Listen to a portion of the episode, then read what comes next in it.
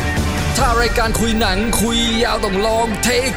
อยากให้ลองฟังยาวจริงไม่ได้เฟกฟังไปครึ่งตอนปวดฉี่ต้องเทคกับเบรก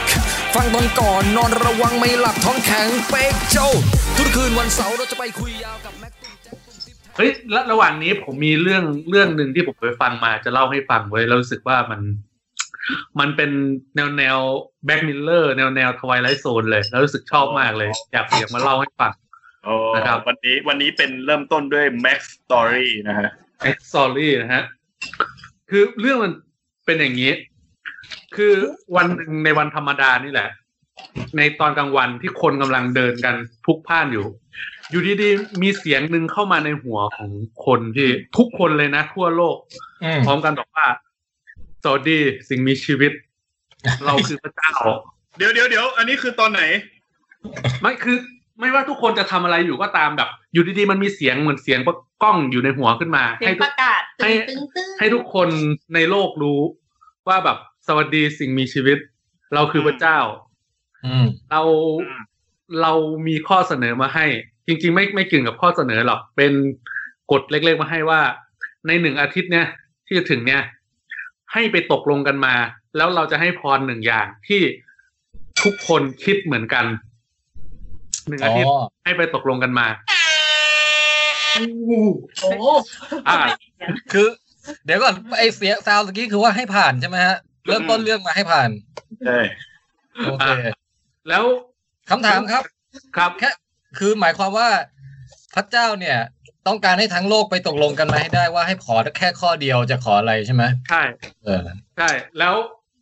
แล้วทุกคนก็ไปทั้งประเทศอะไรก็ไปคุยกันนะพี่ ทั้งผู้นำอะไรต่างๆ คุยกันว่าเนี่ยต้องเอางี้ไหมหาเงินให้ให้ทุกคนรวยทั้งเหมือนกันทั่วโลกอะไรอย่างเงี้ย มัน อ่ะ เกิดความไม่ลงรอยกันต่าง ๆ นานา อืม จนจนกระทั่งมีคนคนหนึ่งซึ่งเป็นคน อ่าอาจจะมีแบบเขาเรียกว่ามีมีเป็นผู้นำแล้วกัน พูดขึ้นมาว่า งั้นเอาอย่างนี้แล้วกัน ให้ทุกคนภาคกัน ไหม ให้ทุก อะ ค ไร น นะอะไรนะ ให้ทุกคนเสมอภาคกัน แล้วก็อยู่ด้วยกันอย่างมีความสุขไหมณช่วงจังหวะนั้นพี่ทุกคนในโลกก็คิดเหมือนกันว่า เออ มันควรเป็นอย่างนี้แหละ อะไรประมาณนี้ แล้วพอผ่านผ่านไปหนึ่งอาทิตย์ พอถึงวันที่พระเจ้ากลับมาอีกครั้ง พระเจ้าก็ อ่าส่งเสียงมาในหัว บอกว่า โอเคพระครบมาแล้วหนึ่งอาทิตย์ แล้วเราก็รับรู้ได้ถึงคำคำขอที่ที่ทุกทุกคนขอมาแล้ว อืม อ่า เราจะให้พรแล้วนะ หลังจากที่พรนั้น เอ้าเอ้าอันนี้คือใกล้หมดเวลาเหรอฮะ อ๋อเปล่าคือพระเจ้าให้พรแล้วไง อ่าแล้วแล้วพอพระเจ้า ไม่ทบว่ตอบมันไม่ค่อยสอดคล้องเลยว่ะ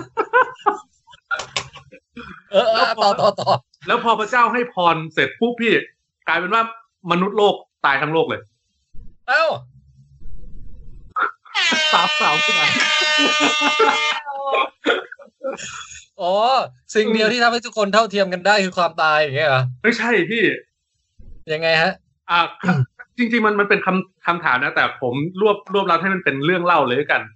อ่า คือตอนที่พระเจ้าโผล่ขึ้นมาในหัวของทุกคนครั้งแรกที่พระเจ้าใช้คำว่าไอ้สวัสดีสิ่งมีชีวิต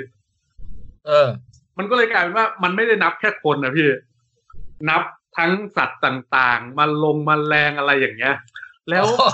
แล้วมันเหมือนกับว่า ทั้งสัตว์ต่างๆทั่วโลกคือสิ่งหนึ่งที่อยากได้ที่สุดเหมือนกันคือ อยากให้มนุษย์ที่หายไปพอถึง อ๋อ วัน คือรับรับ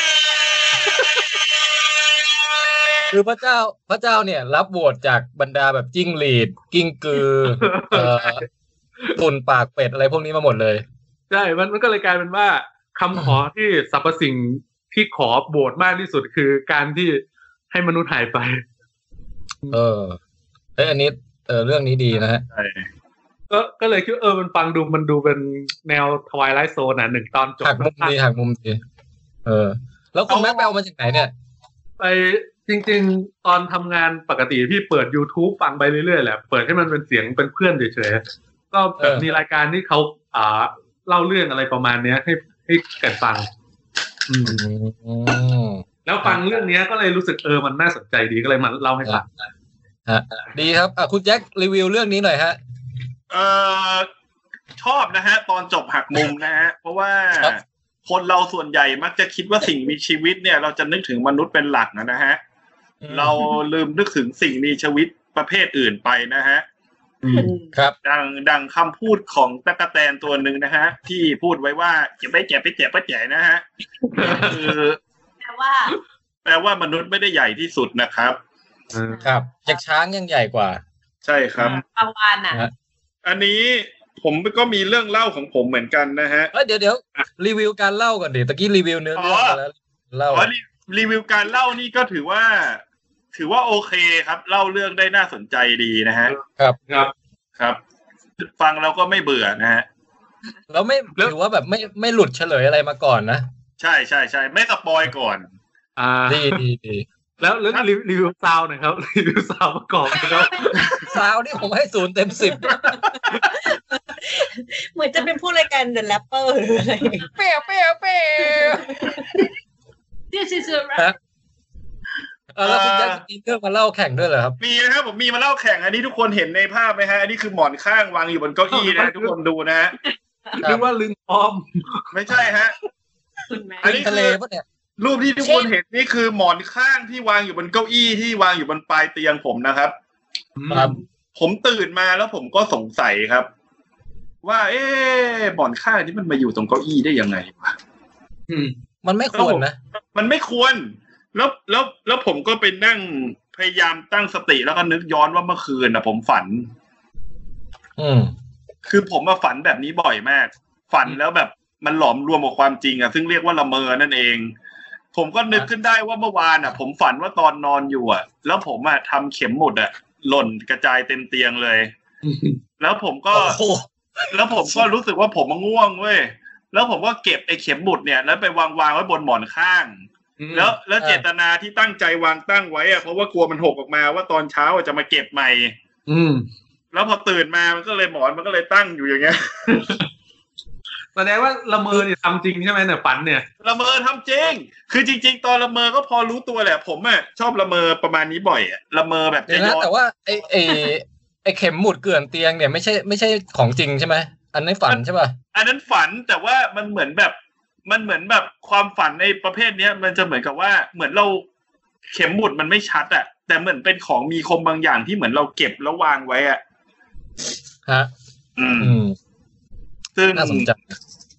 ซึ่งเหตุการณ์ละเมอแล้วไปผูกความจริงที่ผมเป็นมาตั้งแต่เด็กแล้ว ที่เป็นบ่อยคือชอบอุ้มหมอนออกไปโยนให้พ่อกับแม่ที่นอนดูนั่งดูโทรทัศน์อยู่ข้างนอกห้องอ่ะ อืม อืม ฮะ อย่างนี้เขาเรียกว่าละเมอแบบละเมอแบบช่วงฝันนะ อืม คือหมายว่ามีเนื้อเรื่องที่สอดคล้องกับสิ่งที่ฝันอยู่อะไรอย่างเงี้ยเออ ใช่ใช่ เป็ ใช่ นคนที่นอนหลับไม่สนิทอะบางทีจะเป็นบ่อย แต่ว่ามันจะมีระเบออีกแบบที่ผมเคยถามอาจารย์เขาให้เขาเล่าในวิดแคสอะที่ละเมอแบบ ไม่มีความทรงจำอะไรเลย แต่ตื่น แต่พอรู้ตัวมาแล้วแบบอยู่หน้าบ้านคนอื่นหรืออะไรอย่างเงี้ย อันเนี้ยน่ากลัว เออ แบบขับรถไปเองด้วยที่ที่พี่แทนเล่าให้ฟังนะ หรือว่าหรือว่าแบบของในตู้เย็นหายไปแล้วจริง ๆ คือเราลงมาเปิดกินแต่เราไม่รู้ตัวอะ ไรอย่างเงี้ย โอ้โหแล้วแบบถ้าเกิดเผลอไปกินอย่างอื่นนี่แย่เลยนะ เดี๋ยว แต่กินมูลอย่างเงี้ยกินกินมูลในส้วม เดี๋ยวอันอันนี้ อันนี้คือพี่พี่แทนพี่อบันตื่นมาตอนเช้าแล้วเปิดตู้เย็นบอกว่าทำไมใครกินอะไรหายไปแล้วพี่แทนบอกไม่ได้กิน อย่างนี้ว่า บ้างไปไปวันนี้ถึงด้วยวันสิงห์ เออ อืม นั่นแหละฮะ ก็ อ่ะ จบ ก็นี่เป็นช่วงโหมโรง ครับ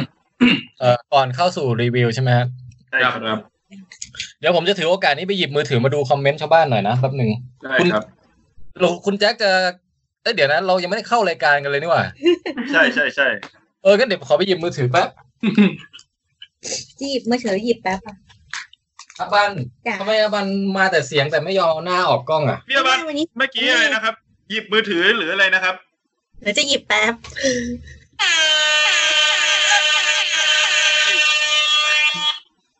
แดนได้แล้วเนี่ยเมื่อกี้ อาหมี อ่าเราไม่ต้องเร่งรีบนะ ตอนนี้มีคนดูอยู่บ้างไหมคุณแจ็ค มีสิบสองคนนะฮะ เอออ เมื่อ ก็ กี้เห็นห้องพี่พี่บันมีแมวสีดำหนึ่งตัว เดินผ่านกล้อง อ๋อน้องทิชาร่า ทิชา เอ่อเดี๋ยวนะ ตอนนี้กำลังเข้าช่อง ลองเทคอยู่ นี่อวดคนส้มพี่ว่าทิชาล่ะ อุ้ย ม น้องชอบแมวดำน้องชอบแมวดำแล้ว โอเคเข้ามาเข้ามาดูเอ่อเห็นคอมเมนต์แล้วฮะตอนเดี๋ยวหลังจากนี้ไปจะจะอ่านคอมเมนต์ไปเรื่อยๆด้วย คุณเจเจเพสกี้บอกอยากเห็นหน้าพี่อบั น อุ้ยงั้นไปแต่งหน้าก่อน อบันไม่ยอมไม่ยอมเปิดเผยใบหน้า คืออย่างนี้ขอสารภาพตั้งแต่เช้ายังไม่ได้อาบน้ำ มันไม่มีใครรู้หรอกทางไลฟ์เนี่ย หัวมันน่ะ เออ แล้วก็ เออคุณแจบิ๊ก คุณ ซี คุณส้มก็ไม่โผล่หรือว่าคุณส้มก็หัวมันหรือเปล่านะ เออทำไมผู้หญิงไม่ยอมโผล่หน้ารายการเนี่ย ไม่มีความเท่าเทียม ปล่อยให้ผู้ชายโชว์แต่ไรหนวดอย่างเดียวเลยอะไหนคุณ โอ้ย แม็ก มัน โชว์นมหน่อยดิ อย่าเลย คุณแม็กโชว์นมหน่อย เฮ้ยเมื่อกี้เผลอตกใจแป๊บหนึ่งจริงๆอ่ะ นึกว่านมจริง ตกใจแป๊บหนึ่งจริงๆ เป็นลายเสื้อ พี่พี่บัน คุณแม่เข้า ตั้งตั้งแต่ผมได้เสื้อตัวนี้มาผมใส่มาเนี่ยผมถูก harassment ตลอดเลยอะ เวลาเดินไปมีคนจ้องนมผมตลอดเลยพี่ เดี๋ยวอธิบายให้คนปัดฟังพอดแคสต์นิดนึงนะครับ คือผมอ่ะ ไปรื้อตัวเสื้อผ้าแล้วเจอเสื้อเก่าตัวหนึ่งที่ไม่เคยใส่เองเลยนะ แต่ซื้อไว้เพราะมันฮา มันเป็นการ์ตูนแบบการ์ตูนสามช่องอ่ะ เออ ช่องบนสุดเป็นรูปนมแบบ คือดูยังไงก็เป็นนมอ่ะ นมใหญ่มากแล้วมีหัวนมสีแดง ถ้าคุณ เอ่อสองข้างนะ ค ฮะ น YouTube จะเห็นนะฮะ ครับแต่ YouTube จะเห็นอยู่ ทีเนี้ยพอมันเฉลยลงมาช่องที่สองปุ๊บมันก็จะเห็นว่าอ้าวนี่มันไม่ใช่นมนี่หว่า นี่มันคือคนกำลังเปิดตูดอยู่ด้วยแล้วมีสิวอยู่ที่ตูดสองข้าง เอ อ แล้วก็ช่องสุดท้ายเป็นอะไรนะ ก็ เป็น เฉ เป็น ลย ผู้ชาย แล้วแบบเป็น พื่อเห็นว่ ผู้ชาย เป็นตูด้วยไม่ใช่ผู้หญิง นะฮะ เป็นเป็ดดี้ด้วยมั้ง เอออ่ะเหรอ เป็ดดี้มาคิวรี่ ดูไม่ออกอะ คนที่คนที่ตูดจะสิวขึ้นได้พอดีกลางแก้มก้นขนาดเนี้ย ไม่ด้วยความที่เขาเป็นผู้ชายที่ใส่เสื้อขาวอะไรอย่างเงี้ย มันก็เลยนึกถึงไอ้เป็ดดี้ เพื่อนที่ แต่ก็ไม่ได้นึกถึงนะ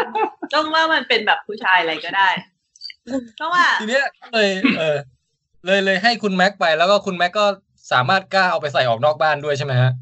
ใช่พี่ใส่ไป MRT เลยนะ ใช่ ใส่ไปรับคุณต้อง โอ้ MRT แต่แต่คือแบบ หลังจากนั้นนี่คือคุณถามคุณแม็กว่าคุณแม็กไม่ไปกินนี่ซื้อนี่กินต่อเหรออะไรเงี้ยคุณแม็กบอกไม่เอาแล้วจะกลับบ้าน ประสบการณ์เป็นไงบ้างคุณแม็กสายตาที่มองมา คือที่สิ่งที่สัมผัสได้ชัดนะพี่คือตอนเดินเข้าไปในเซเว่นข้างล่างคอนโด คือเขาจะต่อแถวกันใช่ไหมแล้วอารมณ์ประมาณแบบโดนเดินเข้าไปคงคนคงแบบเห็นหางตาเหมือนพี่อบันแล้วนึกว่าเป็นคนโชว์นมจริงๆแล้วหันมาดูอะ ทั้งสองแถวพี่หันมาหมดเลยอะ แล้วแล้วหันมาเจอแล้วก็จะเออโอแค่เสื้อก็หันกลับคืนไป แต่ความรู้สึกผมคือแบบเหมือนสัตว์ประหลาดที่เดินเข้ามา คุณคุณแม็กเข้าใจจิตใจของผู้หญิงนมใหญ่ป่ะที่แบบ ใช่ สายตาจะเหลือบมามองอ่ะ เอาจริงๆ เข้าใจนะพี่เข้าใจอ่าพริตตี้อะไรอย่างเงี้ยที่แบบมี เออ มีชายมีอะไรแบบเห็นแล้วก็มองอะไรอย่างเงี้ย มันเป็นเหมือนจุดสนใจอ่ะ อ่าใช่ สองจุดตรงเนี้ยเวลา เข้าใจ เห็น แล้ว อะไรสองจุดแล้วมันจะนึกถึงนมมันก่อนแล้วด้วยที่เรามีมีประเด็นเรื่องนมเรื่องตูดไปแล้วนะต่อไหมเออ คือไอ้รูปไอ้รูปเนี้ย มันไม่ได้คิดถึงตูดก่อนอะเวลาวาดมันวาดถึงนมก่อนแล้วมันค่อยไปแถวถึงตูด โอ้ my god เออ แล้วผมผมผมผมภาคภูมิใจที่เอ่อคุณแม็กแบบนำเสื้อที่ผมให้ไปเนี่ยไปใช้อย่างเป็นประโยชน์นะครับ อืม ถือถือว่ามันมันเกิดมาสมสมกับเป็นเสื้อแล้วพี่ แต่หลังจากวัน นั้น คุณแม็กก็ไม่กล้าใส่ลงไปอีกเลย เอออย่างมากคือใส่เซเว่นพี่จริงๆอะแค่เซเว่นในคอนโดยังยังกล้าอยู่ อืม แต่แบบ ออกไปเอ็มอาร์ทีก็คงไม่กล้าแล้ว เริ่มแบบสาธารณชนน่ะ ไม่น่าหรอกวันนี้มาบ้านผมไม่เห็นใส่เสื้อตัวนี้มา ใส่ WD อาจจะเกรงใจน้องพอใจ งั้นงั้นเข้ารายการนะ ครับ โอเค ครับ ยินดีต้อนรับเข้าสู่ลองเทคครับ เพราะพวกเราเสพมาเยอะเลยต้องคุยกันยาวๆนะฮะ ผมแทนไทยคุยยาว สวัสดีครับ สวัสดีครับ ผมแจ็คคุยยาวนะฮะ ครับ สวัสดีครับ ผมแม็กคุยยาวนะครับ กับ ครับ ต้อง ไม่ต้อง กีดลองเทคจ้า อาบันจะสวัสดีปะ อืมอาบันอีมาดีคือ อาบันคุยยาวหรืออาบันลองเทค อาบันสามัญชนไง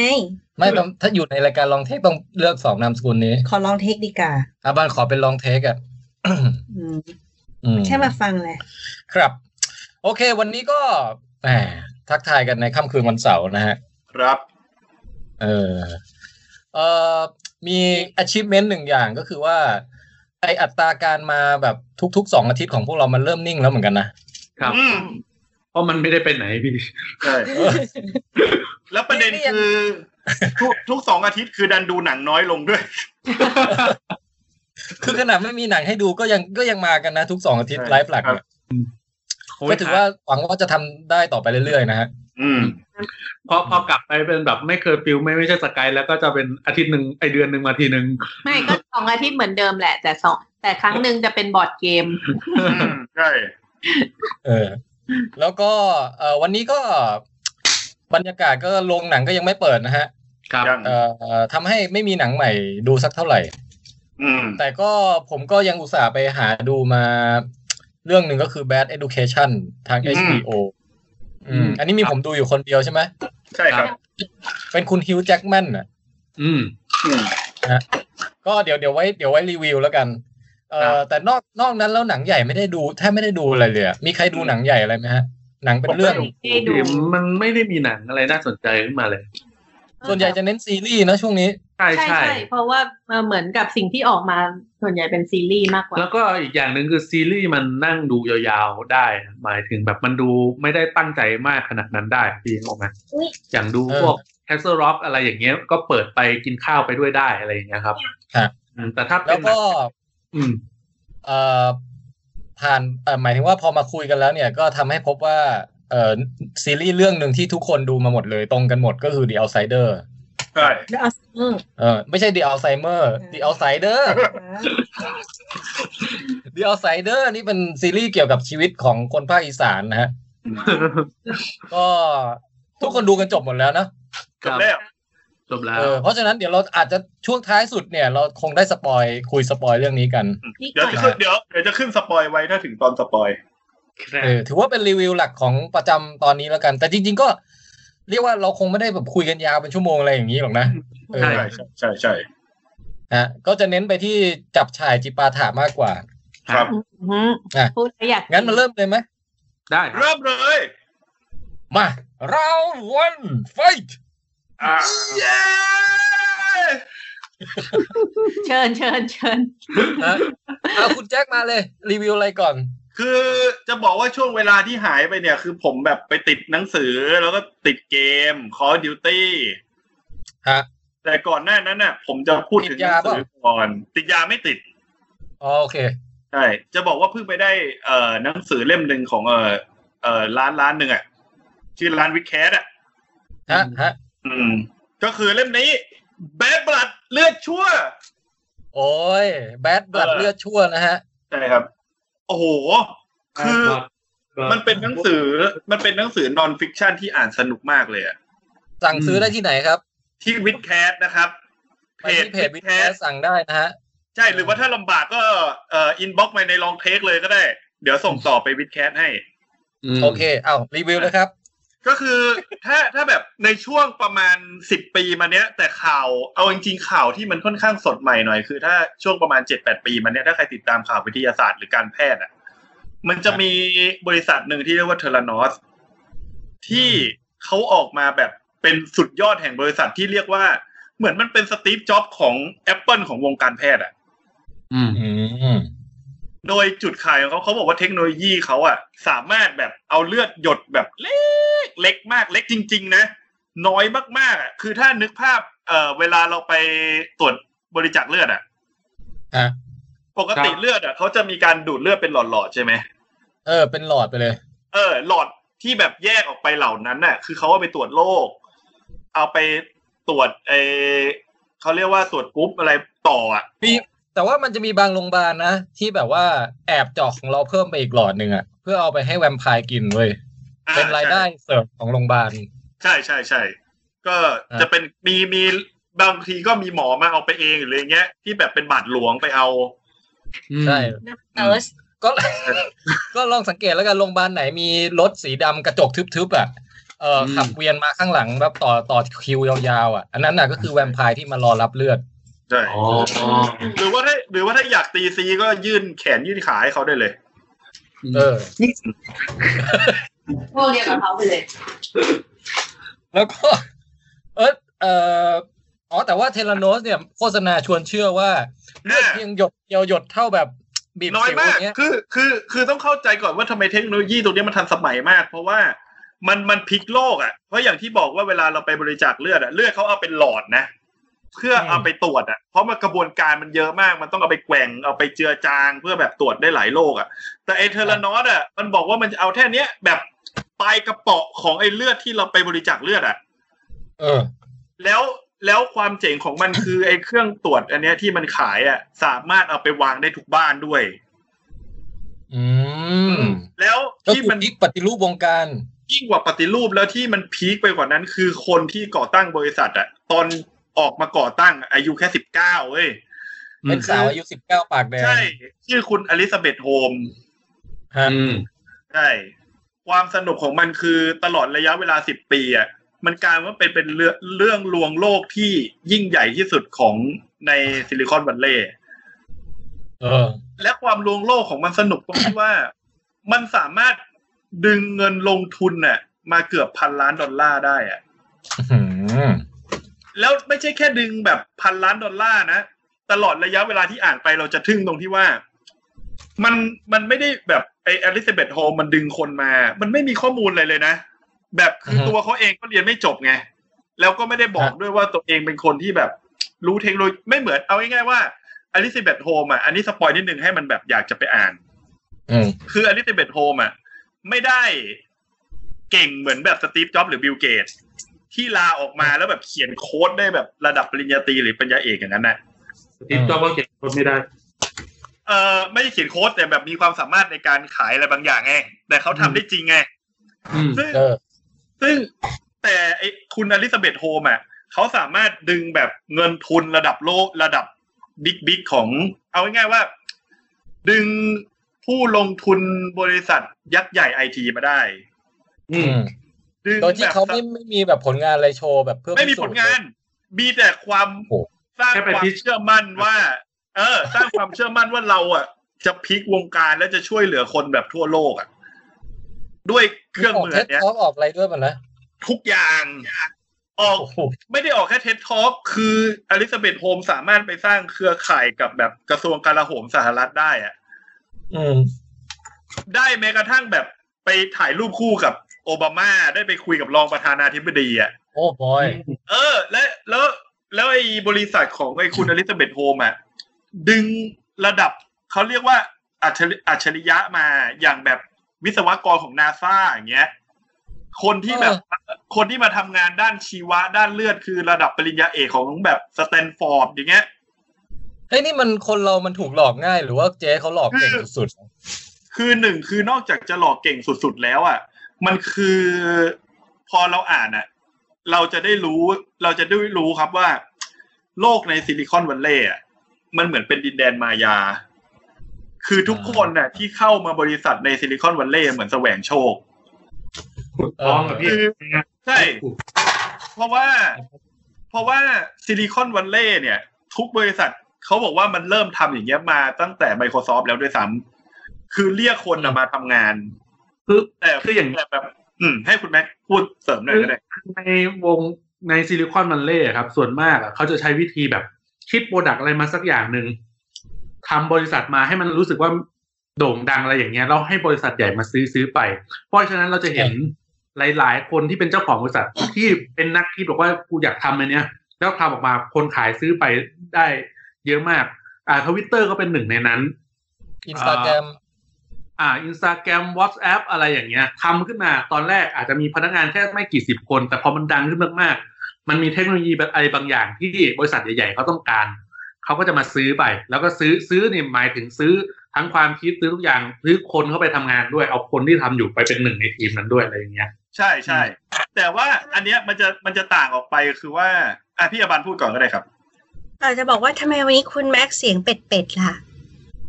อืม ทำไมวันนี้คุณแม็กซ์เสียงไม่เหมือนคุณแม็กซ์เลย อ้าว ถอดหน้ากากออกมาสิเสียงเสียงแบบ เสียงแบ อาจบจะ แปล เป็ ก นเพราะว่าผมกินขนมมั้ง ๆอ๋อมีว่าไหมอะ ไม่อะเราเราว่าเสียงปกตินะ เหรอ ไม่ได้คุยกันนานครับพี่ ไม่เป็นไร สงสัยสงสัยอาบันไม่ได้คุยกับคุณแม็กนานจนลืมเสียงไปว่า เออเสียงว่าเสียงคุณแม็กเป็น อาจจะอย่างนั้น อืม อืมอ่ะเชิญได้นะคะโทษ อ่ะ นะ ได้ได้เดี๋ยวอาบันจะคอยโผล่มาขัดจังหวะเรื่อยๆ นะ โอเค ได้ คอยคอยคอยจับมาดูไว้ให้ดี อ่าครับครับ ก็คือคือในซิลิคอนวัลเลย์นอกจากอย่างที่คุณแม็กบอกอะ่ะ มันเหมือนกับว่าบริษัทพวกสตาร์ทอัพใหม่ๆ อย่าง Apple อย่างเงี้ยยกตัวอย่างเลย Apple เนี่ยง่ายที่สุด เดี๋ยวนะแป๊บนึงนะอาบันขัดจังหวะอีกนะอาบันบอกว่าซิลิโคนวาเล่ เป็นเมือง นึกภาพออก ที่ เนี่ย เป็นเมืองที่ทุกคนแบบ แต่บาง ทุกคนนี่นมไซส์ไซส์แบบเท่ากันหมดเลยอะ นี่ซิ ล ลิ ง โค ต น ลอดเลยอะเอออ่ะต่อต่อ ต่อ เออ จับ คือ เลยดิเจ๊จะขัดเรื่อย คือให้ให้นึกถึงภาพบริษัท Apple น่ะ คือเหมือนกับว่ามันมีช่องว่างของการหลอกนักลงทุนอยู่ เหมือนตอนตอนบริษัท Apple มาใหม่ๆอ่ะ มันตั้งเป้าไว้สูง บริษัทเหล่านี้ตั้งเป้าไว้สูงมาก แต่ทำได้จริงไหมไม่รู้ เพราะว่ามันจะพยายามทำในระหว่างที่ลงทุนน่ะ อืม อย่างนี้เขาเรียกขายฝันไปก่อนป่ะ ขายฝันไปก่อนแล้วแล้วทุกบริษัทในซิลิคอนวัลเลย์จะใช้วิธีนี้ อืม ใช่ แต่แต่ประ เก็บไว้ก่อนพี่ ใช่ อืม แต่ประเด็นคือ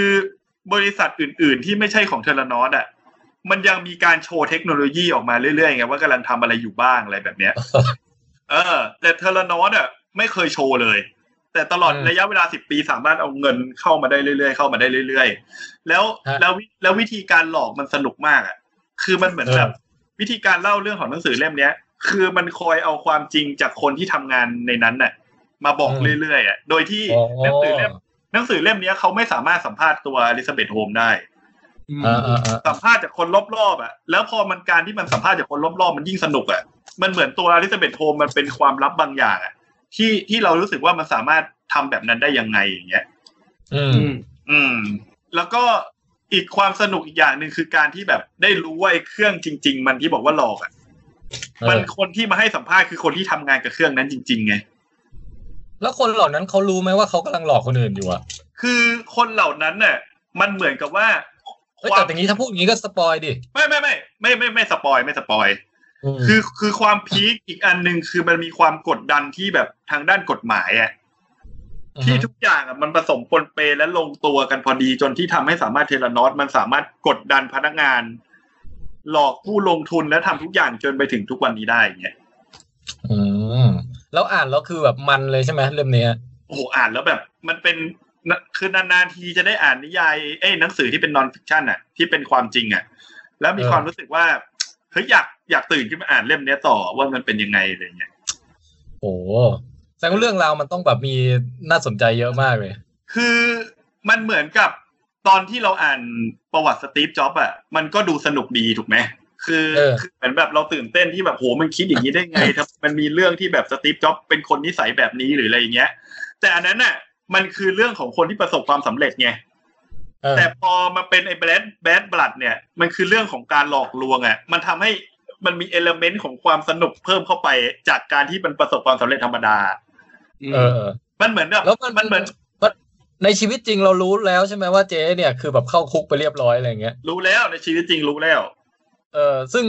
เหมือนกับเราก็มาดูว่าเออดูความเฟลของเขาด้วยป่ะ ดูความเฟลอ่ะผมว่าไม่ได้ดู เออ คือผมว่าผมว่ามันได้ดูว่าพอมันตั้งคำถามมากกว่าว่า สิ่งที่เกิดขึ้นในนั้นน่ะ มันหลอกคนได้แบบไหนได้บ้างอ่ะ อืมโอเค แล้วมันมันใช้วิธีเหล่าไหนในการหลอกอ่ะ แล้วทำไมคนถึงถูกบังคับให้ทำอยู่ได้ทั้งๆที่ตัวเองรู้สึกว่ามันผิดแต่ยังต้องทำอ่ะ เออเออ เออ เออตีมน่าสนใจ ใช่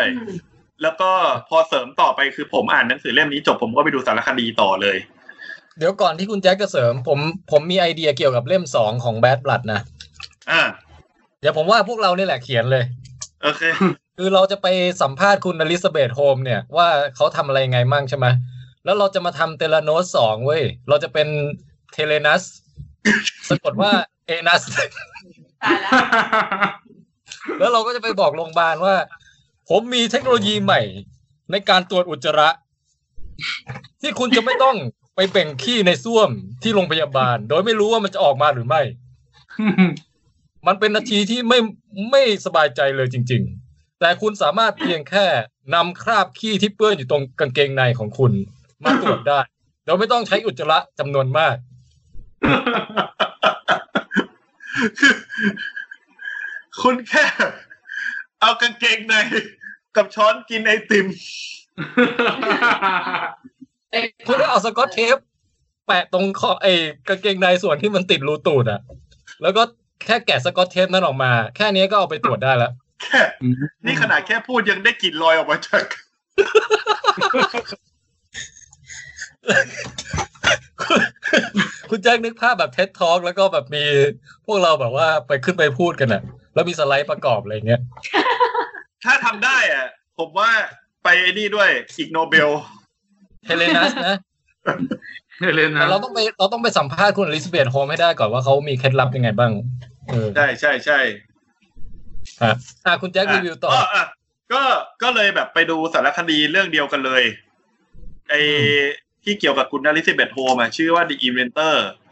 เอ้ย โอ้ พี่แทนอะพี่แทนหาย อ้าว เอ้ยไม่ใช่พี่ อ๋อ แทนคุณติ๊บมานี่หว่า คุณติ๊บมา พี่พี่แทนทำไมกลับมาหลอกกว่าเดิม ฮัลโหล สวัสดีคุณติ๊บครับ สวัสดีครับ ครั ครับ บ คุยถึงไหน พวกเรา แล้วเสีย อ่ะเดี๋ยวให้คุณแจ็ครีวิวต่อไปเลยเนาะ และเสียงที่ทุกคนได้ยินอยู่ในขณะนี้ก็คือคุณติ๊บธนาทิพย์คุณติ๊บคุยยาวของเรานั่นเองครับต้องมือครับ โอ้ เป๊ะ เป็นอะไรอะ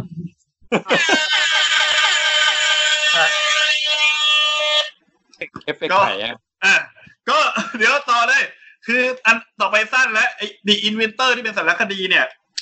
เอ่อของ HBO สรุปเลยไม่เวิร์ก อืม อ่ะ อ่าฮะแล้วมันเกี่ยวกับคุณอลิซาเบธยังไง คือ อะ คือมันเหมือนกับว่าไอ้สารคดีเนี้ย มันได้ข้อมูลมาผมว่าได้ข้อมูลมาที่น้อยกว่าในหนังสืออ่ะ อืม ม คือในสารคดีอะคือมันไปสัมภาษณ์คนที่เขียนหนังสือเล่มเนี้ยแค่นิดเดียวช่วงท้ายอ่ะ อ๋อ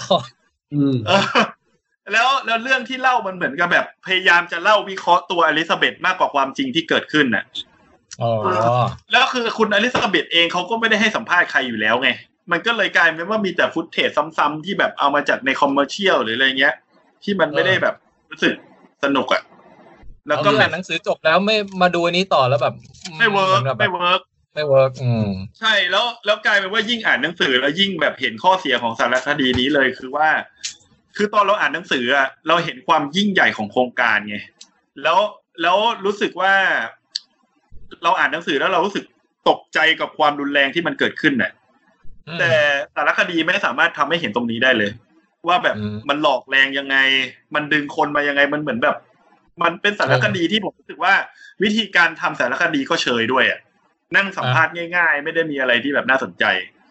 เออ แต่มีอันนึงแหละที่ผมครับ อ๋อเห็นเห็นคุณแจ็คคุยในแชทบอกว่าเรื่องราวเนี้ยมันพอจะเทียบได้กับ Fire Festival เลยอะ ใช่ อันนั้นก็หลอกตัวแหกตาคนทั้งโลกเหมือนกันนะ คือผมว่าตอนในหนังสืออ่ะมันเหมือนแบบตอนที่ผมอ่านอยู่มันเหมือนตอนที่ผมดูไอสารคดี Fire Festival อ่ะที่เป็นสารคดีทาง Netflix ที่บอกว่าแบบคนจัดงานว่าจะจัดงานดนตรีบนเกาะสุดหรูอ่ะแล้วสุดท้าย อ่ามั มันทำไม่จริงอ่ะอันเนี้ย แล้วก็บ มั ตั น งค์เข้ามาแล้วด้วย ใช่ อันเนี้ยเหมือนสเกลที่แบบคูณหมื่นนะ โอ้คูณหมื่น คูณหมื่นไปเลย พราะมันป็นหกแบบพันล้านมานะถึงพันล้านป่ะ เกือบน่าจะเกือบถึงพันล้านเกือบแตะพันล้านแล้ว แล้วมันไม่ใช่แค่การสูญเสียเรื่องเงินไง เพราะมันคือเรื่องการที่เข้าเรื่องการแพทย์แล้วหลอกเรื่องเรื่องการแพทย์อ่ะมันคืออ ม จริยธรรมกับศีลธรรมอีกอ่ะ อืม อืมอ่ะตรงตรงสารคดีอ่ะผมรู้สึกว่าไม่ไม่ถ้าถามว่าแนะนำไหมผมไม่ค่อยแนะนำเลยอ่ะ อ่ะ แต่มันมี อ่าหงสือ มันมี ดีกว่า ใช่แต่มันมีช็อตหนึ่งของสารคดีที่ผมชอบมาก ซึ่งผมว่าอันเนี้ยดีสุดแล้ว คือมันเขาเขามีคนที่มาสัมภาษณ์อะเขาบอกว่าเป็นเอ่อนักวิจัยทางด้านเศรษฐศาสตร์กับจิตวิทยาทางเศรษฐศาสตร์อะนะเขาบอกว่าเขามีการทดลองหนึ่งคือให้คนทอยเต๋า แล้วถ้าทอยได้หน้าไหนอ่ะ อ๋อ จะให้เงินตามหน้าเต่านั้น อย่างเช่นทอยได้หน้าหนึ่งก็ได้หนึ่งดอลลาร์ทอยได้หน้าสองได้สองดอลลาร์เขาบอกว่าให้คนนึกไว้ก่อน ว่าอยากได้หน้าที่อยู่ข้างบนหรือหน้าที่อยู่ตรงข้างล่าง นึกนึกภาพออกกันไหมครับ เวลาทอยลูกเต๋ามันจะมีหน้าที่เป็นเลขที่ออกใช่ไหม อืม กับ หน้าตรงข้ามที่มันจะอยู่กับพื้นอ่ะ เออนึกออกฮะ ก่อนทอยอ่ะ ให้นึกว่าอยากได้เงินที่อยู่ข้างบนหรืออยู่ข้างล่าง อืม แต่แต่ไม่ต้องบอกผู้ควบคุมการทดลองนะ เออ แล้วให้ทอย แล้วเขาจะจับตัวเครื่องจับเท็จไว้ที่ติดเครื่องจับเท็จไว้ระหว่างการทดลองอ่ะ อืม เพราะฉะนั้นน่ะเวลาหน้าออกมา มันเขาบอกว่าทดสอบได้ว่ามีการโกงเกิดขึ้น อืม คือพยายามจะ อ๋อ เลือก พยายามจะเลือกหน้าที่ได้เงินเยอะ แต่อันเนี้ยการทดลองเนี้ยมันก็ดูธรรมดาไงแต่ความความไม่ธรรมดาของการทดลองเนี้ยคือเขาบอกว่า ถ้าเปลี่ยนโจทย์ใหม่แล้วบอกผู้เข้าการทดลองว่าเงินที่จะได้ตรงเนี้ยจะเอาไปทำบุญ อืม เขาบอกว่าความพีคของการทดลองเนี้ยคือคนโกงมากกว่าเดิมอีก เออ แต่มัน make sense นะ เพราะว่าเหมือนกับแบบมีมีเหตุผลในการที่จะ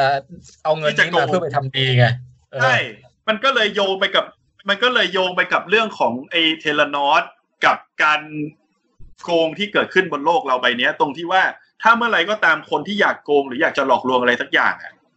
มันจะใช้การทำบุญน่ะอ้างขึ้นมาแล้วมันได้ผลกว่า เพราะคนที่เข้าไปบริจาคเงินหรือลงทุนน่ะ จะมองความถูกต้องจะมองข้ามความถูกต้องบางอย่างไป แม้กระทั่งแบบยอมทำผิด เพราะว่าคิดว่าปลายทางอ่ะกูทำดี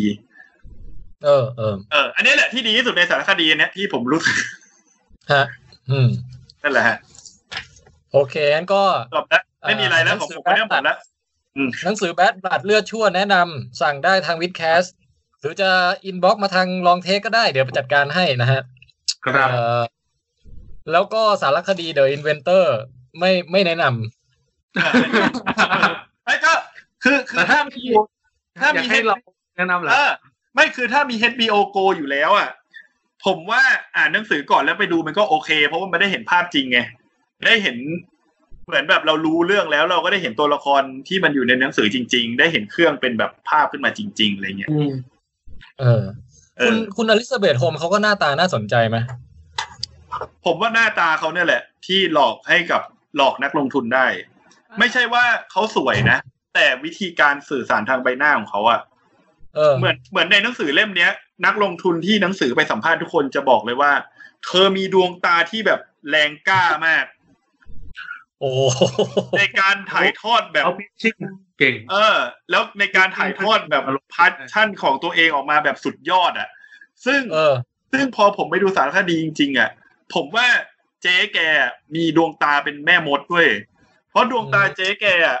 คือกลมโตและใสมากอ่ะ คือผมว่ามันไม่ เออเออ แปลก ผมว่ามันไม่แปลกถ้าเราไปคุยอ่ะได้เห็นแบบคนแบบอายุน้อยอ่ะมีพลังงาน อ่า แล้วมีสายตาที่แบบสามารถสร้างแรงบันดาลใจให้คนได้อ่ะ อย่างอันเนี้ย อย่างคนตาปลืออย่างพวกเรานี่เสียเปรียบ ไม่ได้อ่ะจบเลย คือมองหน้าเขาก็ลำคาญผมแล้วอ่ะถ้าไปขายของอ่ะ ซื้อไหมครับ เครื่องวัดนี่ครับ คุณใช้ต้องทำตาโตๆอ่ะ แล้วก็แบบทำตาโตๆลองแบบเออพิชชิ่งงานแบบจะเอาไหมครับ จะซื้อไหมครับ จะซื้อไหมครับ เครื่องตรวจขี้ เชื่คอรับ ไหมครับว่าเศษขี้น้อยๆเนี่ย มันจะสามารถประหยัดน้ำที่ใช้ในการราดโถส้วมไปได้เยอะเลยนะครับ ต้องยิ้มด้วย คุณไคิดิจะลงทุนกับพวกเราเหรอครับ ยิ้ม เท ด้วย นเทละนัดพอแล้วเดี๋ยวอ่านอ่านอ่านคอมเมนต์ที่น่าสนใจแป๊บนึ ได้ ง นะ โอ้น้ำลายไหลเลยเนี่ย น้ำลายไหลเหมือนกันวะทำไมพอเกรงหน้าแล้วมันน้ำลายไหลวะ อันเนี้ยเนี่ย อันเนี้ยคืออย่างคุณสมพงษ์ที่ว่าเพิ่งไปผ่าตัดมา ไอ้ตรงเนี้ย ประโยคตรงเนี้ยคือจุดหลักจุดใหญ่ใจความของการที่เทเลนอสสามารถหลอกคนเป็นจำนวนมากได้เลยนะ เพราะว่าคุณสมพงษ์เขาบอกว่าการโดนดูดเลือดทีละสองสามหลอดไปตรวจทุกสี่ถึงแปดชั่วโมงมันไม่สนุกไงคุณสมพงษ์บอกว่าถ้าได้แบบ ถ้าอยู่ในช่วงนั้นเขาอาจจะร่วมลงทุนกับโปรเจกต์นี้ก็ได้อย่างเงี้ย อืม เออนะ อืมปลาเข้าไปเกือบครึ่งชั่วโมงแล้วของผมคนเดียวเนี่ยแต่จบแล้วแหละไม่มีอะไรให้รีวิวแล้วเนี่ย ก็ไม่เป็นไรก็เราต้องภาคภูมิใจในความยาวดิ วะคุณแจ็คจะไปรู้สึกผิดทำไม เทอันนั้น คุณติ๊บเพราะว่าคุณติ๊บนี่ก็คือน่าจะมีการดีลเรื่องการตลาดหรืออะไรคุยกับลูกค้าเยอะอย่างเงี้ย จริง ๆ อยากรู้ว่าสีหน้าของแบบคนที่แบบเข้าไปพิชงานแบบไหนมันมีแพทเทิร์นหรือว่ามีการเทรนนิ่งไหมว่าทำแบบเนี้ยรับรองขายงานได้แน่ๆหรือเวลามีคนมาพิชงานกับเราแล้วเจอแบบนี้แล้วเราอยากจะกลับซื้ออะไรอย่างเงี้ย อืม อ่าเอาจริงคือถ้าถ้าตาม ตามตามกระบวนการจริง ๆ ถ้าไม่มีไม่มีนอกไม่มีในอ่ะ สลิปกับอ่าแล้วก็ เอ๊ะไมค์คุณติ๊บเสียงชอบหายเนาะ ฮัลโหล ใช่ ได้ยิปะนไหมครับ คนคนอื่นรู้สึกนะติ๊บเสียงหายหาย อืม มันจะมีรู้โซนอยู่ ตอนนี้ปกติไหมครับ ไม่ มันมันเหมือนมันเหมือนกับคุณติ๊กเวลาพูดอะช่วงช่วงก่อนพูดกับช่วงทิ้งท้ายตอนจะจบอะเหมือนเสียงมันโดนดูดไปอะ หรอ หรือผมใส่หูฟังดีไหม ได้ลองดูก็ได้ เอาหูฟังก่อน อ่าเราทิ้งคำถามไว้ให้พี่ติ๊บนะคะ แล้วแล้วเดี๋ยวคำถามจากคุณทิพย์จะเข้ามาตอบในช่วงต่อไปครับ ครับ ช่วงนี้พักชมโฆษณาสักครู่นะฮะ อ่ะ ค ครับ อมเมนต์จากชาวบ้านต่อ เบสบัตรสามารถสั่งซื้อได้ที่ลองเทคและวิดแคสนะครับ ค่ะโฆษณา ครับ เอ่อคุณนวพลบอกว่านึกถึงเจ๊แดงในเกมวั r โ n นอันนี้คือ อ๋อหมายถึงมีมีเวทมนต์ในการสะกดจิตคนเหมือนกันใช่ไหม แล้วเจเจเจดูตาโตๆด้วยป่ะแบบลั เอก อ ษณะ เออ ของเขาเรียกว่าอะไรอ่ะ ภายนอกอ่ะ personal หรืออะไรประมาณเนี้ยมัน ถ้า ดู เจ๊แดงถ้าเจ๊แดงในเกมพ่อโพลจะหลอกผมไม่ใช่ตาเจ๊แกแบบ เป็นส่วนอื่นใช่ไหมเออคุณพี่ขวยบอกว่า น้ำฟักทองของฉันถึงกับวางแก้วเลย คือเขาเขารู้สึกว่าจะกินน้ำฟักทองอยู่แล้วพวกเราพูดถึงขี้ขึ้นมานะฮะ อ๋อ เออรายการนี้จริงๆควรมีคำเตือนก่อนนะ ข้ามกินข้าวสุดขณะฟัง ดู ยังไง ห้ามกินแกงกะหรี่และดื่มน้ำฟักทองในระหว่างฟังรายการ ปกติเขามี ฮัลโหล ขอเลยสิบแปดบวกอะไรเงี้ย อันนี้เป็นแบบ ดีขึ้นไหมครับ อ่า ก็ดีขึ้นเยอะฮะ โอ้ ดีขึ้โหนเยอะ อัน อ๋อ นี้ โอเคว่าหลัง อันนี้ หลังใช้หูฟังเนี่ย เรียกได้ว่าเหมือนการก้าวข้ามของยุคสโตนเอ e นะฮะ มาสู่ยุคบรอนซ์เอจนะตอนนี้ ครับ อ่า อ่ะ คือ เอามา จาก เลยฮะ จากคำถามจากคำถามพี่อาบาเนี่ยคือผมว่าถ้าไม่มีนอกไม่มีในไปทีชงานปกติอ่ะคือหลักๆ ผมว่าเอ่อน้ำเสียงท่าทางเนี่ยมีผล และอีกอันหนึงก็คือในเรื่องของเอ่อข้อมูลที่ให้ ก็คือถ้าเราอธิบายโดยอ้างอิงจากข้อมูลตัวเลขสถิติหรืออะไรเงี้ย ตรงเนี้ยมันจะทำให้คำพูดหรือว่าการพรีเซนต์น่ะน่าเชื่อถือ เพราะฉะนั้นเนี่ยคือถ้าเราใช้อารมณ์อย่างเดียวในการ เอ่อพรีเซนต์ว่าเอ้ยมันดีแบบนี้มันดี แต่คือดีเนี่ยอาจจะมีสเกลแบบตั้งแต่ศูนย์ถึงสิบเพราะฉะนั้นเนี่ยคือถ้าเราสามารถบอกได้ว่า เอ้ยมันดีอ่ะแปดเต็มสิบหรือเก้าเต็มสิบมันจะทำให้เห็นภาพได้ชัดเจนมากขึ้น หรืออย่างสมมุติถ้าจะไปพูดให้มันน่าเชื่อถือมากขึ้นเราก็เอาข้อมูลมาอ้างอิงอย่างอย่างเช่นสมมติอ่ะอุปกรณ์ตัวนี้มีผู้ใช้ทั้งหมดหนึ่งร้อยเปอร์เซ็นมีความเอ่อพึงพอใจเนี่ยแปดสิบห้าเปอร์เซ็น อีกสิบห้าเปอร์เซ็นเนี่ยไม่พอใจเพราะว่าอะไรแต่แปดสิบห้าเอ่อแต่แปดสิบเปอร์เซ็นเนี่ยพอใจเพราะอะไรอย่างเงี้ยคือมันจะทำให้ตรงเนี้ยน่าเชื่อถือมากขึ้น แต่สุดท้ายครับ แค่จะบอกว่าแต่แต่สุดท้ายเนี่ย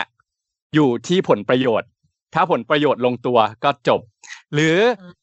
ถ้าปกติมันจะมีคู่เทียบมันจะเป็นสามเจ้า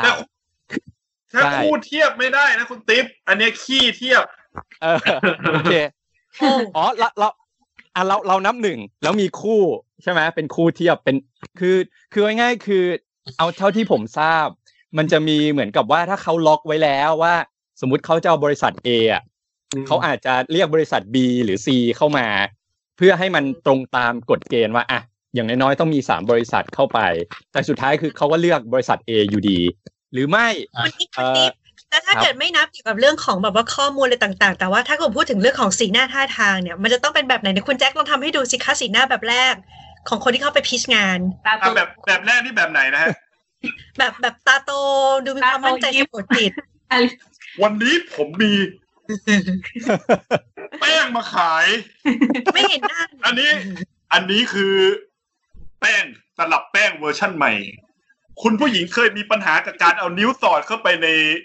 เอ่อตลับแป้งแล้วมาโปะหน้าไหมฮะ อันนี้เราดึงจากไฟล์ขึ้นมาที่ มี มัน ตาแป้งด้วยอ่ะ อะไรนะฮะ เขาใช้พัฟ ผ หรื ลิตอเปล่า ภัณ ใช้ ฑ์เบ พั อบ ร์อะไรเนี่ยทำไมต้องเอานิ้วสอดเข้าไปในตาแป้งไม่เข้าใจไม่รู้มันมันอย่างนี้ก็ไม่รู้ไม่เอาเจ้านี้แล้ว ไม่เอาแล้วไม่เชื่อถือไปเลย คนต่อไปเปลี่ยนเปลี่ยนบุคลิกเปลี่ยนบุคลิก ครับอีก ไอ้เมื่อกี้เมื่อกี้ไม่เกี่ยวกับบุคลิก เมื่อกี้เกี่ยวกับการตอบคำถามแล้ว คือสุดท้าย คืออีกอีกข้อหนึ่งที่สำคัญก็คือการตอบคำถามลูกค้า ซึ่งถ้าสมมุติลูกค้าถามอะไรไป แล้วคนที่ตอบอ่ะเขาตอบไม่ตรงคำถาม แล้วไปตอบอย่างอื่นอะไรก็ไม่รู้อ่ะส่วนใหญ่อ่ะ อันเนี้ยมันจะเรียกว่าไม่น่าสนใจกับอีกอย่างหนึ่งคือ ก็เราถามไปแล้วอ่ะสรุปคือลูกค้ายังไม่ได้คำตอบเพราะฉะนั้นคือเขาจะซื้อของคุณหรือเปล่า เพราะฉะนั้นเนี่ยเวลาถามไปแล้วอ่ะ แนะนำว่าให้ตอบให้ตรงคำถาม มันจะมีสองแบบในการตอบก็คือ ตอบตอบไปก่อน แล้วค่อยอธิบายกับอธิบายก่อน แล้วค่อยตอบ ซึ่งผมอ่ะจะเป็นแนวอธิบายไปก่อน อธิบายอ่ะเหมือนเหมือนเราตอบโจทย์เลข เราอาจจะอ่าหนึ่งบวกหนึ่งทำไมเท่ากับสองเราก็ค่อย ๆ อธิบายวิธีการทำแล้วคือคำตอบ แต่ส่วนใหญ่อ่ะ เท่าที่ผมทราบคือ ถ้าเขาถามมาแล้วแล้วเราตอบก่อน แล้วค่อยขยายความอ่ะ แบบเนี้ยจะดีกว่า เออ คือมันมันแล้วแต่แล้วแต่คนชอบด้วย แต่ส่วนใหญ่คือ ถ้าเรายังไม่ตอบสักทีอ่ะบางทีเขาอาจจะงงว่าแบบ เอ๊ะ เราตอบคำถามเขาหรือยัง เพราะฉะนั้นบางทีลูกค้าอาจจะยังไม่ได้คำตอบ เพราะฉะนั้นถ้าเราตอบไปก่อนอ่ะ yes or no เราตอบไป no เพราะอะไร yes เพราะอะไร แบบเนี้ยมันจะดีกว่า แต่วิธีผมอะส่วนใหญ่ผม ขอเสียง จัด ปิ้ว ไป ปิ้วขอบคุณเป็นท่อติ๊บเร็ว ฮะโคชติ๊บวันนี้ก็ วันนี้มีโค้ชติ๊บ พร้อม มา อยู่ในคอนเสิร์ตเลยอ่ะ วันนี้โคชติ๊บก็มาแชร์ทิปเกี่ยวกับ ทิป เอ่ ติ๊บ อ ใบ ทิป ติ๊บ ของติ๊บนะฮะ ทิปบายติ๊บ เออ ปลาย ปลายแต่เอาจริงๆผมว่าอย่างอย่างคุณแจ็คเนี่ยคือผมว่าคุณแจ็คก็น่าจะขายเก่งอยู่แล้ว เพราะว่าเป็นแบบพ่อค้าอยู่แล้วใช่ไหมวันนั้น เดี๋ยวหยุดหยุดหยุดคนขายทุกวันนี้ไม่ใช่ผมนะฮะผมเอ่อออกบินและจัดของอย่างเดียวนะฮะ และส่งของด้วย ใช่ครับมีกวาดร้านอะไรอยู่ข้างล่างบ้างฮะ แล้วก็ขึ้นไปช่วยเลี้ยงลูกบ้างฮะ เรื่องขายนี่ไม่ใช่ผมแล้วนะ เอาง่ายๆอย่างอย่างสมมติอ่ะผมผมจะมาซื้อของร้านคุณแจ็คเนี่ยอ่ะคุณแจ็คผมอยากจะได้ก๊อกน้ำหน่อย เนี่ยเออที่บ้านมีก๊อกน้ำเนี่ยที่ร้านมีก๊อกน้ำกี่ประเภท สมมติคนขายมัวแต่ ตอนเนี้ยนะฮะ ร้านเราดี ก๊อ มาก ก เลย น้ำเนี่ย มันไม่ควรไปดูก๊อกน้ำแบบเดิมนะคุณติ๊บ ครับ ก๊อกน้ำแบบเดิมเนี่ย วิธีหมุนวิธีอะไรอ่ะ มันเขาเรียกว่ามันไม่เป็นธรรมชาติ ครับ คือคนเราเนี่ยเวลาจะใช้ของผลิตภัณฑ์เดี๋ยวนี้เขาเรียกต้อง natural thing ผมออกแบบก๊อกน้ำมาใหม่ แบบเดิม อะไรวะ เอานิ้วแตะ เดี๋ยวอธิบายอธิบายคนฟัง เอา พอดแคสต์ด้วยครับ เอ่ออันนี้ก็คือก๊อกน้ำของผมนะฮะเป็นวงกลมนะฮะ แล้วก็จะมีติ่งตรงกลางห้อยลงมานะฮะ ใช้นิ้วแตะเวลาเปิด ใช่ คือคือก๊อกน้ำทุกวันนี้มันออกแบบมาไม่เป็นธรรมชาติ เพราะมันต้องหมุนไง แต่อันเนี้ยมันตัดปัญหาทุกอย่างออกไปเลย เพราะว่าแค่เราเอามือเกี่ยวขึ้นมา น้ำมันก็จะออกมาจากก๊อกน้ำแล้วไง เฮียบาน แล้วถ้าอยากให้ออกแรงก็ปั่นปั่นปั่นปั่นมันนิดนึงไหมเออเหยียบมันนิดนึง นี่มีคนถามอาบอกว่า อ่าโค้ดติ๊บทำงานเกี่ยวกับอะไรครับ อยากทราบเลย เป็นเป็น ครับครับ คอนเสิร์ตแล้วกัน คุณติ๊บเป็นเครื่องบินนะครับทุกคน เป็นคอนซัลท์เนี่ยคือไอะอย่างเมื่อกี้อย่างเมื่อกี้ที่ผมถามว่า อ่า ร้านคุณแจ็คมีก๊อกน้ำกี่ประเภท แต่คุณแจ็คอะมาอธิบายว่าเออก๊อกน้ำเดี๋ยวเนี้ยมันไม่ใช่แบบนี้แล้วนะ มันจะเป็นอีกแบบหนึ่งซึ่งคำถามของผมคือก๊อกน้ำมีกี่ประเภท เพราะฉะนั้นเนี่ย ต้องการตอบสั้นๆว่ามีสอง ใช่ ประเภทสามประเภทอะ ใช่ ไรอย่างงี้ ใช่เพราะฉะนั้นคุณจะตอบว่าอ่าร้านของเรามีสามประเภทนะครับ แบบหนึ่งคืออะไรแบบสองคืออะไรแบบ ถ้า สาม ผม คืออะไร มีประเภทเดียวนี่ไง อ่ะถ้าอย่างงั้นก็บอกไปเลย อ๋อ ร้านของเรามีหนึ่งประเภท นั่นก็คืออะไรก็ว่าไป แล้วอีกจุดหนึ่งก็คือต้องถาม คือเราต้องต้องเจาะว่าความต้องการของลูกค้าคืออะไร เพราะฉะนั้นเนี่ยคือเราควรจะขายในสิ่งที่ลูกค้าต้องการ ไม่ใช่ขายเฉพาะสิ่งที่เรามี คือเหมือนกับ ลูกค้าอยากจะซื้อก๋วยเตี๋ยวอ่ะ แต่คุณขายข้าวผัดให้เขาอ่ะ ยังไงเขาก็ไม่ซื้อ เพราะฉะนั้นเนี่ยเราเราถ้าเรามีข้าวผัด เราจะต้องไปหาทำยังไงก็ได้ให้เขาอะอยากจะมาซื้อข้าวผัดกับเรา แต่ว่ามันก็มีบางกรณีนะคุณติ๊บ อือ โอ้ หือ หนูก๋วยเตี๋ยวเนี่ย ช่วงเนี้ย เศรษฐกิจไม่ดีไม่มีใครส่งแบบน้ำแกงมาเลย เอาข้าวผัดไปก่อนได้ไหม ผมซื้อนะแบบเนี้ย อันนี้คือเราขายขายความน่าสงสารไงมันขึ้นอยู่กับว่าเราอ่ะจะขายอะไรเขา แต่ว่าถ้าจะขายให้ได้คือ เราต้องหาหานิดของลูกค้าให้ได้ กับหาเพนพอยต์คือถ้าหาสองจุดเนี้ยแล้วเขาอาจจะซื้อของของเรา คือถามเขาก่อนว่าเขาเจ็บตรงไหน ถูกต้อง เพนพอยต์เนี่ย คือ ถ้าเขา อ่ะ เจ็บเข่า เดี๋ยว คือส้มเริ่มสงสารพี่ติ๊บแล้วเอาจ ริง อ่ะอย่างสมมติสมมติสมมติซื้อรถอ่ะสมมติเราเราต้องการไปซื้อรถคันหนึ่งเพราะ รถฉะนั้น นี้ คือ แถม ถ้า บอร์ดเกมนะครับไปขายคุณแจ็ครถนี้แถมบอร์ดเกมนะ ๆ ครั ขา บ ยได้ขายได้ ใช่ คือถ้าถ้าคุณแจ็คซื้อเราก็ต้อง อ่า แถมบอร์ดเกมอะไรบ้าง สามารถเลือกได้เลย อันเนี้ยคุณแจ็คซื้ออใช่ไหม เรารู้ว่าคนนี้ชอบอย่างนี้อืม เดี๋ยว ถูกต้อง เดี๋ยวเราเอารถไปขายคุณแจ็คแบบนี้บ้างดีกว่า แบบแถมบอร์ดเกมให้คุณแจ็ค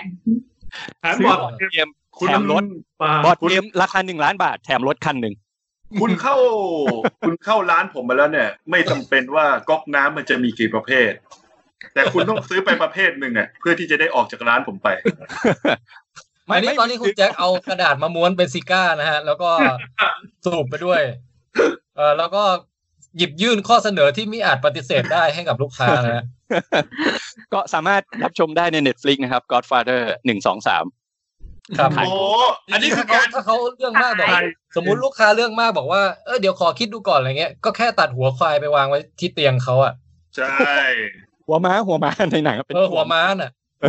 โอ้โหอันนี้นี่คือเหมาทั้งร้าน อืมเดี๋ยววันรุ่งขึ้นเขาก็กลับมาซื้อเองอ่ะ ใช่ อ่า นะครับ ก็อันนี้ก็ใช่ ก็พอพอเป็นน้ำจิ้ม ครับเอ้ยแล้วนี่เรารายการอะไรนะ รีวิวอะไร เค้กที่ มา ว่าเราเราเออ มาร์เก็ตติ้งทิปบายทิปวันละทิป yeah โดยสนับสนุนโดยทิพยประกันภัย ใคร และบริษัททิปโก้ เข้าไปกันใครก็เข้าได้ เออทิปโก้มาได้ อยากให้คุณดูหนังให้เพลิดเพลิน อ่ะเดี๋ยวเดี๋ยวรีเลทต่อกับของคุณแจ็คเรื่องเรื่องเลือดใช่ไหมอะไรนะแบดบลัดใช่ไหมเลือดชั่ว คือหนังที่ผมเพิ่งดูอ่ะเมื่อวีคที่ผ่านมา เกี่ยวกับเลือดเหมือนกัน และเกี่ยวกับสิ่งที่พี่แทนเพิ่งเพิ่งคุยกับคุณแจ็ค ผม เนี่ย ขอ คือ เดาผมขเรื่องอเดาผมขอเดา ได้เลยเดาเดาเดา บัตเทิลฟิลเอิร์ธ ไม่ใช่ โอ้โหเรื่องเดิม เฮ้ยแบทเทิลฟิวเวิร์ดผมมีแผ่นนะ ผมซื้อแผ่นเก็บไว้เลยนะ แต่แม่งดูรอบ เป็นหนังเกี่ยวกับ เดี๋ยวนะ โลกอ ผม นาคต จะพยายามเดาให้ถูกนะคุณติ๊บ ได้ เป็น ครับ หนังที่เกี่ยวกับลิสีดวงวะฮะ ไม่เกี่ยวครับ ไม่เกี่ยวเกี่ยวกับเลือดที่เกี่ยวกับเลือด มีมีคำมีคำที่แปลว่าเลือดอยู่ในชื่อไหมอยู่ในชื่อหนังปะ วันเนี้ยตีสามแล้ว ไม่มีไม่มีไม่มีคำว่าเลือดอยู่ในอยู่ในชื่อ แต่เกี่ยวกับเลือด เกี่ยวกับเลือดอ่ะเกี่ยวกับแวมไพร์ด้วย โอ้หนังเก่าหนังใหม่ฮะ เป็นหนังเก่า อินเตอร์วิววิดแวมไพร์ ถูกต้องนะครับ เย้ คือพอดีวิกเขาเขาวก่อนอ่ะ ที่พี่แทนเพิ่งพูดเพิ่งพูดถึง Interview with with the Vampire ผมก็เลยไปหาดู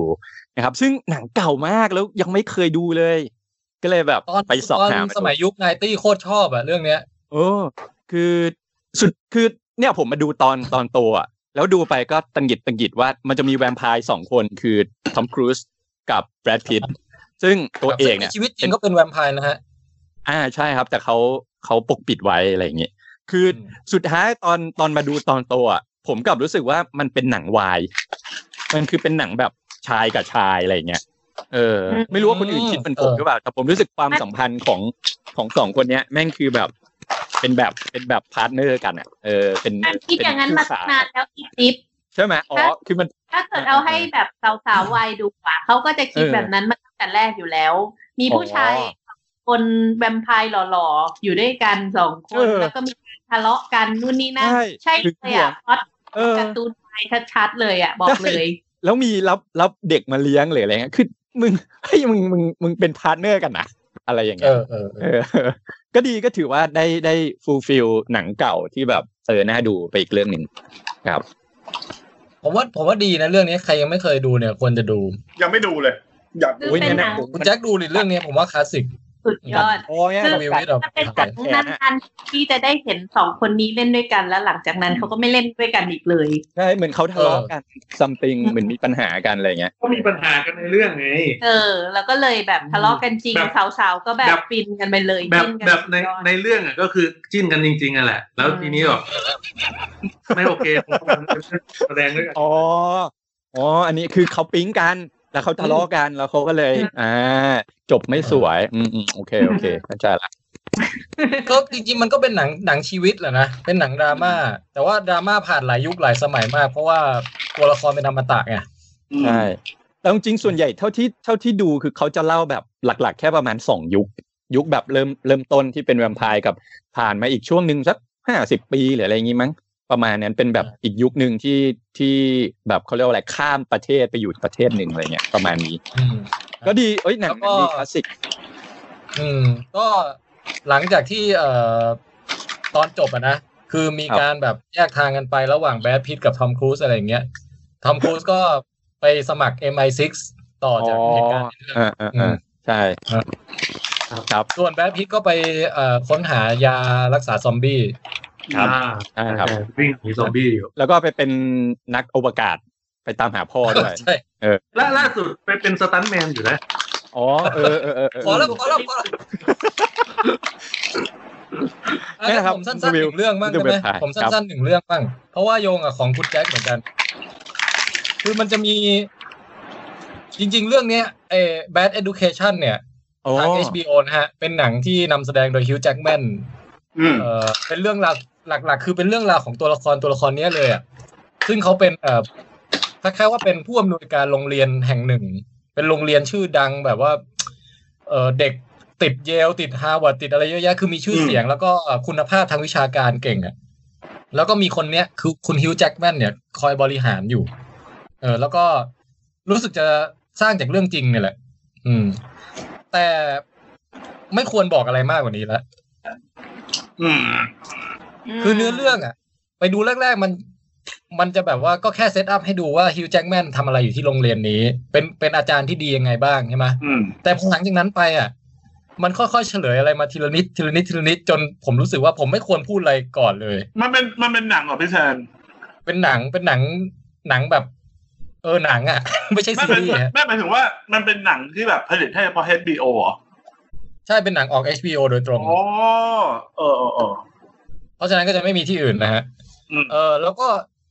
ผมชอบมากๆใช้ได้เหมือนกันนะ เรื่องเนี้ย เออ ถือว่าถ้าเป็นเทศกาลออสการ์นี่ก็ไอเรื่องนี้ก็น่าจะติดโผอ่ะ โอ้โห อืม โอ้น่าสนใจคะแนนดีด้วยนะเออ โอ้เดี๋ยวเดี๋ยวต้องไปดูเลย ค นะ อมเมนโทนี่ให้เก้าสิบสามเปอร์เซ็นต์เลย โอ้เก้าสิบสาม ชอบชอบมุกคุณขุยเด็กติดเยล น่าจะผมตั้งทั้งมหาลัย เดี๋ยว ผมตั้งด้วยมั้ย ขอบคุณสำหรับมุกนะฮะ ชอบชอบ ก็เอาเป็นว่าเรื่องราวมันมีอะไรที่ค่อยๆเฉลยค่อยๆเปิดเผยออกมา แล้วก็เอ่อแนะนำว่าให้ดูโดยที่ไม่ต้องรู้อะไรก่อนเลย เกี่ยวกับเหตุการณ์จริงอ่ะ อืม เข้าไปแบบใสๆสดๆซื่อๆเนี่ย จะ อืม จะสนุกที่สุดสำหรับเรื่องนี้นะฮะ โอ้งั้นผมขอวิชลิสไว้เลยนะฮะ อ่ะ จะได้จะได้ดูต่อเลย เออ แล้วก็จริง ๆ เรื่องราวมันอาจจะไม่ได้แบบ เออใหญ่โตเท่ากับหนังฟอร์ม ไอหนัง สมมติอย่างเออสปอตไลท์หรืออะไรอย่างเงี้ย อันนั้นมันระดับประเทศระดับโลกอะไรอย่างงี้ใช่ไหมแต่ว่าเรื่องราวอันเนี้ยก็แต่ชั้นเชิงการค่อยๆเผยของเขาอะ่ะ แล้วชั้นเชิงการแบบให้เราเข้าใจตัวละครแต่ละตัวว่า มาถึงจุดๆนี้ได้ยังไงอะไรเงี้ยผมว่าเรื่องเนี้ยเล่าเรื่องเก่งเล่าเรื่องได้ดีมาก ผมผมว่าน่าสนใจนะ เพราะว่าคือบางทีไอ้สเกลที่มันเป็นเรื่องเล็กๆอ่ะผมว่าบางทีมันก็เป็นเรื่องร้ายแรงได้แบบน่าติดตามเหมือนกันนะ อืมอันเนี้ยอยากให้คุณแจ็คดูแล้วอยากอยากฟังความคิดเห็นรีวิวของคุณแจ็คด้วยเออ ได้เลย เดี๋ยวดูเดี๋ยวดูอา แบ ทิต ท ย์หน้าเลย เคชันนะฮะ ทาง HBO วิชวิชลิสไปแล้วนะฮะแอดวิชลิสไปแล้วนะฮะ เออต้องอย่าไปสับสนกับหนังที่ชื่อเดียวกันอีก อีกเรื่องหนึ่งมันชื่อ Bad Education เหมือนกันป่ะ แต่ อ๋อ มัน อั เป็น น นี้ หนัง คาเมรอนดีแอส แล้วอ่ะ ใช่ใช่ใช่ไหมหนั ใช่ งตลกไหมถ้าผมจำไม่ผิด อันนั้นหนังตลก อืม เออ แล้วก็ เออครับ นั่นแหละ กับ โอ จัส เคเนี่ ติ ย น จ ติ บ เบเลก แล้ นะ ว อืม ไปใครต่อ คุณคุณติ๊บจะต่ออะไรป่ะ ถ้าผมเดี๋ยวผมเป็นหนังเก่า คือช่วงเนี้ยผมอะไปดูหนังเก่ามาหลายเรื่องอยู่ ก็คืออีกเรื่องหนึ่งตอนเพิ่งรู้ว่าทาง Netflix เพิ่งเพิ่งเข้าด้วยเมื่อวาน คือเรื่องเนี้ยเป็นหนังของอัลเฟรดฮิชคอกนะครับ โอ้ยหนังแบบเมื่อหกสิบหกสิบสองปีที่แล้วอ่ะหนึ่งเก้าห้าแปดเออ ม หนังหนังแบบโบราณมากชื่อเวอร์ติโกนะครับ โอ้ยอันนี้ดังมากเนี่ยฮะ เออ แต่เฮ้ยพล็อดคือกลายเป็นปรากฏว่าดูปัจจุบันเนี่ยเนื้อเรื่องก็ยังแบบทันสมัยอยู่ การเล่าเรื่องการตัดต่อของเขาหรืออะไรคือ ผมว่ามันทำให้น่าสนใจคือเบสอะจากที่ผมเป็นคนชอบเอ่อหนังสืบสวนสอบสวนอยู่แล้ว ปรากฏว่ามันคือหนังสืบสวนสอบสวนคดีฆาตกรรมเลย เออ อืม เพราะฉะนั้นเนี่ยคือมันเลยทำให้ตัวเนื้อเรื่องอะมันน่าติดตามอยู่แล้ว แล้วยิ่งแบบ อ่า เอ่อเจ้าพ่อไซโคด้วยเนี่ยอัลเฟรดฮิชคอกเนี่ย คือพอมามาดูแนววิธีการของเขาอะเขาบิวเขาค่อยๆเล่าเรื่อง ค่อย ๆ แบบปูเรื่องมา คือมันทำให้แบบ เฮ้ย เออหกสิบสองปีที่แล้วแต่แบบกลับกลายเป็นหนังแบบหนังที่ดีมากแล้วแบบอมตะผมให้เก้าจุดห้าคะแนนเนี่ยเออ โอ้โห หนังหนังแบบหนังคารวะเลยอ่ะชั้นครูจริง คือ คุณฮิชคอกเนี่ยผมยังไม่ค่อยได้ตามไปดูเขาเท่าไหร่เลยอะ ใช่ คุณแจ็คเคยดูอะไรของคุณฮิชคอกบ้างปะ ดูว่าแค่ไอ้ไซโคอ่ะ อันนั้นดังสุดใช่ไหม ม อันนั้นดัง แล้วก็ สุด แล้วก็พยายามจะตามดูแต่ดันเผลอไปดูไอ้แบบเรียวินโดว์เวอร์ชันใหม่แล้วไง อ๋อ อืม อืม คือคือ คุณคุณ ลาย แม็ก เส้น เคยดูฮิชคอก ดี ปะ มากเลย คุ อะ ณแม็ก ก็ไซ คุณแม็ก โค เคยตาม แหละค ดู รับ ฮิชคอกไหมฮะ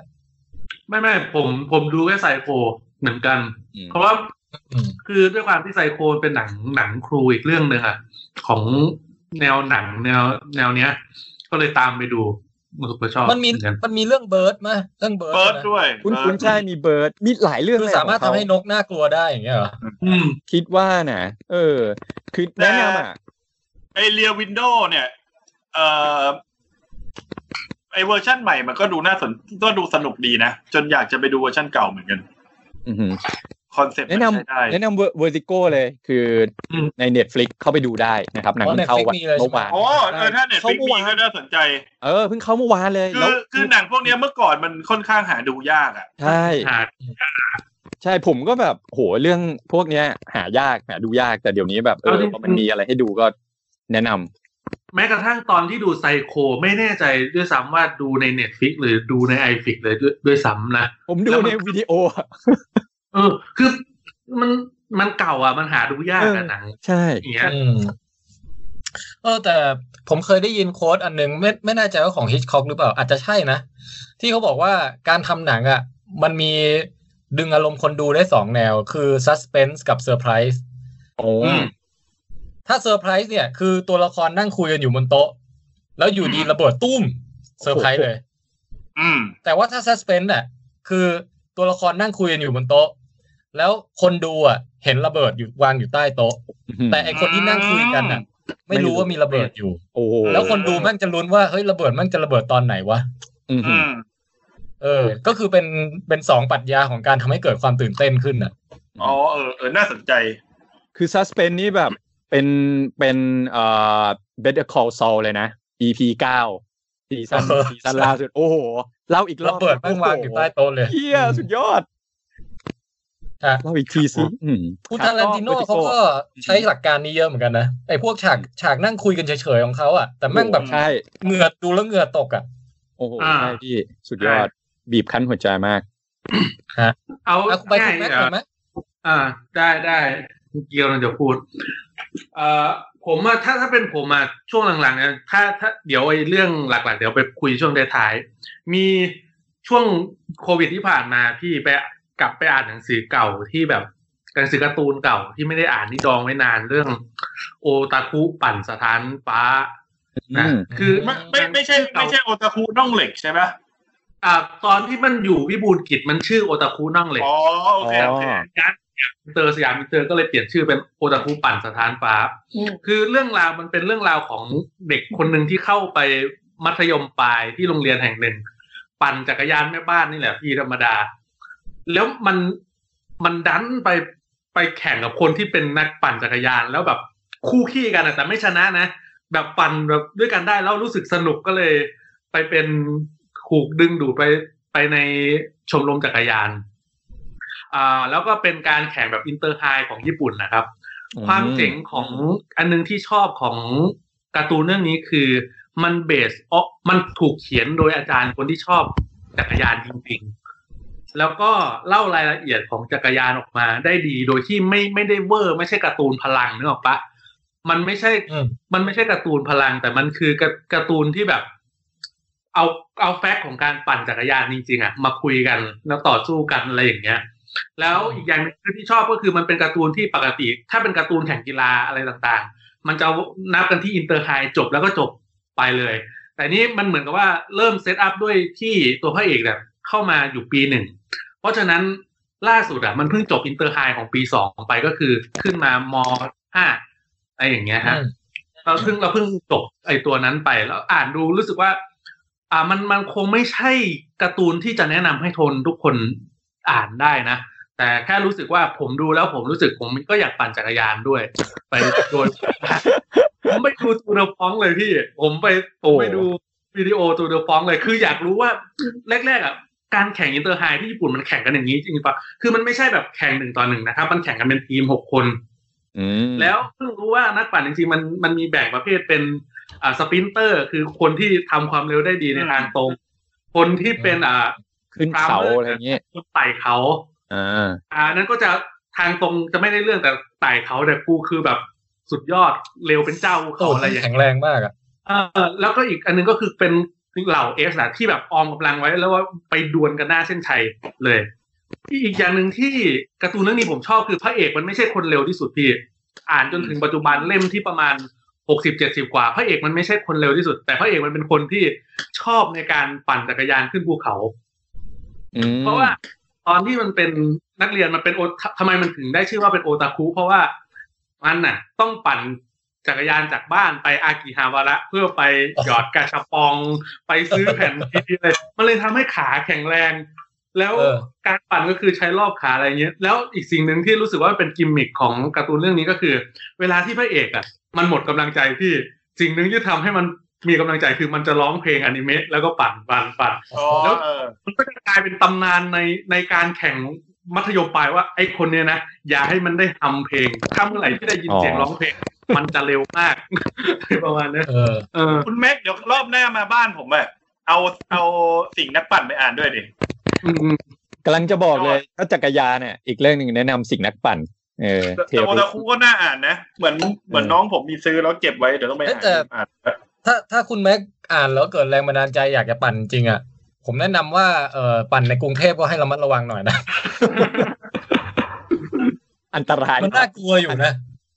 อืม แต่ก็คงไม่ไปปั่นจริงอ่ะพี่ มันแค่มีอารมณ์แบบว่าถ้าไปปั่นมันก็คงสนุกดี แต่ก็คงไม่แบบรู้สึกว่ากูจะต้องไปปั่นพรุ่งนี้เลยไปซื้อจักรยานอะไรอย่างเงี้ย แม่ ไม่ แค่ ต้อง ไปปั่นบางกระเจ้านะ ก็โดนแดดเผาหัวไหม เออ แล้วกลับมาไม่สบย ผมเอาจักรยานคุณแจ็คไปซิ่งแล้วที่บ้านน่ะกับจักรยาน คุณ ใน ส้ม คุณส้มไปซื้อไอ้นี่มาดีกว่าเออไอที่ปั่นอยู่กับที่อ่ะ อ๋อ เออแล้วก็แล้วก็ใส่ใส่แว่น VR เดี๋ยวนี้ไม่ต้องใส่แล้วนะเขาเป็นซีมูเลชันที่แบบเขาแข่งไตรกีฬากันอยู่ตอนเนี้ย เออ อืม แข่งของจริงก็ใช้อย่างนี้ใช่ไหม ใช่ ใช่ใช่พี่ เป็น เฮ้ยคุณตัวช่วย เดี๋ยว ครับ เดี๋ยวเดี๋ยวเดี๋ยวคุณโป้มาตอนไหนเนี่ย มาเมื่อกี้ เออตั้งแต่ตอนที่คุณแม็กเล่าเรื่องอยู่อ่ะ เดี๋ยวนะ มา ใช่ ตกใจ เอ้าโทษที ข้าวหลาม พอ ที่ ดี มัน เพิ่ง ต้อง ไปถ่าย Breaking Bad เสร็จลูกกระตาหน่อยสิ ไอ้ยไม่ใช่ Better Call แล้ว Saul ต้องเป็น ถ่าย ภาพ Better นิ่ง Call อ Saul ยู่น่ะ เดี๋ยวเดี๋ยวนะ เปิดแล้ว ต้อง นะ แบบ พี่ นี้ อืม ไหนอะ เปิดแล้วนะ คุณจ็คก็ แล้วก็เดี๋ยวเดี๋ยวข หาย อ ไปไหนอะคุณโป้งเดี๋ยวนะ ขอ แล้วเสียงคุณโป้งมันจะไม่ออกมาแล้วแป๊บหนึ่งแป๊บหนึ่งครับเดี๋ยวไหนๆก็มาแล้ว แล้วจัดการปัญหาเทคนิคเล็กน้อยนะครับ อืมขออภัยด้วยผมมาช้าเลย เกิดปัญหา คุณอุบลินบอกว่า ไม่ โอ เอา ทัคุ ไปครับ น้องเด็กเนี่ย ไม่เอาไป มีให้ดูเป็น ไม่ แอ เอา นิ ไป เมครัชันบ ใน Netflix ด้วยนะฮะ เดี๋ยว เราดูเราดู เดี๋ยว เขาหมดแล้ เดี๋ยว วการให้อภัยง่ายไปจะติดนิสัยเราไม่ให้อภัย เออเมื่อกี้กำลังจะบอกว่าไอ้เครื่องปั่นแบบที่มีแบบจออยู่ข้างหน้ากับไอ้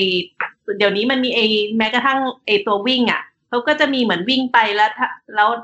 เราสามารถวิ่งตามจุดต่างๆได้อ่ะ เลือก แล้ว ถ่า ไอ้ ยได้ด้วยนะ เออเราคือไม่ไอเครื่องพวกเนี้ยคือเหมือนกับว่า เดี๋ยวเนี้ยถ้ายี่ห้อเดียวกันนะถ้าไปเล่นที่อื่นอย่างเงี้ย เราสามารถเล่นต่อจากไอที่เราวิ่งได้ด้วย มันซิง ยั ค์ งไง กันได้ด้วย ยังไงผมก็รู้สึกว่าการไปปั่นจริง ๆ มันมันก็สนุกกว่าการปั่นพวกซิมูเลตอะไรอย่างนี้อยู่แล้วล่ะ แล้วเหมือนเหมือนมีข่าวอ่ะ ไม่แน่ใจใครเอามาลงแบบคุณโป้งเอามาลงบ้างที่ที่บอกเตะปลั๊กหลุดอ่ะเป็นรายการแข่งแข่งจริงๆอ่ะ เออ ใช่ใช่ ออแล้ว เพราะว่า ปรากฏโดนออก โดนคัดออก มันโดนเตะปลักในโลกเดอะแมทริกอะ เออ แล้วแบบหลุดออกไปเลย หลุดออกไปเลย อืม อืม โอเคครับ โอเค อ่ะอ่านผมอ่านคอมเมนต์นะ ได้เลย ได้ครับ พี่ เออคุณนอนเซนต์บอกว่ากว่าจะปั่นปั่นจบกันหนึ่งกิโลเมตร คือหมายว่าไอ้เรื่องเนี้ยคือหนึ่งกิโลเมตรนี่มันเขียนได้ยาวมากใช่ไหม อ่าหนึ่งเล่มหนึ่งเล่มจริง ประมาณสุบาสะหรือเปล่า ๆแต่แต่มีความรู้สึกว่าในความยืดของมันอ่ะ ไม่ไม่มันไม่ได้ยืดแบบซื้อภาษาที่แบบนู่นนี่นั่น ก อ่ะ ว่าจะง้างเท้า วุ่นวาย บทมันจะขมวดมันก็ขมวดให้ไปเลย อย่างเงี้ย อืมคุณพี่ขวยกับคุณนอนเซนต์ก็ช่วยกันเชียร์ฮิเมะฮิเมะฮิเมะ อ๋อใช่ใช่ ฮิเมะก็คือฮิเมะ ฮิเมะคือเจ้าหญิง เอาเหรอ เวลาพระเอกปั่นจักรยานเขาก็จะเปิดเพลงการ์ตูนเพราะเขาอ่ะจริงๆเป็นโอตาคุ เออ ชอบการ์ตูน อืม ฮิเมะเจ้าหญิง แล้วทุกครั้งที่ร้องเพลงเนี้ย มันกลายว่ามันเป็นจังหวะของการหายใจที่เหมาะสมกับการปั่นขึ้นเนินพอดี อ๋อฮิเมะฮิเมะฮิเมะอย่างเงี้ย เฮ้ยแต่มัน อ๋อ ต้อง ต้องคอยดูพอยิ่งท้ายๆซีซั่นอ่ะ มันจะมีการแบบเล่นมุกไอฮิเมะเนี้ยแต่ว่าไม่ใช่แค่ตัวพระเอกแล้วแต่กับคนอื่นที่แบบตลกมากเลยอะ เออ ถ้า ก็เวอร์ชันอนิเมะมีใน Netflix นะฮะ เออครับ คุณสมพงษ์เคงโกบอกว่าไดสกิฮิเมะก็คือมุกเดียวกันใช่ไหม ใช่ใช่ครับ ชอบมากเลยทีนี้ อืม อืม โอเค ก็ประมาณนี้ฮะ คอมเมนต์โอทาคุน้องเด็ก ครับ ผมอ่านประมาณเจ็ดสิบเล่มมั้งเออเพิ่งจบปีสอง ก็คือซีซั่นสองอะพูดง่าย เออ นี่คุณแม็กไปเริ่มอ่านใหม่ตั้งแต่เล่มหนึ่งเลยเหรอ เจ็ดสิบ ๆเออไม่ไม่ไม่ถึงขนาดนั้นพี่ผมอ่ะผมอ่านเป็นสองช่วง ช่วงแรกก็คือจบอินเตอร์ไฮปีหนึ่งของพระเอก แล้วก็ช่วงสองมาอ่านอินเตอร์ไฮปีสองพระเอก แล้วตอนเนี้ยคือทั้งที่ญี่ปุ่นทั้งไทยมันมันถึงช่วงนี้อยู่ ก็เลยกะว่าจะรอให้เบนช่วงให้จนกว่าแบบช่วงอินเตอร์ไฮอีกปีหนึ่งจบแล้วจะไปอ่านอีกทีหนึ่งก็พระเอกก็จบการศึกษาพอดีก็น่าจะจบเรื่องนี้พอดีอะไรอย่างเงี้ย ฮะ ครับ โอเค งั้นผมสั้นๆได้ไหม ผมผมแค่จะบอกว่า ไอสารคดี The Last Dance ไมเคิลจอแดนอ่ะผมดูจบแล้ว จบแล้วใช่ไหม ไหนๆก็พูดเรื่องกีฬากันอยู่ ครับพี่ จะบอกว่า เฮ้ย ชอบมากเลยว่ะ มันเป็นดูแล้วแบบ อิ่มเอมกับการได้ดูชิคาโก อืม บูลและตำนานของทีมนี้มากๆเลยอะเออ แต่ละช็อตที่แบบว่าลุ้นลุ้นว่าจะจะแพ้หรือจะชนะในรูปแบบไหนหรืออะไรอย่างเงี้ย เออ แล้ ทั้ ว ง ก็ ทั้งที่จริงๆเรารู้ผลแล้วด้วยนะ แต่พอมาดูสารคดีเนี้ยก็รู้ยังรู้สึกอินยังรู้สึกลุ้นอยู่ ใช่ไอพวกช็อตที่แบบวินาทีสุดท้ายจะเกิดอะไรขึ้นบ้างอย่างเงี้ยที่มันสลับกันนำอ่ะ เออ อืม แล้วคู่แข่งเจ๋งๆ อย่างยูทาห์แจ๊สหรือว่าแบบว่า เออ เอ เล อ เกอร์ เอ็ก LA กี้ เล มิล เก เล อ อ ร์ ร์หรืออะไรอย่างเงี้ย แบบโอ้โหมันดวลกันได้มันมากอ่ะ แล้วก็ได้ได้รู้เบื้องหลังดราม่าของสมาชิกทีมหลาย ๆ คนที่แบบตอนสมัยที่ดูทางทีวีอ่ะหมายถึงตอนดูแข่งจริงๆอ่ะ ไม่เคย อืม รู้เลยว่าชีวิตของพวกเขาเป็นอย่างเงี้ย อืม เออว่าคนนี้แบบพ่อเอ่อพ่อถูกฆาตกรรมหรือว่าคนนี้ถูกแบบ อะไรนะ รถแมนอะไรอย่างเงี้ย เอออย่างล็อตแมนที่แบบ ชอบชอบอยู่ดีๆ ก็โดดซ้อม หาย ไป ไป หนีไปโผล่ลาสเวกัสอะไรอย่างเงี้ย อืมเพราะ เออ เพราะเขาพูดถึงเบื้องหลังของเขาจริงๆว่าเขาโตมาอะไรยังไง แล้วทำไมเขาถึงติสแบบนี้อะไรอย่างเงี้ยก็แบบก็ได้รู้ถึงมุมนั้นเหมือนกันนะ อืม แล้วก็บุคลิกลึกๆ ของคุณไมเคิลจอร์แดนอะไรอย่างเงี้ยเอออ อืม ว่าเขารักพ่อมากแล้วแบบพอมีเรื่องเกี่ยวกับพ่อก็แบบถึงกับแบบว่าเลิกเล่นบาสไปช่วงหนึ่งหรืออะไรอย่างเงี้ยเอออ ม อันนี้คือไม่ไม่ได้สปอยอะไรสำหรับคนที่ไม่รู้นะฮะ ครับ แต่ก็ เออเรียกว่าชอบมากอ่ะเป็นสารคดีหนึ่งที่ชอบมากๆเลย อืม เออคือสารสารคดีเนี้ยมันอยู่ดีๆ มันก็โดดขึ้นมาแล้วก็คำวิจารณ์ดีมาก ๆ เลยพี่ไม่ว่าจะสื่อไหนก็ตามแต่แม้กระทั่งในวงการบาสเองก็ตามแต่ถึง แม้กระทั่งว่าการออกมาแต่ละตอนอ่ะ ของซีรีส์พี่ในวงการมันคนพูดถึง แล้วช่วงนี้มันไม่มีแข่งพอดีไง มันก็มีพูดถึงว่า เออ อันเนี้ยตอนนั้นจอร์แดนพูดเกินไปนะ อะไรอย่างเงี้ยก็ ถามหน่อยครับ ถ้าแบบ ครับ คนที่ไม่ได้ติดตามเรื่องบาสมาเลยเนี่ย อย่างผมเนี่ย มันโอเคไหม อืม ก็โอเคนะสำห ผ รับ มว่ามันน่าจะคืออย่างน้อยคุณแจ็ครู้กติกาบาสใช่ไหม ไม่ไอ้ไอ้คือกติกาบาสอะรู้แต่ว่าเรื่องแบบผมไม่ได้ดูบาสเลยเอาง่ายๆว่าไม่ได้ ถ้า ติด ชอบตามวงการ กี เนี่ย ฬา ร้อยเปอร์เซ็น ผ ต์ มว่า ผมว่าถ้ามีความชอบกีฬา ผมว่าดูเรื่องเนี้ยมันก็ได้นะก็อินนะ ผมผมว่าคุณคุณคุณแจ็คอะถ้าคุณแจ็ครู้จักไมเคิลจอร์แดนนะ คุณแจ็คก็ไปดูในแง่ของไปดูซิว่า ตอนส พ มั อย เท จอร์พแดน ยังไงฮะ เออ อ่ะ เขา เขาเป็นยังไง เขา เพื่อน มัน เขามีเพื่อนเป็นยังไงอะไรอย่างเงี้ย คือ ว่าทำไมเขาเทพหรืออะไรอย่างเงี้ยเนาะ เออ มันก็เล่าเรื่องจอร์แดนว่าเทพยังไงก่อนด้วยแหละ แล้วเสร็จแล้ว มันก็ให้ค่อยๆแบบเจาะลึกลงไปทีละเรื่องทีละเรื่องอ่ะ ถึงคนที่อยู่รอบข้างเพื่อนร่วมทีมโค้ชพ่อแม่อะไรอย่างเงี้ยหรือแม้กระทั่งเคสแบบรองเท้าแบบแอร์จอแดนน่ะ ที่อยู่ดีๆ พอซีรีส์นี้ออกมาไอแอร์จอแดนรุ่นแรกไม่แน่ใจว่ารุ่นแรกหรือว่าของจอแดนเองที่ใส่อะราคาตอนนี้สิบเจ็ดล้านแล้วนะเขาประมูลกันนะ เป็นคู่ที่ใส่เลยรุ่นแรกที่ใส่ คู่ที่ใส่ใช่ คู่ที่ใส่เลยอืม แล้วอยู่ดีๆแอร์จอแดนรุ่นแบบสีสีชิคาโก้อะขาวแดงขาวไอยแดงดำอะไรอย่างเงี้ย ราคาโดดขึ้นมาหมดเลย อืม อืม เออ หรือว่าแบบเหมือนวิธีคิดให้เกิดแรงฮึดสู้ของคุณไมเคิลจอร์แดนอ่ะ คือ ม บางทีเขาเล่นแล้วเขาไม่มีเขาเหนื่อยบ้างอะไรบ้าง แบบต้องแบกทีมเยอะอะไรอย่างงี้ใช่ไหมก็ชุดลงบ้างไม่ลงบ้างอ่ะ แต่พอเมื่อใดก็ตามที่แบบมีคนกล้ามารูปคมเขาอ่ะ อ๋อ ม อืม มันจะเกิดจอร์แดนเวอร์ชั่นไซตามะขึ้นมา ฮึด มันมันดูแล้วแบบดูการ์ตูน มึง น่ะ เป็นอย่างนี้ใช่ไหมเจอกูอะไรเงี้ยแม่งเอา เออ ทุบต้นทุบดอกเลยอ่ะอืม ผม สมมุติใครแบบไปเที่ยวไปเที่ยวพูดกับนักข่าวว่าโอ้ยวันนี้ผมกาดจอร์แดนได้อยู่หมัดเลยเขาชุดลงน้อย อ๋อ มากเนี่ยเกมต่อไปแม่งมึงตาย ผมผมรู้สึกการดูซีรีส์เรื่องเนี้ย ผมรู้สึกว่า เราเคยเห็นคนในในการ์ตูนนะพี่แทน คนที่แข่งกีฬาแล้ว มีแพชชั่นอะไรอย่างเงี้ยเพิ่งเห็นตัวเป็นๆก็จากไอซีรีส์เรื่องนี้แหละที่บอก คือคือไมเคิลจอร์แดนเนี่ยคือเขาก็อาจจะมีเหนื่อยบ้างเนี่ยแต่อย่ามาดูถูกเขาจากการที่เขาเหนื่อย ถ้าเกิดใครเจอใครมามาหยามมารูปคมปุ๊บนี่คือแบบโอ้โห ไปปลุกยักษ์อ่ะ อืม แล้วเขา มัน จะ มาก ใช้ มันมากแล้วก็ ได้ฟุตเทจแบบของจริง อืม เหมือนแบบหนังสารคดีเลยอ่ะอืม ฟุตเทจทั้ง แต่ผม ทั้งตอนแข่งก็เลือกมาดีมาก ทั้งทั้งแบบในล็อกเกอร์รูมทั้งแบบฟุตเทจสัมภาษณ์อะไรอย่างเงี้ย สลับกันได้แบบเนียนเล่าเรื่องสนุกมากเลย สิ่ง แต่ ที่ ผมยังไม่ได้ ชอบ ดูนะ ครับ ผมยังไม่ได้ดูแต่ สิ่งที่ผมชอบอย่างห นึ นึ่งคือ เวลาที่เป็นเป็นมุมเหมือนถ่ายระยะไกลอ่ะพี่เขาเหมือนไปดึงเสียงตรงนั้นให้เราได้ยินด้วยอ่ะว่าณ อ๋อ ณ เออ ตอน เออ ไอ้พักเบรกอ่ะ ตอนมาติวแผนกันอ่ะ หรือตอนคุยกันระหว่างโค้ชกับจอร์แดนอะไรเขาคุยอะไรกัน ทั้งที่แบบในในความเป็นจริงอ่ะมันมันเป็นแค่การอ่านปาก อะไรอย่างเงี้ย หรือว่าไม่ได้ยินเลยอะไรอย่างเงี้ย เออ ชอบเหมือน แต่นี่มันเหมือนอัดเสียงมาชัดด้วยนะ ใช่ ไม่รู้ทำไงเหมือนกัน อืม แนะนำแนะนำผมผมเก็บไว้แล้วเนี่ย ไว้ว่างๆเดี๋ยวดูต่อแน่นอน เรื่องนี้ อ่ะก็เป็นหน้าประวัติศาสตร์ที่แบบยิ่งใหญ่มากๆ ช่วงหนึ่งของ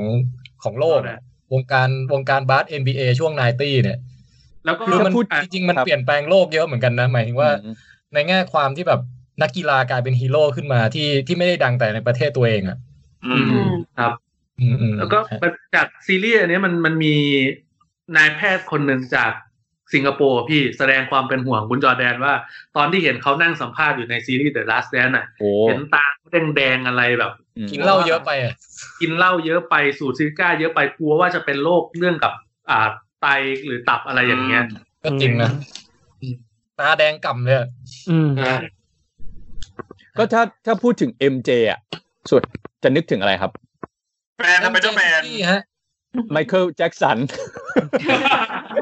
ไมเคิลจอแด ไม น เคิลแจ็คสันกับไมเคิลจอร์แดนก็เคยถ่ายมิวสิกวิดีโอร่วมกันด้วยนะ ใช่ก็คือ ใช่ใช่ เทพเทพของป๊อปมิวสิกกับเทพของ NBA นะครับนะฮะ ใช่ MJ คือเป็นยุคแบบ ยุคปฐมปลายกับยุคมอต้นของผมอะที่โตมากับสองคนเนี้ยไมเคิลแจ็คสันกับไมเคิลจอร์แดนเนี่ย ใช่ MJ สุดยอด เออ ทั้งคู่ กับเบิร์นเอ็มเจเนี่ยฮะ ครับ อืมโอเคอะใครจะรีวิวอะไรต่อฮะ คุณโป้งไหม ครับผมเหรอ โป้งดูอะไรมาบ้าง อืม ก็มีอิตาวนครับนะครับ ดูไม่จบ เอ่อ มีขุนพันธ์ภาคสองใช่ไหมแล้วก็มี Outsider นะครับ ที่ อ๋อ ดูไป อืม ให้เลือกมาเรื่องหนึ่งใช่ไหมครับ เดี๋ยวนะ ผมกำลังนึกอยู่ว่าผม ฟิลเอิร์ธ Battlefield Earth ยังไม่ได้ดูอ่ะคุณแจ็คอืม เอ้ยหนังดีนะ โอ้ยรบกันมันเลยสนุก อืม จอห์น รีทวิวอะ รา ไร วต้า รีวิวรีวิวเรื่องไหนดีให้มันไม่เดทแอร์เอาขุนพันธุ์ก่อนก็ได้ครับไม่เป็น ครับ อันนี้ไม่ได้แอร์แล้ว อันนี้คือเสียงอะไรเหมือนอยู่ในเรื่องสไปเดอร์แมนเลยอะ วันนี้เรามีซาวด์ฮะเรามีซาวด์ อ๋อโอเค แต่เรามีซาวด์เดียวนะคือ อะไรก็ตามเราก็จะเป็นซาวด์เนี้ยแหละ อืม โอเค ขุนพันธุ์ภาคสองนะครับ ก็จริง ๆ มันก็คือภาคต่อจากภาคแรกแหละอืมเอ่อถ้าโดยส่วนตัวผมว่าภาคเนี้ย ในแง่ของการเล่าเรื่องมิติบทอะไรพวกเนี้ย ผมว่าทำได้ดีกว่าภาคแรกนะ คืออ ม ภาคแรกอะผมมีความรู้สึกว่าซีจีมันก็ยังไม่เนียนเนื้อเรื่องมันก็ยังไม่ค่อยกลมกล่อมอะไรอย่างเงี้ย แต่ว่าพอภาคสองเนี่ย เหมือนมันตบให้เข้าที่มากขึ้น ประเด็นที่ควรจะเล่นก็จริงๆมันก็มีเยอะอะแต่ว่ามันก็มันก็แบ่งออกมาแบบพอประมาณอะไรเงี้ยพี่แทนยกมือ ถามหน่อยครับ ครับพี่ ขุนพันธ์นี่คือผมไม่เคยดูสักภาคอ่ะ มันเป็นหนังแอคชั่นไทยแนวแบบแอคชั่นเวอร์เวอร์ใช่ไหม ใช่พี่แบบเน้นซีจีเน้นอะไรอย่างเงี้ยครับ คือ ผู้กำกับ ป๊อป เขา สุ บอก ภก ว่าร มาครับ อ่าไม่ใช่พี่ออนันดาครับ อ๋อ ผู้ อัน กำ นั กัน บ ดากำกับเหรอ ไม่ใช่พี่หมายถึงว่าอดันดาแสดงนำ แสดงนำ แต่ว่าผู้กำกับผู้กำกับรู้สึกจะเป็นคุณก้องเกียรติมั้งที่ที่ทำเรื่องเฉือนนะครับ ใช่ใช่ใช่ครับ อ๋อ ใช่ครับ เอ่อ เสือ ผู้ ชอบ กำกับ เนี่ย ผมบอกว่าจริง ๆเขาไม่ได้อยากทำขุนพันธุ์ให้เป็นแบบอิงประวัติศาสตร์อะพี่เขาอยากทำให้มันเป็นเคสของแบบโรบินฮูดอะทำให้มันเป็นอ่าฟิกชันไปเลย อื อื ม ม เหมือนเหมือนแนวนี้ไหมเหมือนแนวถ้าเป็นญี่ปุ่นก็คือเคนชินไหม อ่าประมาณนั้นก็คือตัวตัวละครโอเค แต่ละอย่างมีตัวตนจริง ๆ แหละ แต่แค่อยากมาเขียนเสริมเติมแต่งให้มันเป็นแบบฟิกชันไปเลยอะไรอย่างเงี้ย เหมือนให้มันแบบมีความแฟนตาซีมีอะไรมากกว่านี้อะไรอย่างเงี้ยครับ จริง ๆ ตัวขุนพันธ์ท่านอาจจะไม่ได้แบบ เอ่อเขาเรียกอะไร อาจจะไม่ได้มี เอ่อเขาเรียกอะไรอ่าคาถา ใช้เวทได้ อะไรขนาดนั้นหรือเปล่าอะไรเงี้ย คือคือก็ก็ไม่ไม่แน่ใจขนาดนั้นอะไรเงี้ย แต่ว่าก็คือเหมือนกับทางผู้กำกับเขาก็คืออยากอยากทำเป็นเชิงเหมือนแอคชั่นเป็นแฟนตาซีแต่ว่าก็คือเหมือนสอดแทรกเรื่องประวัติศาสตร์อะไรเงี้ยเข้าไปด้วยอย่าง ภาคสองเนี่ยจริงๆ มันมีประวัติศาสตร์เรื่องของเสือ เสือก็คือหมายถึงพวกโจรที่แบบ เออเขาเรียกอะไรไปปล้นคนรวยมาช่วยคนจนอะไรประมาณอย่างเงี้ย อ๋อ ซึ่ง ผ ใน ม ประ รู้จั วั ก ติ เสือใบอะฮะ อ่าใช่พี่ก็ก็ในเรื่องเนี้ยมีมีตัวละครเสือใบเยี่ยมเลย ไอ้ยมีมีสองเสียงอะมีสองเสียงอะ มีเสือใบกับเสือฝ้าย ซึ่งจริง อ่า ๆ ถ้าตามประวัติศาสตร์ประเทศไทยเนี่ย เสือใบกับเสือฝ้ายเนี่ยรู้สึกจะเป็นเหมือนกับเป็นหัวหน้าขบวนการที่ไปปล้นพวกสินค้าให้กับเอ่อเขาเรียกอะไรไปปล้นสินค้าของพวกญี่ปุ่นนะพี่เพราะตอนนั้นญี่ปุ่น อ่ามั มันเป็นช่วงยุคสงครามโลกครั้งที่สองอะปล้นเสร็จแล้วก็แบบเอาไปทิ้งเอาไปแบบถีบถีบทิ้งถีบไอ้พวกสินค้าลงจากรถไฟประมาณเนี้ยก็เลยกลายเป็นขบวนการที่ชื่อว่าไทยถีบ อ๋อเออเออเออเออนึกออกนึกออก นั่นแหละมีประวัติศาสตร์ตรงนั้นด้วย แต่ว่า เออ แต่ว่า เคย ในหนัง เคยเคย ในหได้ยินังน ก็ไม่ได้พูดเยอะเท่าไหร่นะครับ เพราะว่ามันไปเน้นเออเขาเรียกอะไรเหมือนกับความสัมพันธ์ของตัวเสือใบเสือฝ้ายแล้วก็ขุนพันธุ์อะไรอย่างเงี้ย อืม มากกว่า แล้วไอ้ภาคภาคไหนนะที่มีน้อยวงพลูมาเล่นนะฮะ ภาคแรกครับพี่ ที่แล้ว ภาค ภาคแรก ภาคแรก อ๋อ คือเหมือนกับว่าเขาเซตให้คุณน้อยวงภูอ่ะเป็นคล้ายๆเหมือนเป็นเขาเรียกอะไรเป็นโจรภาคใต้ที่เป็นคล้ายๆเป็นคู่ปรับคนสำคัญของขุนพันธุ์อะไรประมาณเนี้ยพี่ เราก็เร่งตายไหมอะ ในเรื่องรู้สึกจะ พูดภา มี ษาใต้ มีมีพูด พูดภาษาใต้ มีพูดมีพูด แต่มันจะเป็นสำเนียงแบบพี่น้อยอ่ะพี่พี่แทนเข้าใจ ใช่ อ๋อ ใช่ คือมันจะเป็นเสียงแหบๆเรื่องนี้ก็เหมือนกันผมจริง ๆ ไม่อยากแซวคุณเป้อะจริง ๆ เสียงตัวเองไม่ได้ดีอะไรเท่าไหร่กับเขามาก ใช่ อะแต่ เขาเขาบอกว่าเขาจงใจให้มันเป็นอย่างนั้น เหรอ เป้เขา คือ สัมภาษณ์ คือเวลาเขาพูดเขา ว่า เขาจะพูดเขาจะพูดอย่างเงี้ย เขาบอกว่า ยังไงนะยังไงนะ เนี่ยก็จะพูดอย่างเงี้ย คนชอบล้อคนเขาชอบล้อเขาเรื่องเรื่องเสียงนี้เยอะพอสมควรเขาเลยบอกพุ่มกับบอกว่า งั้นผมจะใส่เต็มที่เลย เอาให้แบบ ให้มันตลกไปเลยอะนึกออกไหม คือในเรื่องเสียงแบบ ผม มัน จะ จะ อยาก ดู ไปดูก็เพราะอย่างเงี้ยแหละ ตลกตลกอะ แต่ผมชอบเสียงคุณโป้เมื่อกี้ เอ้ยผมฮานะ อืมคือเขาจะดัด ถ้าอย่างนั้นโอเค พอเข้าใจเหตุผลแล้วคือคือเหมือนเขาตั้งใจดัดเสียงอะเพราะว่าผมจำได้ว่าตอนที่คุณเป้อารักษ์เขาเล่นเรื่องเฉือนนะเขาก็ไม่ได้อะไรขนาดเนี้ย มัก็ล่ธรรมชาตินะ ใช่ใช่เรื่องนั้นผมก็ชอบนะ ถึง เอ้ยเรื่องเฉือนนี่ดีมากเลยนะ ใช่ถึงหลายๆคน ดีมาก อาจจะแบบเฮ้ยอะไรวะแบบฉัดชัยแบบแม่งแต่งตัวแม่งเหมือน ก็ เจ้า เขา พ่อ เป็น ลง เฮียเขาเป็น เจ้าพ่อลง ป่าไง เจอะไรประมาณเนี้ยมึงไม่ใช่ อ่า ตำรวจ แต่ผมว่าเออ เฮีย มันก็ เฮ้ย เป็นลุค เท่ ที่ ว่ะ แปลกดีเออผมว่ามันเป็นลุคที่เท่แปลกดีอะไรอย่างเงี้ย ครับ เฉือนเออนึกออกแล้วจำได้ดูในโรงชอบมาก อืม ครับ ฮะโอเค นั่นก็คือเรื่องขุนพันธ์สอง ใช่ครับ ซึ่ง มีให้ดู ก็ถือ ใน ว่า Netflix มันใช้ได้ประมาณนี้ไหม ใช่ครับพี่ก็คือเขาเรียกอะไรมันมันลดความ เออเขาเรียกอะไรคือ CG หรืออะไรอย่างเงี้ยเขาพยายามไม่ไม่ไปเน้นให้มันแบบเหนือจริง หรือว่ามันมันแบบต้องใช้ CG เวอร์อะไรประมาณเนี้ยให้มันอยู่ใน อืม ในในเรื่องของแบบความพอดีอย่างเช่นแบบเช่นพวก CG ฉากกระสุน CG อะไรพวกแบบคาถาคมที่แบบมันไม่แบบต้องต้องทำให้มันเวอร์มากอะไรประมาณเนี้ย มันก็เลยดูแล้วมันก็ยังไม่รู้สึกว่าแบบมันขัดตาอะไรเงี้ยแต่อย่างแบบภาคแรกเนี้ยพี่ มันมีแบบซีจีที่แบบมันสู้กันบนรถไฟอ่ะพี่แล้วมันใช้กรีนสกรีนในการถ่าย ซึ่งมัน เออ มันโดดมากอ่ะพี่ มันไม่เหมือน กินส แบบ กินพวกเราก็มีนะ ใช่คือมัน เป็ ไม่ น เห ป มืระอน มาณนั้นนะฮะ เฮ้ยของ โด เรา ดโดดมากนี่คือหมายถึงเวลาสู้กันนี่คือแบบมีกระโดดหลบกันเยอะ มันเป็นไง อะ เออ แป้งแป้ ปิ้ ง ว กระโด ปิ้ ด ว เลย ปิ้วปิ้ว ประมาณนั้นเลยครับแต่ว่ามันยังมันยังไม่เท่ากับเขาเรียกอะไร คือต้องบอกว่าเนียนใช่ไหม ว่า ไม่ลอยไม่ลอย ภา ฮะ คแรกอ่ะ ภาคแรกไปดูอนันดากับคุณน้อยวงภูแสดงอะคุ้มไม่ต้องไปสนใจอย่างอื่นเลย แต่สองคนเนี้ยเล่นเล่นสุดสุดจริงหมายถึงในแง่ของการแสดงการอินกับบทอะไรอย่างเงี้ย พี่น้อยเขาก็โดดโดดมากอยู่แล้วอะนะหมายถึงว่าตอน เล่นคอนเสิร์ตอะไรเขาก็โดดมาก โดดจนตีกับเซกอะพี่จำได้ไหม เออ บนเวทีเลยล่อกันบนเวที อืม อ่ะโอเค ครับ คุณพันสอง ครับ ไหนวนวนไปใครคุณแจ็คมีอะไรอีกเปล่า ไม่มีแล้วเนี่ย เกมไงเกมไง โอ้เอาเอาสั้นๆ เร็วๆ เพราะคราวที่แล้วก็รีวิวไปแล้ว ฮะ ไอ้ Call of Duty Infinite Warfare เนี่ย ผมว่ามันมันกลายเป็นหนึ่งในประสบการณ์สงครามอวกาศที่ดีที่สุดในแบบรอบหลายปีเลยว่ะ โอ้ โอ้โหมันมันมากอ่ะ คือ คือเราตัดเรื่องประเด็นว่าแบบ เออเกมแบบเขาเรียกว่าอะไรนะ แมคานิกของเกมที่มันซับซ้อน คือเดี๋ยวนี้เวลาคนเขารีวิวเกมอะเขาจะรีวิวเชิงแบบ เทคนิคใหม่ๆ ในการเล่นเกมหรืออย่างนี้ใช่ไหม อืม แต่ว่าคือไอเกม Call of Duty มันก็ยังเป็นเกม Call of Duty อ่ะ เออ คือคือเน้นแบบตรงๆยิงปืนธรรมดาแล้วก็ใส่แบบแอคทิวิตี้บางอย่างที่มันโขมกระดำใส่กับคนเล่นน่ะ เออบ วกกับพยายามใส่ความเป็นแบบดราม่าเข้าไปในเรื่องอ่ะ ซึ่งผมว่ามันลงตัวมากเลยอ่ะ คือคือเหมือนผมแสวงหาอะไรแบบเนี้ยตอนไอ้สตาร์วอลพิโซดเก้าแต่ผมไม่ได้จากตอนนั้นไง อ๋อ อันเนี้ย อันเนี้ยคือมันอีปิกมากอ่ะ คือมันเป็นฉากที่ผมเคยสปอยพี่แทนไปแล้วในในไอเนี่ยแหละ ในตอนที่คุยกัน เออ อะ เออ แต่มันเจ๋งมากเลยนะ การที่เราอยู่บนพื้น ไอ้ดาวดวงจันทร์ของดาวพฤหัสอะแล้วแบบ อืม ถูกไปยิงแล้วแบบมีหุ่นยนต์สองตัวมันมาต่อยข้างหน้าเราเงี้ย แล้วเราแบบ เราก็ยิงแล้วเจอยานแบบสตาร์เดสทอยเออร์มาจากท้องฟ้าแล้วเราก็ขึ้นยานเล็กบินหนีขึ้นไปอะแล้ว เออ แล้วไอ้ยานนั้นแม่งก็ยิงเรากระเด็นแล้วเรากระเด็นออกมาจากยานอะแล้วก็มีแบบเพื่อนหุ่นยนต์คล้ายๆ CTPO แบบเท่ๆอะ เออ มาช่วยเราไว้แล้วข้างล่างมีแบบสตาร์เดททอยเออร์ตีคู่กันแล้วยิงยิงยิงแล้ว ลำหนึ่งแม่งก็แบบเข้าแกนวาร์ป ปู้ดิอย่างเงี้ยแล้ว เชี่ย แล้วแล้วทั้งเกมเป็นอย่างนี้หมดเลยอ่ะ เออ ตลอดอะ ฟังดูมันว่ะ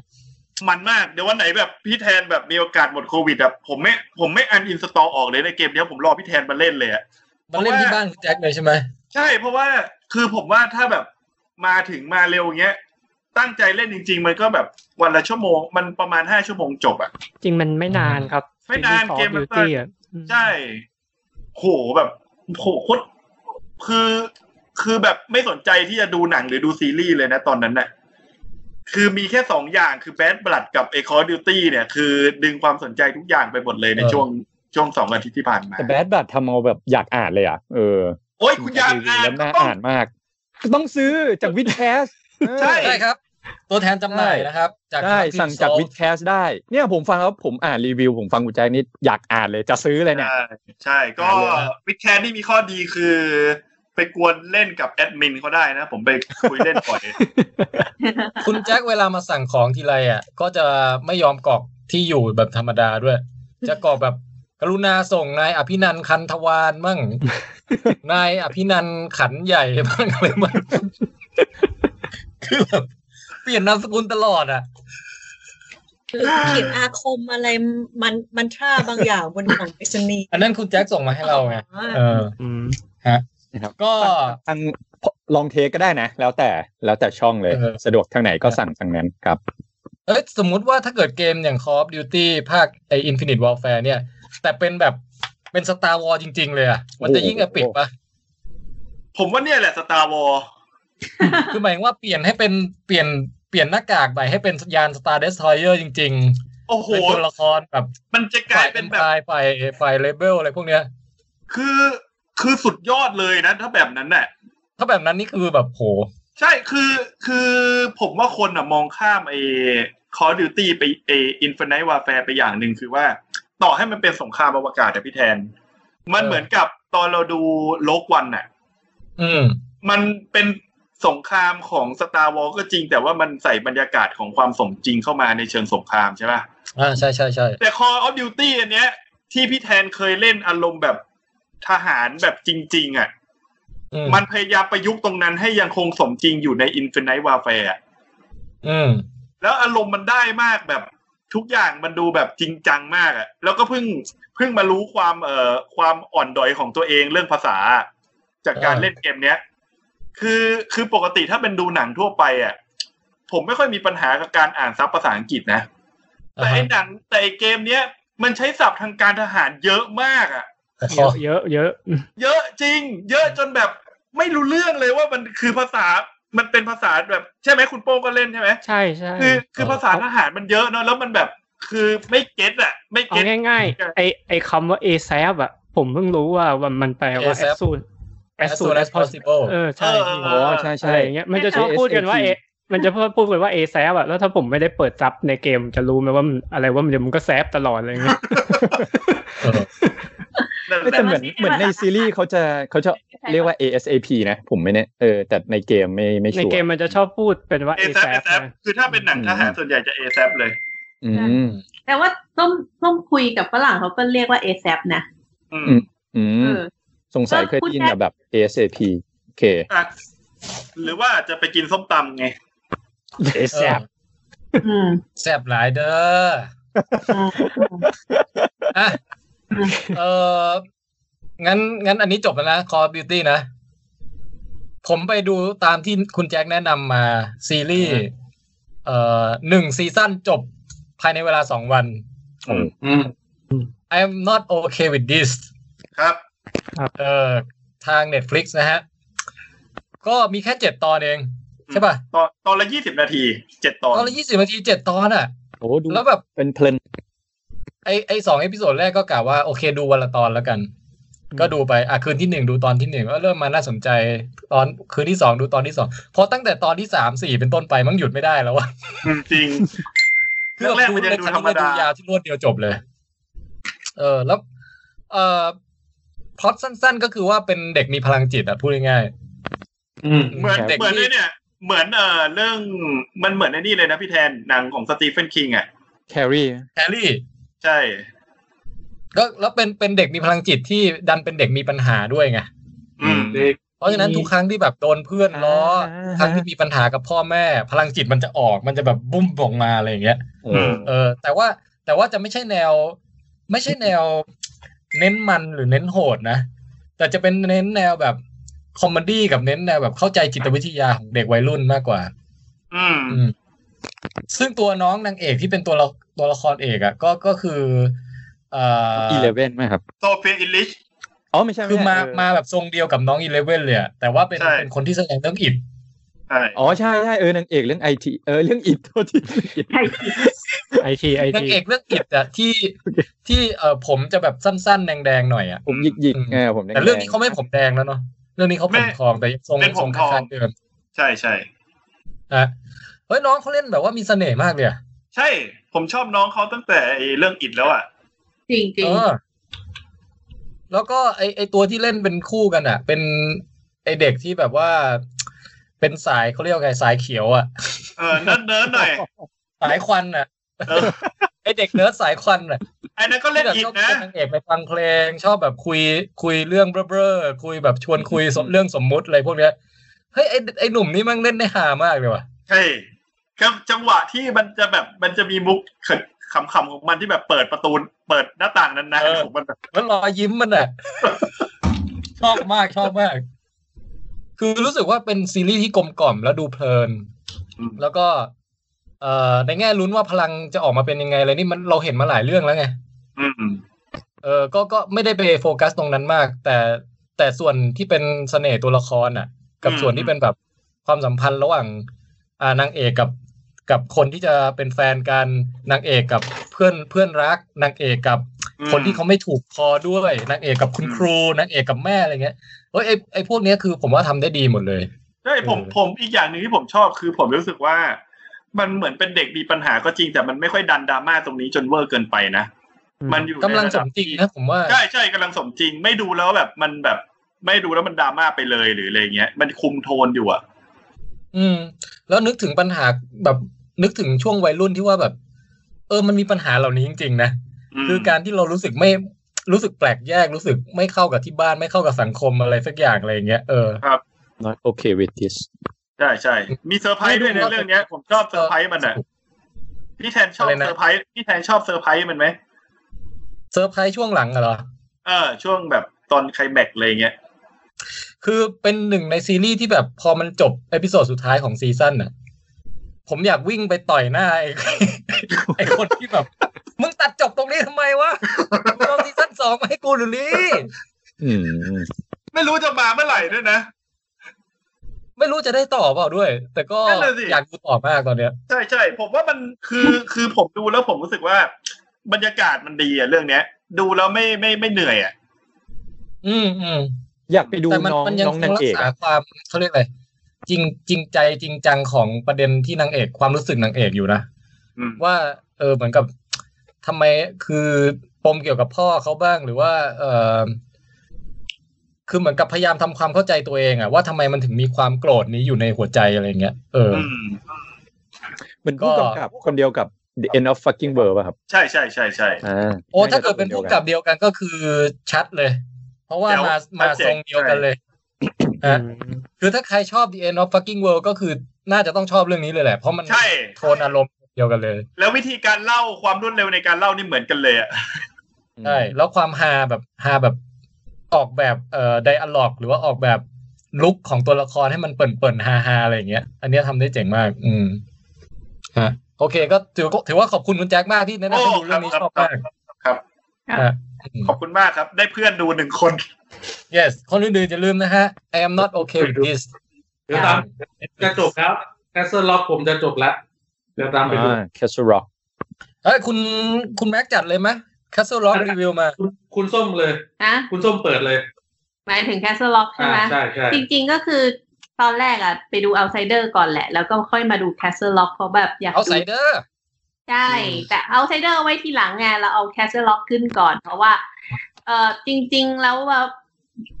ชอบไอแนวประมาณสไอสยองขวัญแบบนี้นะ ก็ ส เลยย องขวัญสืบสวนสอบ เอ สว อน อธิบายไม่ถูกกับเรื่องเหนือธรรมชาติอะไรอย่างเงี้ย ซึ่งอ่ายังไม่สปอยเอาไซเดอร์ตรงที่ว่าแบบเอาไซเดอร์สำหรับส้มมันอาจจะยังไม่สุดนิดนึงอะ่ะ ก็เลยไปหาเรื่องอื่นมาดู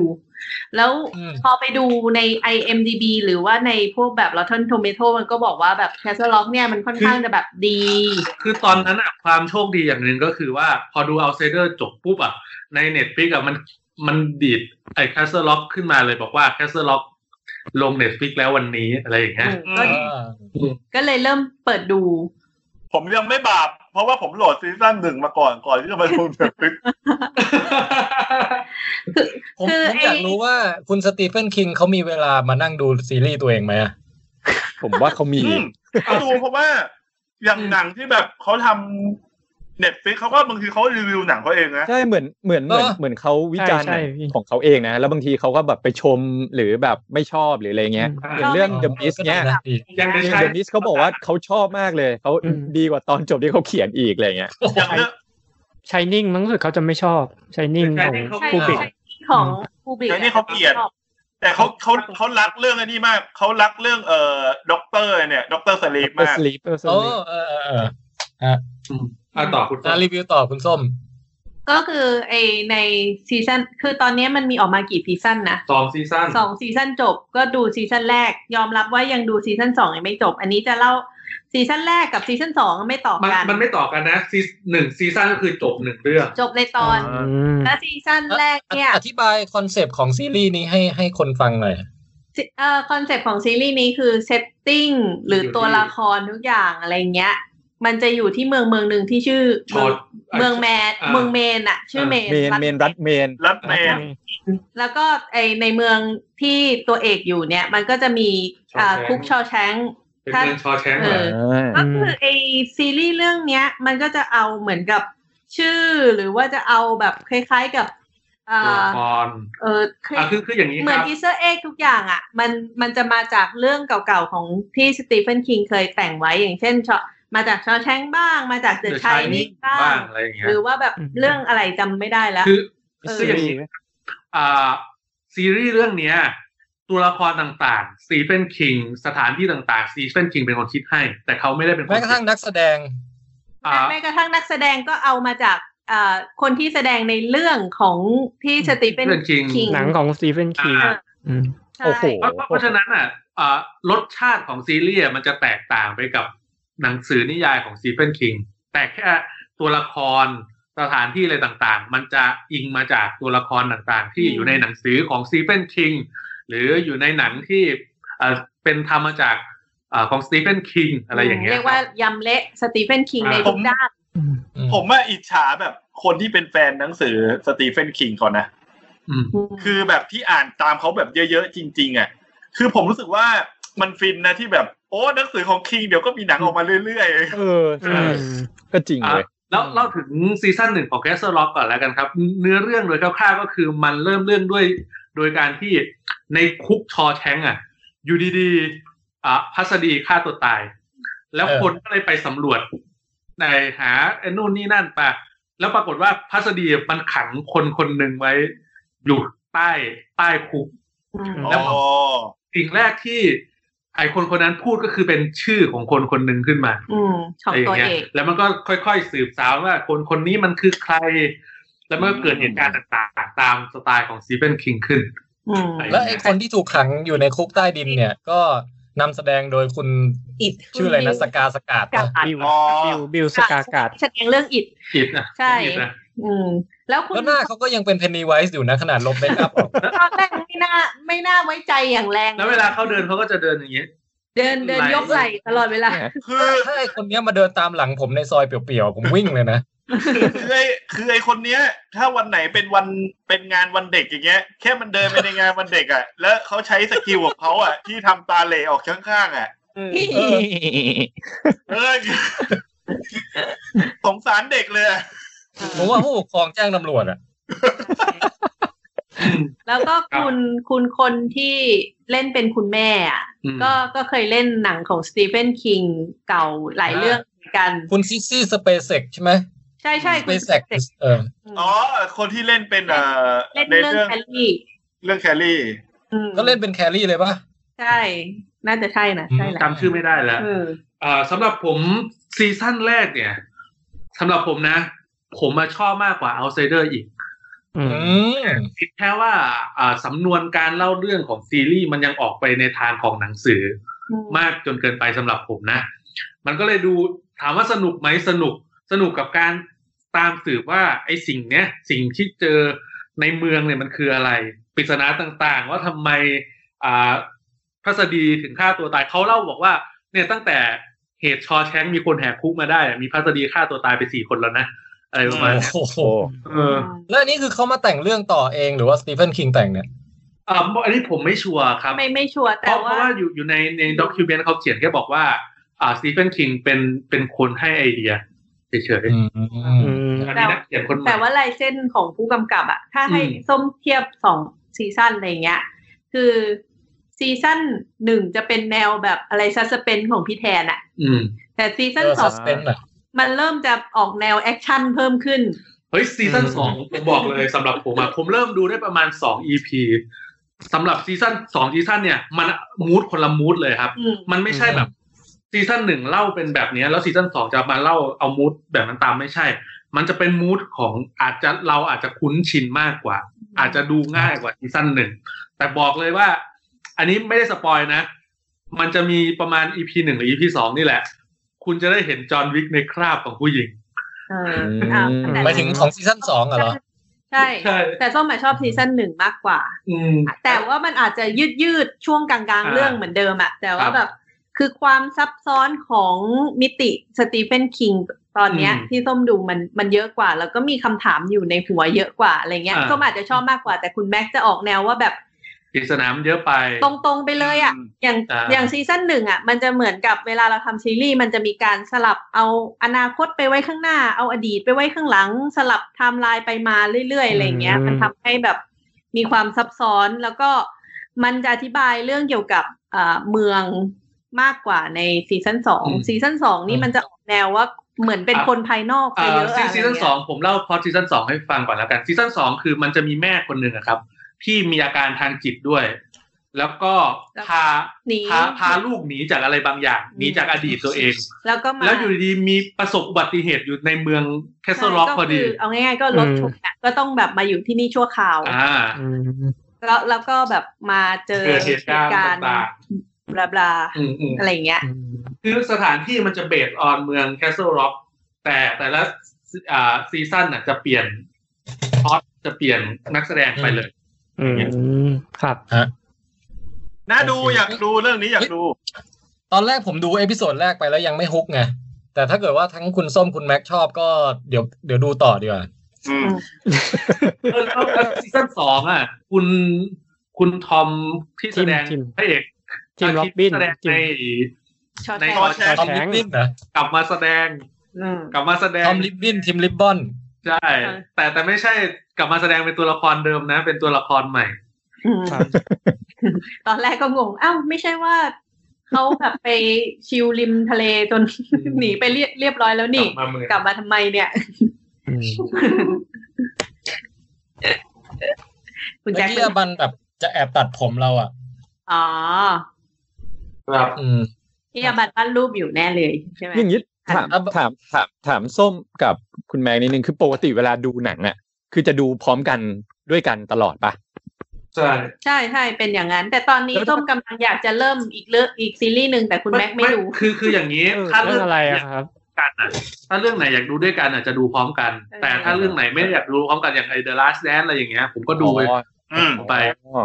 ไม่เพราะปกติเห็นแบบ ไม่ได้อยากดูด้วยกัน เออแทบ แต่ แทบจะดู เออ ด้วยกันตลอดเลยเนาะใช่ไหมอืมอืม อ่ะแล้วแล้วบ้านคุณติ๊บเป็นไงฮะวัฒนธรรมบ้านคุณติ๊บเป็นไงบ้าง เอ้ยเดี๋ยวผมกำลังผมผมกำลังจะถามเพราะว่าเออคืออย่างอย่างอย่างผมอ่ะคือแยกกิจกรรมแยกกันทุกอย่างเลย คือผมอ่ะ มีเส ชอ พอะไรเหมือนกันบ้างไหม ไม่มียกเว้นอาหาร อืม เออ กับไป อาหารกับกับท่องเที่ยว การการการท่องเที่ยวกับเรื่องอาหารเราจะเหมือนกัน แต่คือ แต่สื่อบันเทิงนี่ เอน โอ้โห เตอร์เทนเมนต์นี้ไม่ไม่เหมือนกันเลย คือเขาอาจจะชอบดูซีรีส์ไทย ละครไทย อื เอ ม อ แล้วก็แบบดูพวกขายของไลฟ์อะไรอย่างเงี้ย ของเขา อ๋อ ดูน ครับ นี่อะไรเงี้ย ฮ้ย มันจะเป็น ยเรา สิ่ง ควร ที่แบ จะ บ ต้องทำการไลฟ์ขายของในวิชอปแล้วเรารู้ทาร์เก็ตแล้วนะ จะตกคุณตกเบียร์คุณติ๊บมาให้ได้อะ ภรรยา คือ ให้เกียรติเขา แล้วมันเป็นสิ่งที่ผมอ่ะไม่ได้สนใจเลยไง แต่ว่าผมเนี่ยจะอ่านหนังสือ ผมจะดูซีรีส์ฝรั่ง ผมจะดูกีฬาอะไรอย่างเงี้ย ซึ่งเราจะแยกกันทำทุกอย่างเลย คือผมก็ ก็ จะ ไม่ต้องแย่งกันดีนะ เขาใช่ ไม่ต้ ใช่ องรอ เขาก็ กัน จะ ดิ ดูของเขาแต่ประเด็นคืออย่างสมมุติตอนไปอยู่คอนโดอย่างเงี้ยคืออ่ามันจะมีทีวี แล้วก็เวลาถ้าอยากจะดูจอใหญ่อ่ะ ก็จะจะสลับกันผมก็เอ้ยงั้นเดี๋ยว ขอดูซีรีส์เรื่องนี้ก่อนนะ หรือดูหนังก่อนเขาอยากจะดูละครอะไรเขาก็จะแบบดูในมือถืออะไรเงี้ย แต่เวลาที่ผมอ่ะจะอ่านหนังสือ อะไรแบบสมมติอ่ะเรานั่งอ่านหนังสือไป แต่เขาเปิดซีรีส์เปิดละครไทยอ่ะ อ่ะ เราอ่ะ จะได้ดูด้วย คือมันเหมือนกับ อ๋อ เอาง่ายๆคือ ผมเนี่ยหูอ่ะมันจะแว่วมันจะ อืม มันจะได้ยินละครที่เขาเปิดอยู่ มันก็ทำให้ เออ เราอ่ะ พอจะรู้ว่าไอ้เรื่องที่เขาดูอ่ะ เป็นอะไรมีอะไรยังไงตัวเอกอะไรยังไงบ้าง บางทีผมก็ถามเอ้ยแล้วทำไมคนนี้ทำแบบนี้อ่ะเอ้ยแล้วตอนนี้ไปถึงไหนแล้วเออแล้วไอ้นั่นมันจบยัง ไง คือมันทำให้ผมอ่ะได้หูหูแว่วอีกข้างหนึ่งอ่ะกลายเป็นเสพละครที่เขาดูไปด้วยเลย หลายเรื่อง แล้ว ม ละครไทย ทั้งช่อง GMM ช่องวันช่องสามหรืออะไรเงี้ย เออ มันทำให้เราได้ได้เสพละครไปอีกประมาณแบบห้าสิบเปอร์เซ็นต์ ไปด้วย แล้วจะลงใจไหมฮะ ถือว่าโอ้ถือว่าโอเคในในระดับหนึ่งแต่ว่า หลังๆจริงๆแล้วอะ โอเคนะ จริง ๆ แล้ว เออเอออันนั้นมัน คือคือเขาเขาก็จะจะเลือกละครที่แบบค่อนข้างโอเค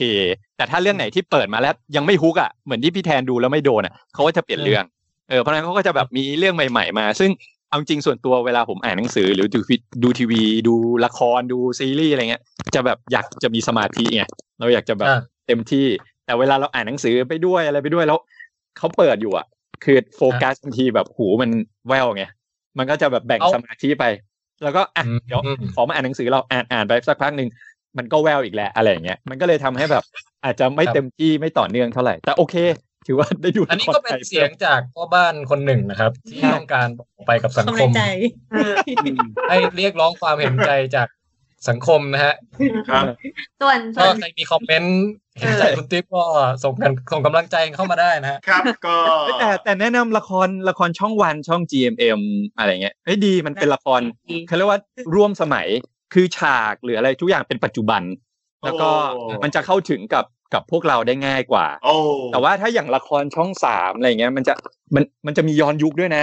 อะไรไอที่ไอไอไอที่แบบพิติกเล่นอะล่าสุดอะอะไร ไม่รู้ ดวงหฤทัยหรืออะไรซัมติง เอาเหรอ เอามาใช้แล้วเหรอ ดังดวงหาลือไทยครับ ใช่ไหมใช่ไหมดั่งดวงหาลือไทยคือมันจะเป็นแบบย้อนยุค มากเลยดูอะ เป็นอะไรแปลกๆเป็นอะไรเงี้ยคือเออมันก็จะเป็นอีกอีกฟิลหนึ่งอืม อ๋อ แต่ช่องวันช่อง GMM จะแบบเป็นแบบเหมือนพวกเราอะไว้ทำงาน เป็นครีเอทีฟบ้าง เป็นสถาปนิกบ้าง เป็นฉากบ้านเรือนทั่วไปหรืออะไรอย่างเงี้ย อืมไอ้ยแม่ง กลายเป็นแบบคนที่ อะไรนะ ดื่มให้แก่ดวงตาของเธอ อ๋อเทงโง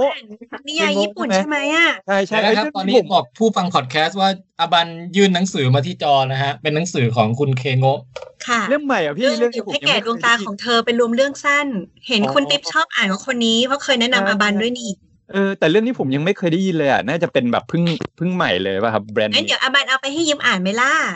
เด็ก ได้ได้ขอบคุณครับ ค่ะ ค่ะ เออของส้มจริงๆแล้วแบบอยากอยากดูซีรีส์เกาหลี หรือว่า อ๋อ แบบหนังเกาหลีเพิ่มอ่ะ แต่คุณแม็กซ์จะไม่ค่อยชอบดูหนัง อ่า ซีรีส์เกาหลี ผมแนะนำอย่างนี้ ผมแนะนำคุณติ๊บก่อนนะ ว่า ครับ ในเมื่อภรรยาคุณติ๊บเนี่ย ชอบทางฝั่งตะวันออกใช่ไหมก็คือฝั่งประเทศเราเนี่ย แล้วคุณติ๊บชอบฝั่งตะวันตกก็คือ ใช่ อ่าสมมติฮอลลีวูดก็ได้อเมริกาก็ได้ อ่าอ่าก ำลังเดาอยู่ตอนนี้ เนี่ย ตรงกลางพอดีผมว่ามันคือบอลลีวูด ตรงกลางด้านภูมิศาสตร์ ระหว่างเอเชียแล้วก็ยุโรป มันตุร คือ กี เอเชียกลางไงเอเชีย ใช่ใช่ กลางที่แบบ อืม อืม บอลลีวูดก็ได้อ่าอ้ย เพราะฉะนั้น หง ว่าบอลลีวูดเนี่ย อินเดีย สามารถที่จะพร้อมกันทั้งครอบครัวได้ ใช่เชื่อมระหว่างผมและเขาเฮ้ยแนะนำหนังอินเดียดีมาก หนังอินเดียแบบ PK เงี้ย หรือว่า The Idiot ซานจู้ซาน Lunchbox เงี้ย อ่า เออหนังอินเดียดีจริงๆ ดีมากแนะนำนะครับเฮ้ยหนังอิ โอ้ น ได้ เดีย รับความช จริ ม ง จากคุณแจ็คนะฮะ มันมี แนะ ซี นำ รีส์ แนะ ตุ นำ รกีด้วยนะคุณติ๊บอย่าลืม เอาเหรอโอ้อันนั้นผมว่าไม่แน่ไม่น่า ไม่น่าได้ว่ะ ไม่น่าเข้า ถ้า ฉาก ถ้าเป็นของผมอะนะ ของขวัญช่วงเนี้ยเขาจะคือเขาจะมีช่วงติดซีรีส์เกาหลีอะผมก็จะให้เขาดูซีรีส์เกาหลี ผมก็จะดูซีรีส์ที่ผมชอบไงส่วนใหญ่ก็จะเป็นซี แยกกันดูอย่างงี้ ไม่แยกแยกเฉพาะเออถ้าเขาดูซีรีส์เกาหลีผมก็จะดูซีรีส์ที่แบบถ้าเป็นแบบผีหรือว่าที่ซับซ้อนแบบประมาณแบบแนวผมอะ่ะก็จะต่างคนต่าง วอช ดู แมนเงี้ย เออประมาณนี้แต่ถ้าเป็นหนังจริง ๆ แล้วก็เป็นซีรีส์ที่แบบอยากให้ดูหรือว่าแบบเป็นหนังหนังเลยอะ่ะส่วนใหญ่จะก็จะมาจอยกันอะไรอย่างนี้ อืม จะผมว่าจะผมว่าจะคล้าย ๆของคุณส้มคุณแม็กกันแหละ คือถ้าต่างคนต่างมีเรื่องที่อยากดูก็แยกกันดู แต่ถ้าแบบเรื่องที่มันเจ๋งจริง ๆ แล้วอยากจะดูพร้อมกันก็จะมาจอยกันอะไรอย่างนี้ แต่แต่ของผมของผมไม่มีไงเรื่องที่เขาอยากดูแล้วผมจะไป ดูอ่ะคือไม่ใช่แนว หรือเรื่องเรื่องที่ซีรีส์ที่แบบพวกเราดูกันอ่ะ หรือหนัง อันนี้ โร คือง บท อะไรเงี้ยเขาเขาก็ไม่ดู อันนี้คืออธิบายหรือบน อันนี้คือเป็นการอธิบายว่า โอ้ ความชอบ เป็นการ แบบนี้ค อ วาม ธิ ชอบบ ท เขาเป็นแบบนี้เออ อันนี้การอธิบน ใช่ใช่เพราะฉะนั้นเนี่ยถ้า ไม่ทันแล้วแหละคุณติ๊บ แนะนำแยกกันเอา กำลังไป เอ้ยแต่แต่ เรื่อย แต่ไม่ได้มีปัญหาอะไรกันนะ เพราะว่าก็ก็แยกกันไงเขาดูของ เดี๋ยว ขา เดี๋ยวไม่มีใครว่าว่าคุณติ๊บมีปัญหา ยิ่ง ไม่ พูด มี ยิ่ง ใคร เล รู้ อะ มีปัญหาอะไรนะ ไม่มีปัญหาหรอกนะ แต่เราก็แยกกัน คือ เดี๋ยวนั้นใจเย็นฟังแล้วเริ่มเข้าใจผิดแล้ว คือตอนเนี้ย คือคุณติ๊บเริ่มเล่ามา มันไม่เป็นปัญหาเลย แต่ตอนเนี้ย ใช่ คนรอบรอบข้างเริ่มแซะแซะเซาะทางให้แล้วกูรู้แล้ว กูจะกูจะขุดทางไปทางไหนดี อะไรเงี้ย แต่เขาแต่เขาแต่เขาจะรู้นะเวลาแบบสมมติผมอ่านหนังสืออยู่อะไรเงี้ย คือบางทีเขาก็จะแบบจะมาเกาะแกะมากวนมาแซวมาแย่อะไรเงี้ย คือเขาก็จะรู้แล้ว เอ้ยถ้าอ่านหนังสือแบบ อย่าอย่าอย่ากวนเยอะอะไรอย่าง ไอ้ห งี้ นังไอ้หนังเนี่ยผมไม่สงสัยนะคุณติ๊บแต่ผมสงสัย ครับ ว่าเวลาคุณติ๊บไปออกอีกรายการหนึ่งที่เกี่ยวกับเรื่องเที่ยวกลางคืนหรืออะไรเงี้ยเมียคุณติ๊บเขารู้ไหม เขารู้เขารู้แต่เขาเขาไม่ได้ฟังไง เขาไม่ได้ อ๋อฟังรายการแล้วแล้ว เออ แฮงโอเวอร์คือแฮงโอเวอร์อะถ้าเป็นเรื่องแบบเรื่องเที่ยวเรื่องอะไร อ๋ เงี้ย อ จะไม่ลีด เพราะผมไม่ค่อยมี อ๋อประสบการณ์ ก็ แต่คนอื่ แน่ น หรอ เขาจะ มัน รี มี บ มันมีตอนหนึ่งที่บอกคุณติ๊บไปเที่ยวบ่อยๆ อ๋อครูแฟนคุณติ๊บไม่ได้ฟัง ไม่ใช่เที่ยว เห็นแบบ ดี๋ยวต้องก้ เห็นแบบ แบบ เป็ อะไรตอนไอตอนที่บอกว่าการเที่ยวกลางคืนช่วงก่อนโควิด อะไรเงี้ย อ๋อ ล่าสุดใช่คือ ตอนนี้ คืออันนั้ มัน นเป็นฝ่ายที่ต้องแซะล่องหนีหาไปทางด้านข้างแทนแล้ว คืออันนั้นอันนั้นเป็นคุยในสถาสถานการณ์นักเที่ยวว่าตอนโควิดเนี่ยเราดื่มกันยังไง อ๋อเป็นดื่มออนไลน์กัน อ๋อ หรืออะไรก็มี หรือแบบคนที่เขาเปิดร้าน เออช่วงที่แบบมีโควิดอะสถานการณ์เป็นยังไงอะไรแบบนี้อ่าแต่ก่อนก่อนหน้านี้ก่อนหน้านี้มันก็จะมีที่แบบไปไปเชิญที่แบบเป็นเด็กเอ็นเด็กอ่างอะไรอย่างนี้มาก็มี ๆ อ่า แต่ ว่า ฉันร้อนตัวทำไมได้ท รีวิวหนังไหมรีวิวหนังไหม อ่าต่ออ่ะเดี๋ยว เดี๋ยวเดี๋ยวเดี๋ยวขอขอขั้น ครับ นิดนึงคือส้มกำลังจะเริ่มดูซีซีรีส์หนึ่งคือจริง ๆ ดูไปประมาณเกือบตอนหนึ่งแล้วเผื่อมีใครแบบเคยดูแล้วแบบอยากจะแนะนำเพิ่มอ่ะ คือส้มจะดูไอซีรีส์ที่ชื่อว่าเอ่อ Tell Me What You Saw ของเกาหลี ไม่รู้ใครรู้จักไหมอ่ะ อ่า ไม่รู้เลย ไม่รู้จัก มียิปยูแคน ไม่ Tell Me What You Saw ก็คือเหมือนกับว่าในในตอนแรกอะ่ะ มันนางเอกอะ่ะ มันจะมีคอ๋อวามความสามารถที่จะแบบจดจำภาพทุกอย่างที่เกิดขึ้นในเหตุการณ์นั้นได้อะ่ะ แล้วมันมันมีปริศนาแบบฆาตกรรม แล้วก็มีแบบอ่าผู้ร้ายทิ้งลูกอมรสมิ้นท์ไว้ในที่เกิดเหตุอะไรอย่างเงี้ย ไม่แน่ใจยังไงเหมือนกัน แต่ว่าเห็นแบบเพื่อนๆที่ดูหนังเกาหลีอ่ะเขาบอกว่าให้ไปดูเรื่องนี้ มันสนุก รอบอะไรอะไรวัดยูซออะไรนะ เทลมี Tell- เอ๊ะใช่ปะเทลมีวัต แค ถุ ส สอ มี ง ยิปยูแคนที่ลีโอ ใช่ เนส ใช่ ใช่ไหม ยูเนโรดิคาบิโอ ไม่ ใช่ใช่ ไม่ใช่ คุณส้มใช่ใช่ ใช่ใช่ ใช่ไหม ใช่เรื่องเนี้ย เออ ทอมแฮง มัน เล่ เป็น น ด้วย แบบ แรงอัพดาเนล เออ เป็นหนังที่ เอ๊ะเป็นซีรีส์ที่มีคนบอกว่ามันสนุกมาก ในช่วง เทลมีวัดยูซออ่า เพราะว่าก็สนุกอยู่มั้งแต่ผมไม่เคยดูมันเป็นสืบสวนสอบสวนนี่ใช่ไหม ใช่ ครับ สืบสวนสอบสวนก็ โอ้ยถ้าแนวนี้ชอบเลย ถ้าแนวเนี้ย เออ ชอบ นั่นแหละ ก็แบบกำลังเริ่มดูไปแต่ว่าแบบ เอ่ออาจจะต้องแบบ เอ่อแยกจากคุณแม็กซ์นิดหน่อย อ๋อ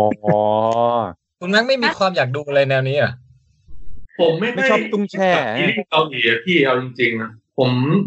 คุณแม็กเลสซิสเหรอ ไม่ได้เลสซี ยาอาคาติดิเกาหลีเขาทำดีมากเลยนะ พี่อารมณ์ประมาณ โอเค ผมถามพี่ว่าทำไมพี่แทนไม่ดูหนังละครไทยบ้าง มันก็แบบ อ๋ นั้ อน คือ พี่ แบบ เหยียดเหยียดชังพี่ชังชาติไงพี่เป็นพวกชังชาติ เอ้ยแต่ดูแต่ดูตอนแรกมันก็แบบ มันก็สนุกดีก็อยากไม่รู้ยังไงเหมือนกัน อยากจะให้ เออ มีใครดูแล้ว อยาก อยาก ให้ ให้ คุณแม็กซ์ได้ดู แนะน ด้วยอะไรอย่างงี้ เออ อ่า ำซี เข้าใจ รีส์ แล้ว ดีๆบางเรื่องก็อยากให้ดูอะไรเงี้ย เออเอ้ยดีดีจริง เนื้อเรื่องน่าน่าน่าสนใจอยู่ ำ คือคือจริงๆซีรีส์เกาหลีอ่ะผมกำลังจะเริ่มดูเรื่องสเตรนนะ เฮ้ยหนุกหนุกหนุกหนุกหนุก เขาบอกว่าสนุกมากใช่ไหมพี่บัน ที่ ผ เป็น มอะ ไเด็ก ถ้าถ้าใช่ปะ ก่า ใช่ที่เป็นที่แบบพระเอกมันเหมือนแบบมันไม่มีความรู้สึกอ่ะ ใช่ใช่แล้วก็นางเอกคนที่เล่นเรื่อง แบดูนา คุณแบดูนา โอ้ยคนนี้ดัง แล้วพี่ว่าเรื่องนี้ใช้ได้นะ ก็เล่น ใช่ ชิง ใช่ ด้อม ครับ ไงครับ คิงดอมไงเออเป็นเป็นเป็นนางเอกอะ ใช่ได้ คิงดอมอะเออ ชอบชอบ สนุกดีดีเพลินเพลินเพลินดีมันจะไม่เกาหลีจ๋าเรื่องนี้คือ สิ่งหนึ่งที่เราชอบคือพระเอกจะไม่ปากชมพู คือเขาจะไม่ อืม เขาเขาจะเข้าใจการทำหนังที่มันไม่ต้องเนี้ยบมากเอาแบบ เน้นเนื้อเรื่องเน้นความแอคชั่นเน้นความตื่นเต้นอะไรประมาณนี้มากกว่า เรื่องนี้น่าดู สอบสวนสืบสวนนั่นแหละ เรียน อาเบะดูนา มานี้มีปูดูนาอาเบะดูนา เออเออ มีใครชอบดูแบบว่าซีรีส์ Netflix ที่แบบฟิลกู๊ดของเขาเรียกว่าโตเกียวไดเนอร์บ้างไหมมิดไนท์ไดเนอร์มันจะเป็นแบบว่าเป็น ดูเป็นตอนเดียวเอง ดูตอนเดียวเหมือน ญี่ กัน ปุ่นเก่าๆที่แบบสกปรกนิ่เออไม่ใช่สกปรกเขาเรียกว่าอะไรวะแบบบ้านๆอะไรเงี้ย อยู่ในซอยเล็ก อยู่ในซอยเล็กๆ อบอุ่นมาก แล้วก็เชฟเจ้าของร้านคือจะไม่จะไม่เคยพูดชื่อเลย จะไม่มีใครรู้ชื่อ แต่ทุกคนจะเรียกเขาว่ามาสเตอร์ แล้วให้ทำอาหารอะไรก็ได้ทั้งนั้น คือแบบว่าแบบอยากกินไก่ทอดไปดีเขาเออมีวัตถุดิบไก่ทอดงั้นเดี๋ยวทำให้ บางวันบางคนอยากกินอย่างอื่นเขาก็จะแบบหิ้วปลามาให้ทำเนี่ยคือสามารถทำตามสั่งได้ แต่ว่าพล็อตมันน่ารักคือเรื่องมันสั้นๆ แหละแต่มันน่ารักตรงที่ว่าลูกค้าที่มาในร้านนั้นนะมันเหมือนการเป็นคอมมูนิตี้ก็จะมีทั้งโสเภณีมีทั้งเด็กนั่งดริ้งก์มีทั้งคนที่ทะเลาะกับพ่อ มีคนทั้งที่เป็นแบบเกย์มีทั้งแบบคือพล็อตเรื่องหรือเด็กที่แบบไม่มีความอบอุ่น หรือยากุซ่าอะไรเงี้ย ครับ แต่ทั้งหมดทั้งปวงมันกลับมีความรักอบอุ่นแบบแนวแบบฟิลกูดฟิลกูดเวอร์ๆหน่อยอ่ะพี่ อืม พี่ดูแล้วเวลาเครียดดูแล้วมันผ่อนคลายอ่ะแล้วมันเป็นฟู้ดพอนคือแบบ ไปดูไป บ้านเสร็จทำกับข้าวตามแบบชุดนั้นเลยอ่ะเออ ๆเราเลยได้กินไข่หวานไปด้วยเลย ใช่ใช่ช่วงนั้นเราดูไข่หวานเราก็เลยทำไข่หวานแหลกเลย อ่าอยากกินปลาวานชุบแป้งทอดอ่ะเขาทำให้ได้ไหมอะ ถ้าถ้าถ้าเอาวัตถุดิบไปให้เขาเขาก็ทำให้ได้ไง อ๋อโอเค อารมณ์ประมาณ ร้าน ร้านป้าข้างบ้านที่สนิทกันแล้วบอก ใช่ ป้าอยากกินอันเนี้ยช่วยทำให้หน่อย แล้วจ สิ ริง ๆ แล้วป้าเคยเป็นแบบมาสเตอร์เชฟของโรงแรม โอ้ จากประกอบอะไรเงี้ย อืม แล้วแบบ นี่ดูแล เว ได้ ส ไหม เตอ นะ ร์ในเรื่องเนี้ยไม่เฉลยนะว่าภูมิแบบเก่าเอ้ยเขาเรียกนะภูมิหลังเขาเป็นยังไง แต่ว่าเขาจะมีรอยแผลบากที่หน้าบางอย่างอะไรอย่างเงี้ย เป็นเออพ่อครัวของยากุซ่ามาก่อน จริง ๆ คือกำลังกำลังหั่นกำลังหั่นปลาอยู่แล้วปลาดีดมีดใส่ หกลง แกเป็นหนังสยองไม่ได้ล่ะ ยังดีกว่ารอยแผลเป็นของนิกฟิลลี่แล้วกันนะ ใช่โดนแมว หมด ตอนนั้นคิดว่าเล่นมุก ซ่องอะไร โดนแมว ไม่รู้อ่ะคือผมผมตอนนี้มันยาวมากอะคิดว่าไว้ตรงนี้ดีไหม ดี เหมือนใน เมื่อก่อนเนี่ยเมื่อก่อนนอนผมยาวเนี้ย ผมเคยเอามาเอามาวัด ถึงจมูกเหมือนกันพี่ แล้วไว้อย่างเงี้ย ตรงกลางเหมือนกันเลย เออ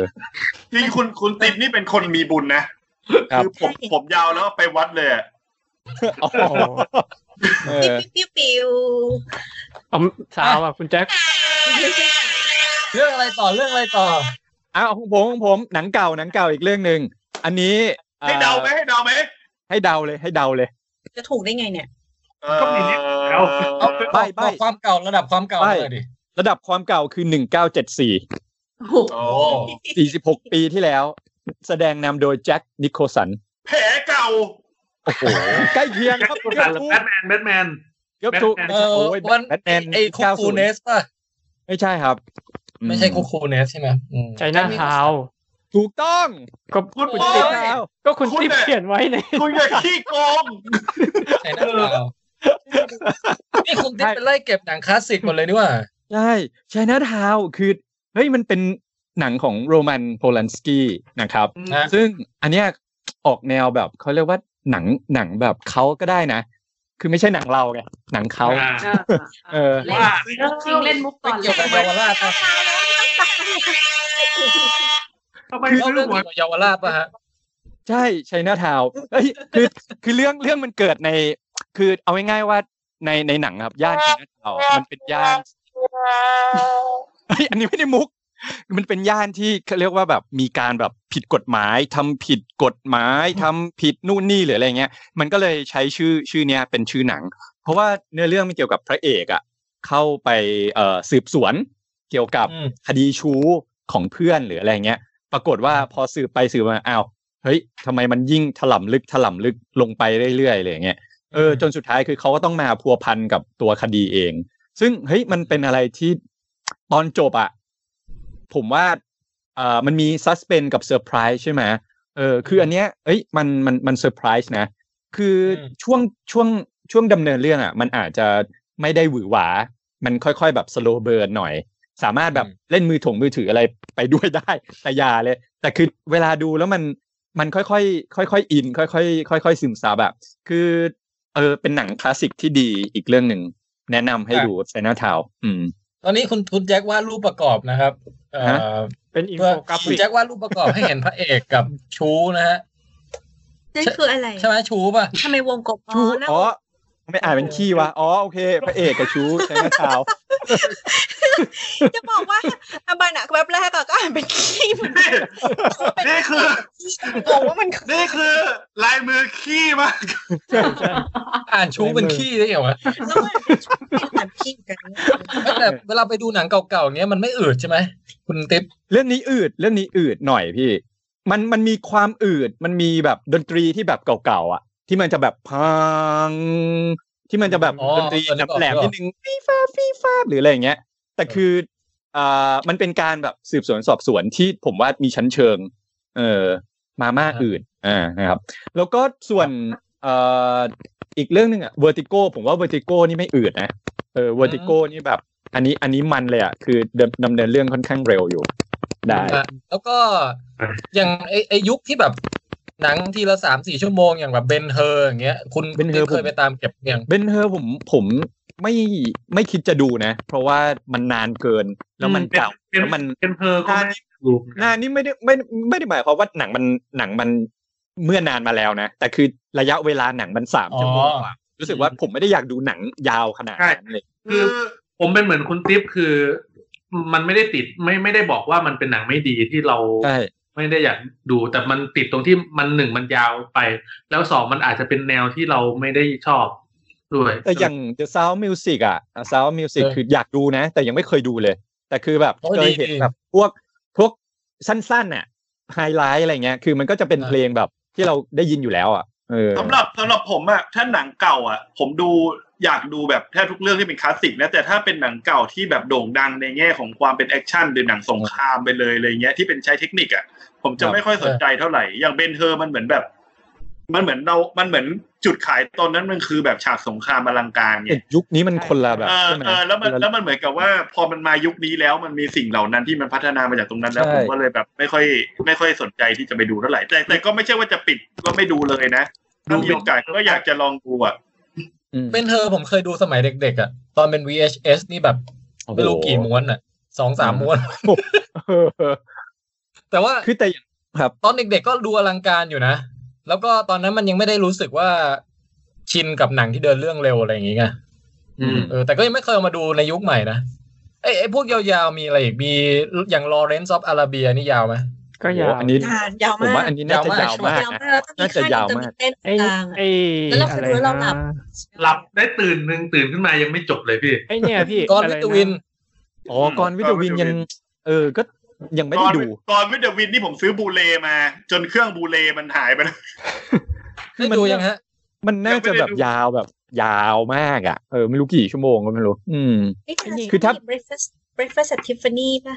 เราไม่เคยดูอ่ะ ของ Audrey Hepburn ผมเค อ๋อย คุณ ดู เฮปเบิร์นอ่ะ ผมเคยดูเรื่องเซเว่นซัมมูไรอ่ะอันนั้นรู้สึกก็ยาว อ๋อ เฮ้ย โอ้แต่ถ้ายาวแนวแนวคุโรซาวะนี่ผมชอบนะ อืมแต่แต่ อืม โอเคอะครับ อืม แต่ เออ เวอร์ติโก คุณรู้สึกว่า อ่ะ มีหลาย มามาดูช่วงยุคเนี้ย ผมว่าถือว่ายังยังโอเคอยู่นะ เออ ถือว่าดีกว่าชนะทาวชนะทาวจะรู้สึกสโลไปหน่อยแค่นั้นครับ อืม ครับ แต่ช่วงท้ายมัน อืม แนะนำคลาสสิก โอเค สองเรื่องเลยครับ ครับผมอ่ะ ครับ ไปต่อฮะคุณแจ็คหมดแล้วใช่ไหม จริง คุณโป้งมีอะไรเปล่า ผมเหรอเออพี่บันคุยอิตาวอนคาร์ดไปยังครับ เออในนี้วันนี้ยังไม่ได้คุยกันนี่นะ ยัง อืมสักหน่อยไหมพี่ ก็ก็ได้นะ แต่จำไม่ค่อยได้มากนะจำได้แต่ว่า อืมเออนั่นแหละลองมาเล่ามาสิ เมื่อกี้ คุณโป้องคุณโป้องชวนพี่บันรีวิวเหมือนกับ ชวนกินเบียร์ เฮ้ย มึงคืน นี้ สักหน่อยไหมพี่ สักแก้วไหมสักของไหมเออ ก็ได้นะ เปล่าผมผมรีวิวคนเดียวมันไม่สนุกอะไรอย่างเงี้ย นี่ มั คือนี่คือตัวจริงของคุณโป้งนะกำลังจะค่อยๆแง้มออกมา มันเป็นอะไร คุณป้องขายไก่ทอดอยู่ใช่ไหมอ่ะ เราขอไปเป็นแบ็กกราวด์แป๊บหนึ่งได้ไหมให้อบันมานั่งนี่แป๊บหนึ่ง อ๋อ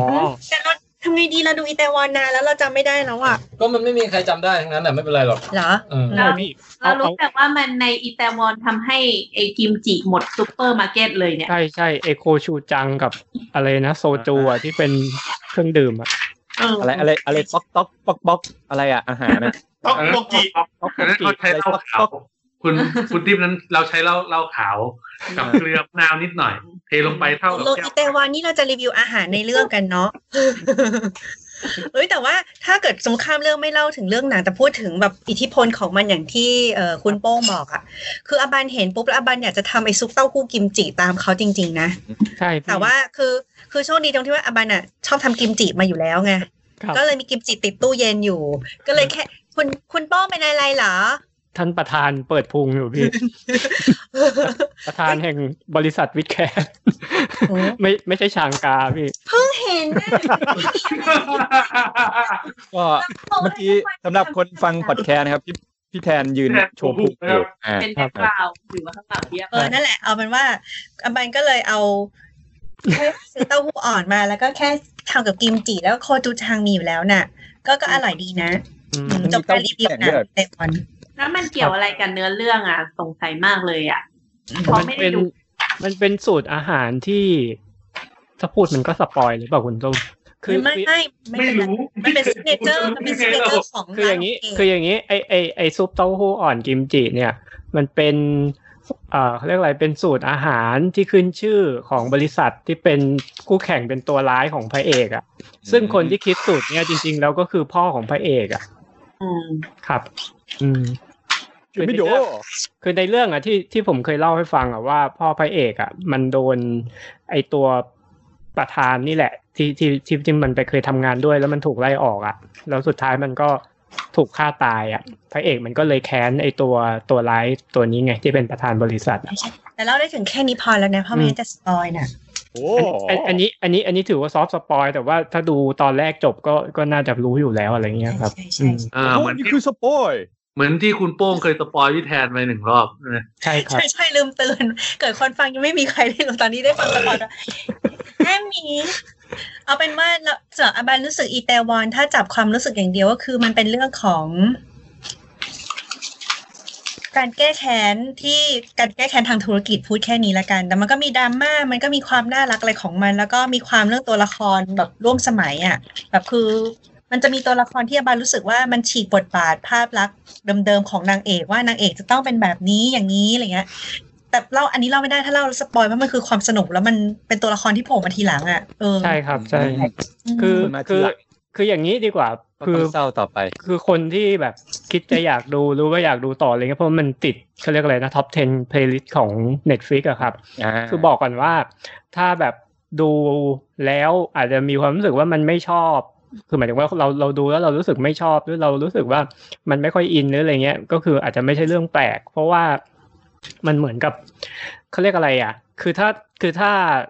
เราโอเคกับความรักของพระเอกนางเอกที่เป็นที่เป็นพระเอกนางเอกของเรื่องจริง ๆ อะไรเงี้ยเออถ้าเราดูแล้วเราชอบอยากติดตามความรักของ หลุดนะ ของคนนี้อะไรเงี้ย เออลงหลุดนะ ผมคิดว่า ผมคิดว่า เออ ถ้าถ้าอย่างนั้นน่ะน่าจะดูต่อได้ มันโป้งแบบว่าคือรีวิวต่อกันยากมากเพราะถ้ารีวิวไปยังไงมันก็แบบสปอยหมดเพราะมันจะแบบ ใช่ คอยหัก ใช่ มุมไปเรื่อยๆในแต่ละตอนน่ะ คือคือต้องบอกก่อนว่าจริง ๆ มันก็คือหนังหนังรักเกาหลีนะพี่ถ้าว่าจริงๆอ่ะไอแง่ของความที่แบบว่า คือบางคนแบบคิดว่าจะดูแบบเขาเรียกอะไรเหมือนแผนธุรกิจ หรือว่าไอเดียในการทำธุรกิจว่าแบบจะทำยังไงเผื่อจะเอาไปประยุกต์ใช้ในชีวิตประจำวันบ้างอะไรเงี้ยซึ่งมันอาจจะไม่ได้เหมือนหนังเรื่องอื่นๆไงพี่ที่มันเอาแบบประเด็นพวกเนี้ยแทรกเข้ามาแล้วมันทำให้แบบเราแบบ โอ้ ได้รู้ตรงนี้ด้วยนะอะไรอย่างเงี้ยประมาณนั้นนะครับ อืมอืม คือคือคือถ้าให้นึกถึงขอขออนุญาตพูดอีกนิดหนึ่ง คุณแจ็คแบบ คุณแจ๊คเสียสมาธิมาพี่แทนไงใช่ไหม คือคือ ผมผมเล่นมายากลโชว์ระหว่างคุณโป้งนั่นยังไง เป็นสกรีนเป็นสกรีนแบบเซิร์ฟเวอร์อะ อะไรนะลืมเลยอ่ะอ้าวอ๋อ อะไรนะ จะบอกว่า ไม่ จะบอกว่าไอ้ ธุรกิจ ที่ที่ที่บอกว่าไอ้เรื่องของการเอาข้อมูลสอดแทรกเข้าไปอยู่ในตัวหนังหรืออะไรเงี้ยหรือว่าตัวซีรีส์อะไรเงี้ยคือคืออย่างเรื่องอื่นๆ คือคือตอนนี้ผมนึกออกอยู่เรื่องเดียวในในหัวตอนเนี้ยนะครับ คืออย่างเช่นมิสเตอร์เบนอะที่ทาคุยะคิมูระเล่นอะคือเรื่องนั้นนะมันยังมีการพูดถึงเรื่องของวิทยาศาสตร์เรื่องของสมองอะไรเงี้ยเข้าไปเกี่ยวข้องด้วย แล้วมันมีการแบบเหมือนเหมือนเน้นหรือว่ามีเอาเอาไปใช้ในในตัวซีรีส์ในตัวหนังอะไรอย่างนี้ด้วยไง แต่ว่าอย่างในอิตาวอนอย่างเงี้ยถ้าบางคนแบบดูแล้วคาดหวังว่าจะเอาแบบ เอ้ยแผนธุรกิจที่มันอยู่ในซีรีส์นี้คืออะไรอะไรเงี้ยมันมันไม่มีมันไม่มีมันแค่แบบเป็นเป็น อืม เขาเรียกอะไรเป็นส่วนหนึ่งเท่านั้นอะไรเงี้ยแล้วผมไม่รู้นะถ้าถ้าคุณแจ็คมีเวลาคุณแจ็คลองไปดูหน่อย เพราะว่าคุณแจ็คทำเกี่ยวกับเรื่องธุรกิจอะคือผมว่าไอ้แผนธุรกิจที่พระเอกมัน มันวางไว้เพื่อที่จะแบบเอาชนะตัวร้ายเนี่ยแบบมัน มันมันไม่น่าจะทำเขาเรียกอะไร คือมันไม่น่าจะทำได้จริง ม่น่าะสำเร็จเลย เออ มันไม่น่าจะสำเร็จนะถ้ามันเป็นโลกของความเป็นจริงอ่ะ มันอาจจะได้ในบางแผนนะ แต่ว่า คือด้วยคาแรคเตอร์ของพระเอกที่มันแบบ มันยอมเขาเรียกอะไรอะยอมหักไม่ยอมงออย่างเดียวอะไรเงี้ย ผมคิดว่าในโลกของความเป็นจริงมันมันมันยากอ่ะ ที่ เป็น จะ ผู้ชาย ทำอ คิดบงนั้น วกใช่ไหมบวกแม่งอย่างเดียวเลย ใช่ใช่ เออ ไม่ แต่ ดี บวก นะ เงียบๆนะ อืม ใช้วิธีแบบบวกเงียบๆ ใช้เวลาอดทนแปดปีหรืออะไรเงี้ยเพื่อได้ โอ้ แก้แค้นอะไรอย่างเงี้ย ใช่ใช่ อืม อื แต่มันก็มีบิดคือเขาเรียกอะไรมันก็มีการกระทำบางอย่างไงที่แบบว่า เออกูจะทำอย่างเงี้ยมีจะมีอะไรไหมอะไรเงี้ย แบบคือแบบลูกน้องอะไรก็ห้ามแล้วอะไรเงี้ย แต่ก็ไม่ฟังอะไรเงี้ย คือ อืม โอเค ถ้ามันเป็นในซีรีส์เนี่ยมันก็อาจจะผลักดันไปให้แบบ โอเค พระเอกชนะเอาชนะได้อะไรเงี้ยด้วยความที่เป็นพระเอกอะแต่ว่าคือถ้ามันเป็นโลกธุรกิจจริงเนี่ยผมไม่ค่อยแน่ใจไงว่ามันมันทำแบบนั้นได้หรือเปล่าอะไรเงี้ยคือผมก็ไม่มีความรู้ทางด้านธุรกิจอ่ะก็ คือคือเท่าที่ฟังมามันเหมือนกับว่าเรื่องเนี้ย มันพูดรายละเอียดยากเหมือนกันนะ เพราะมันจะสปอยใช่ไหม ใช่ครับ ใช่ ใช่ เอาเอาคร่าวๆคือว่าดูแล้วไม่ต้องคิดหรอกว่าได้ได้แผนไปทำธุรกิจแค่ให้เหมือนกับว่า หนังทำให้แค่เรารู้เขา อันนั้นคางหรือว่าอะไรอะคุณจ๊ะ ค้างค้างตูด ทางแบบเบนเอฟเฟกไง เออค้างค้างบุ๋มอ่ะค้างบุ๋ม ก็ตัดตัดกระดาษเป็นหน้ากากไปด้วย นะซึ่งผลงานที่ได้ออกมานี่วิจิตรพอสมควร วิจิตรหรือ ว่า เสียงอะไรอ่ะ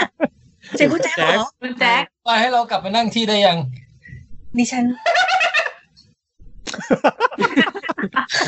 ขำที่พี่อบันหันไป เก็บเอาเก็บไว้ เออมันไม่น่าชอบเสียงคนเนาะเออใช่นึกว่าเสียงหมา จริงๆคือเสียงจริง ๆ คือเสียงของโจ๊กเกอร์นะพี่ ใช่ อ่ะเชิญค่ะคุณค่ะ โจ๊ก ก็สรุปก็คือแต่อีเตวอนมันดังมากตรงที่ว่าเออน่าจะถูกใจเรื่องวัยรุ่นเพราะมันมีเรื่องของการกบฏน่ะขบฏแล้วก็การ ใช่ ที่ ใช่ ไม่ยอมให้กับคนที่มารังแกโดยเฉพาะพวกผู้ใหญ่ พวกคนรวยนายทุนผู้มีอำนาจ ใช่ แล้วก็ตัวละครของตัวเอกอะมันก็จะมีอยู่ตัวหนึ่งที่แบบ บุคลิกแทนพวกวัยรุ่นที่เราเจอกันเดี๋ยวนี้เลย แบบว่า ใช่ ดู ใช่ ซ่าๆเซียวๆแต่ฉลาด แต่ไม่ยอมสังคมอะไรอย่างเงี้ยต่อต้านเพราะฉะนั้นก็เลยเป็นเหตุผลที่พวกโดยเฉพาะพวกกลุ่มวัยรุ่นหน่อยอ่ะจะจะชอบแล้วชอบเรื่องนี้มากประมาณนั้นแหละ ครับ ฟังแล้วมันน่าจะเหมาะกับผมนะเนี่ย เดี๋ยวเดี๋ยวเดี๋ยวอาจจะให้พี่ตุ้มมาวิเคราะห์อีกทีหนึ่งพี่ตุ้มเขาก็ดูแล้วถ้าผมจำไม่ผิ พี่ ด พี่ต้นเขาคงวิเคราะห์เป็นเรื่องเป็นราวเกี่ยวกับเรื่องแบบว่าสังคมทุนเรื่องระบบโครงสร้าง คุณโป้งให้กี่ดาว เอ่อ ดูจบแล้ว มันมันมันดรอปตอนท้ายพี่ เพราะงั้นผมน่าจะให้ประมาณสักเท่าไหร่อ่ะประมาณเจ็ดจุดห้าอะไรประมาณเนี้ยครับ เต็มร้อยอะครับ เต็มเต็มสิบเต็มสิบ อ๋อโอเคโอเค เต็ม ว่า ร้อย เต็มร้อย เต็มร้อยเต็มร้อยมันโหดกับเขาเลยนะ อย่าให้เลยเจ็ดจุดห้า แล้วมันก็ให้ประมาณเจ็ดจุดห้าเหมือนกัน แต่ว่า ตอนแรกที่เราดูพี่หมีเนาะคือตอนหรือสองตอนแรกนี่คือตกใจเลยเพราะว่าอยู่ดีมันเปลี่ยนจากหนังเกาหลีที่มันมุ้งมิ้งแล้วแบบปุ๊บ ใช่ใช่ แล้วแบบเออนั่นแหละ อันนั้นก็เลยแบบว่ารู้สึกว่าสนุกดีแล้วก็ที่เราติดใจก็คือตัวร้ายตัวร้ายที่เป็นรุ่นพ่อ โอ้ มีส่วนผมพระเอกด้วยไหม สุดยอดอืม ทรงผมกะลาครอบ ค่ะ อ่า โอ โอ เค เค ค่ะจบค่ะ โอ ขอบ เค คุณ ครับ ค่ะ จวอนคลาส ขอบคุณครับ อีแต่วอน นี่ ค คือ รับ เรื่องหนังยาวอ่ะหนังหนังยาวๆเนี่ย มันทำให้ผมนึกได้ว่ามันเพิ่งมีข่าวสไนเดอร์คัตออกมาเนี่ย อ่าใช่ครับ แหมผู้ผู้สื่อข่าวดีซีประจำลองเทคฮะอย่ามัวนั่งเกานมอยู่ โอ้ใช่ตกใจ คุณแม็ก โชว์นม สาวกดีซีสาวกดีซีของเรา เล่าเล่าข่าวสไนเดอร์คัตหน่อยฮะ ว่าแล้วความคิดเห็นเป็นยังไงครับ ไม่เอ่อต้องให้เล่าตั้งแต่เริ่มต้นเลยไหม เนี่ย ไม่ไม่เอาเอาแบบสั้นๆ พอ ก็คือว่าตอนเนี้ย HBO เขาอ่าอนุญาตได้สิทธิ์ในการให้ชไนเดอร์ มาทำเวอร์ชั่นของเขาแล้ว เพราะว่าก่อนหน้าเนี้ย หนังที่เป็นเวอร์ชั่นฉายโรงก็คือคุณจอร์ดมีดอนเป็นคนตัด อ่า แล้วโดนด่ากันเยอะ แล้วคนก็เลยมีความคิดว่าอยากดูเวอร์ชั่นเนี้ย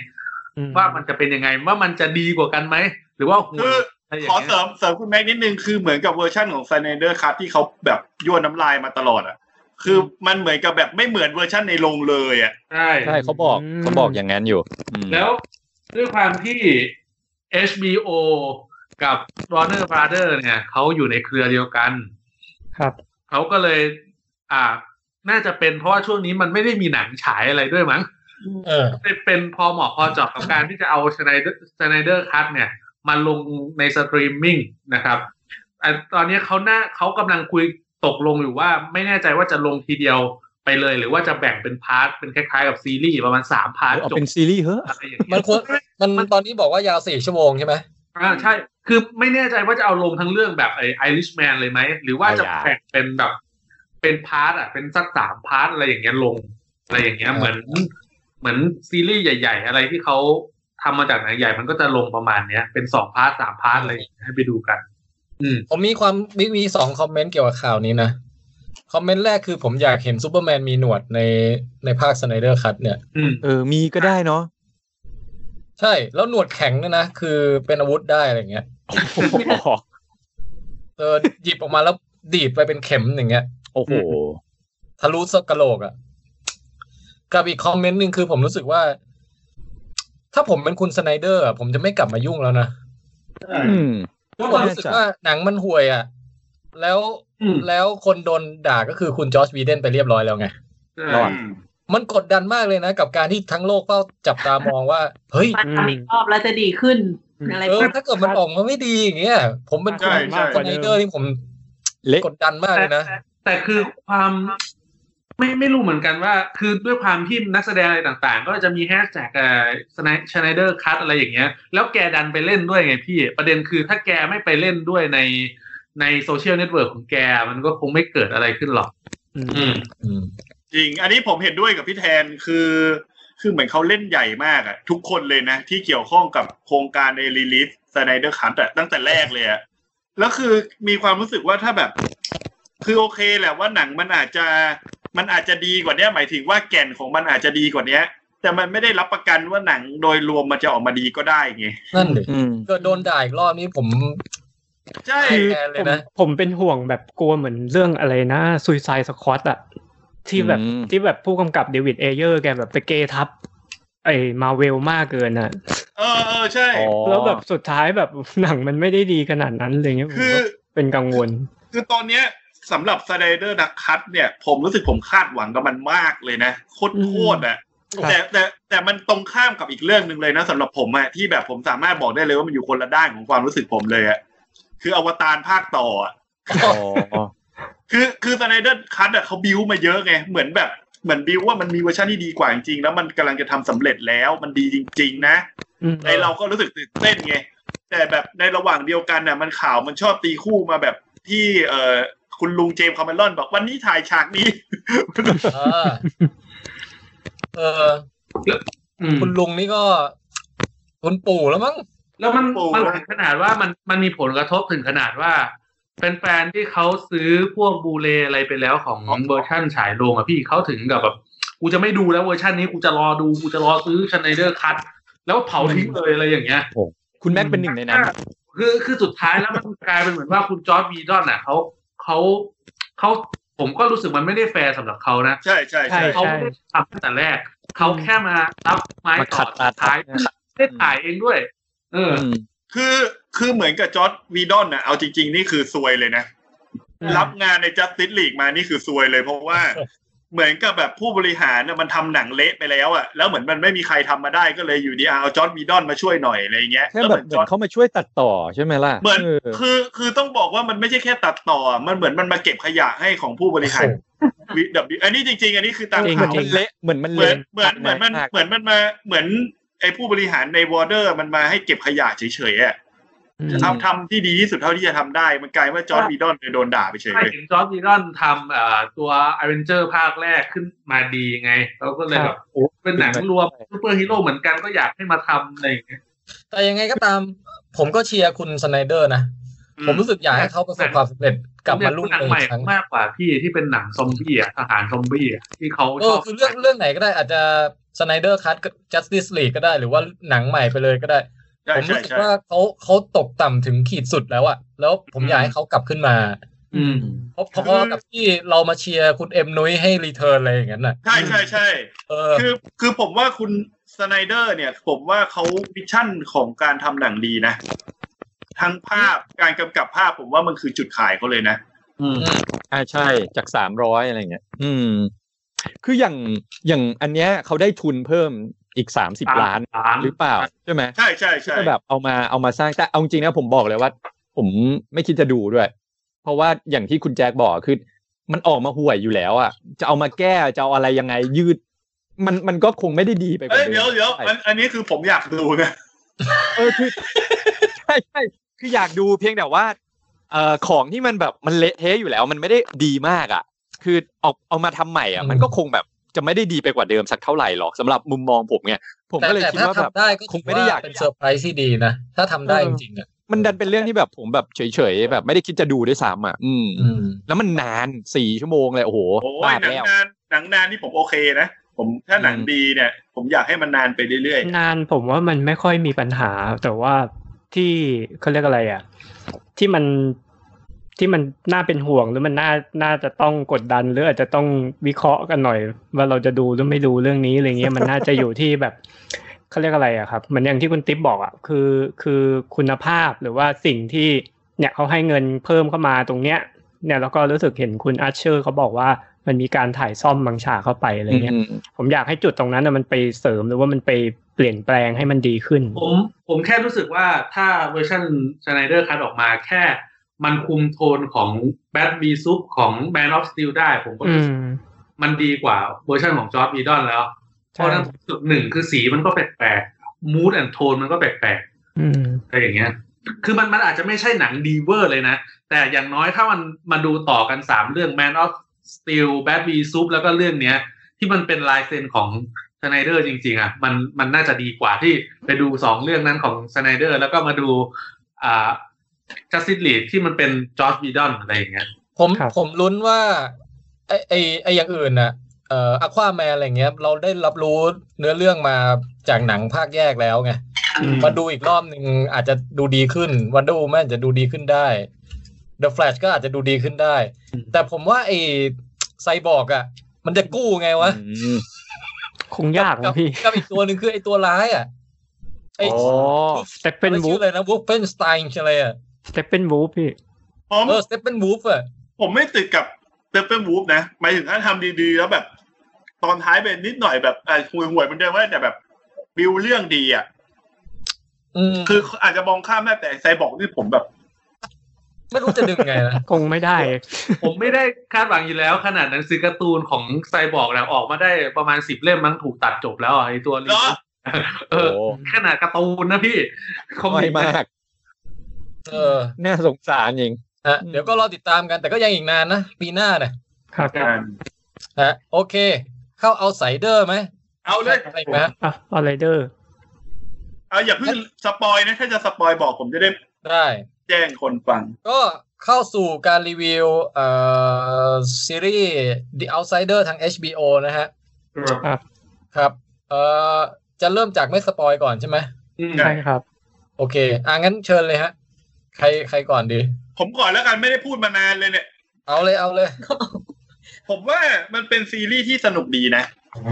อย่างอย่างแรกที่ที่ต้องชมก็คือชมในแง่ของการตัดต่อภาพอะภาพและเสียงต่างๆ ผมว่ามันดูเป็นหนังเกรดพรีเมียมตลอดเวลาสิบตอนอะ กลุ่มกล้องเท่นะ ใช่ใช่ แต่ว่ามันก็มีจุดที่ติดขัดนิดหน่อยตรงที่ว่า คือตอนแรกมันทำมามันคาดหวังไปในทางหนึ่งอะแต่พอพอถึงจุดหนึ่งมันเหมือนกับว่า มันเป็นอีกแนวทางหนึ่งซึ่งผมก็พยายามปรับ ปรับเขาเรียกว่าปรับความคาดหวังในการดูก็ได้ผลดีอยู่ อืมครับ แต่ส่วนหนึ่งที่ผมรู้สึกว่าเป็นปัญหาสำหรับเรื่องเนี้ยคือช่วงกลางอะ โอ้ใช่ แต่ช่วงกลางของเรื่องแหละ มันเหมือนกับว่าคนดูอ่ะนำหนังไปแล้วอ่ะ อืม คือคือแบบกูรู้แล้วอ่ะตอนเนี้ยเหมือนกูรู้เฉลยอะไรบางอย่าง พอจะเดาเฉลยอะไรบางอย่างได้อ่ะ แล้วคิดว่าเฉลยเหล่านั้น หรือว่าสิ่งที่เราคาดเดาไว้อ่ะมันคงจะไม่ผิดไปจากที่คิดอ่ะ อืม แต่มันกลายเป็นว่าหนังอ่ะ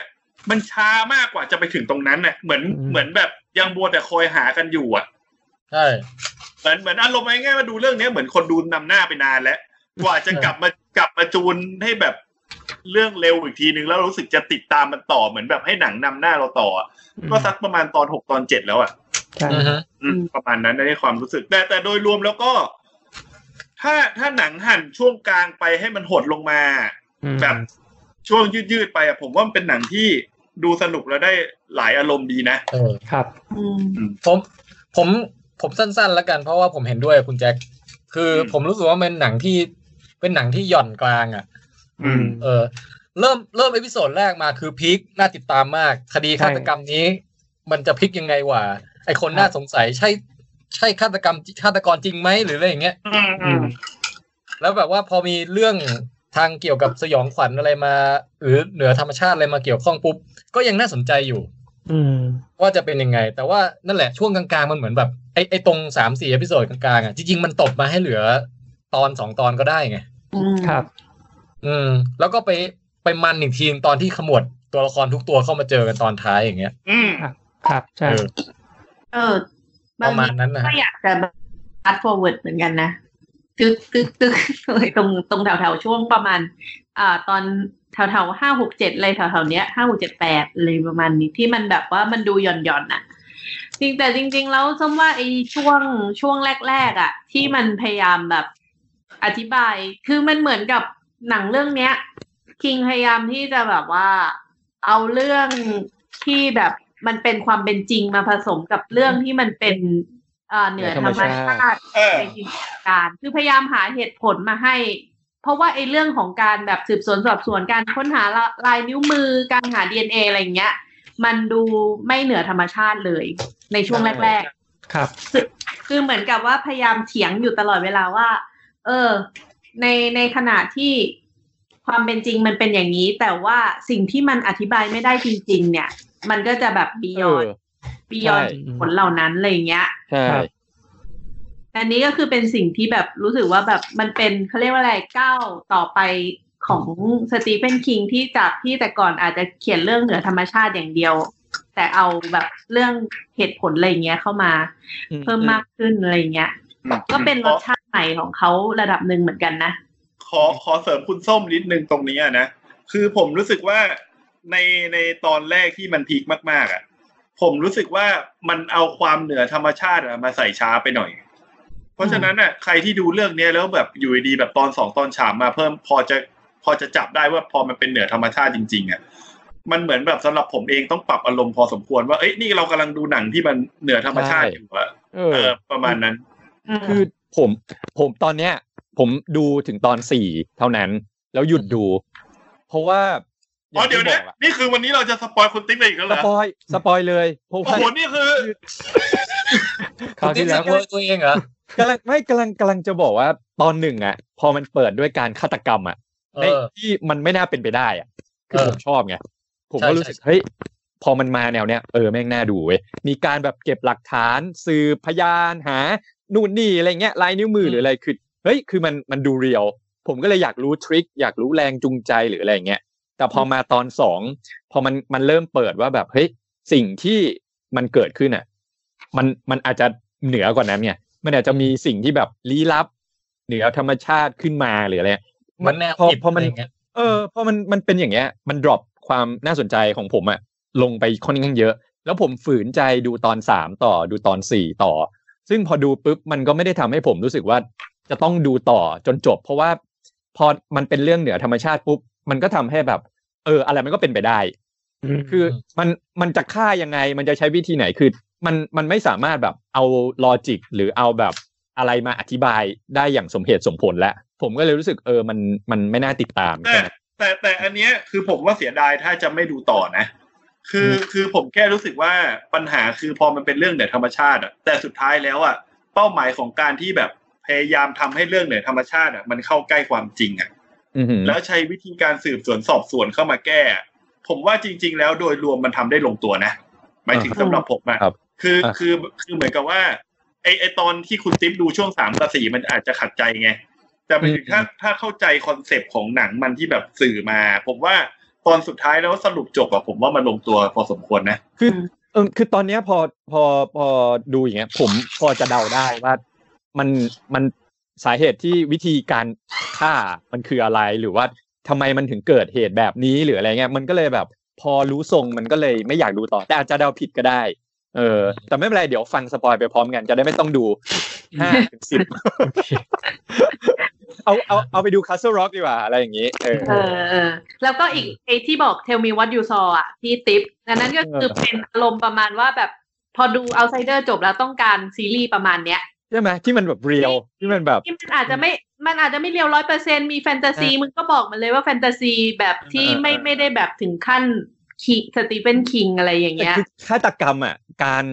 ฆาตกรรมอ่ะเราอยากรู้แรงจูงใจเราอยากรู้วิธีการ หรืออยากรู้แบบ who done it why done it หรืออะไรอย่างเงี้ยคือแต่ว่าพอมันเป็นมันเป็นสิ่งลี้ลับแล้วอ่ะมันมันไม่ตอบโจทย์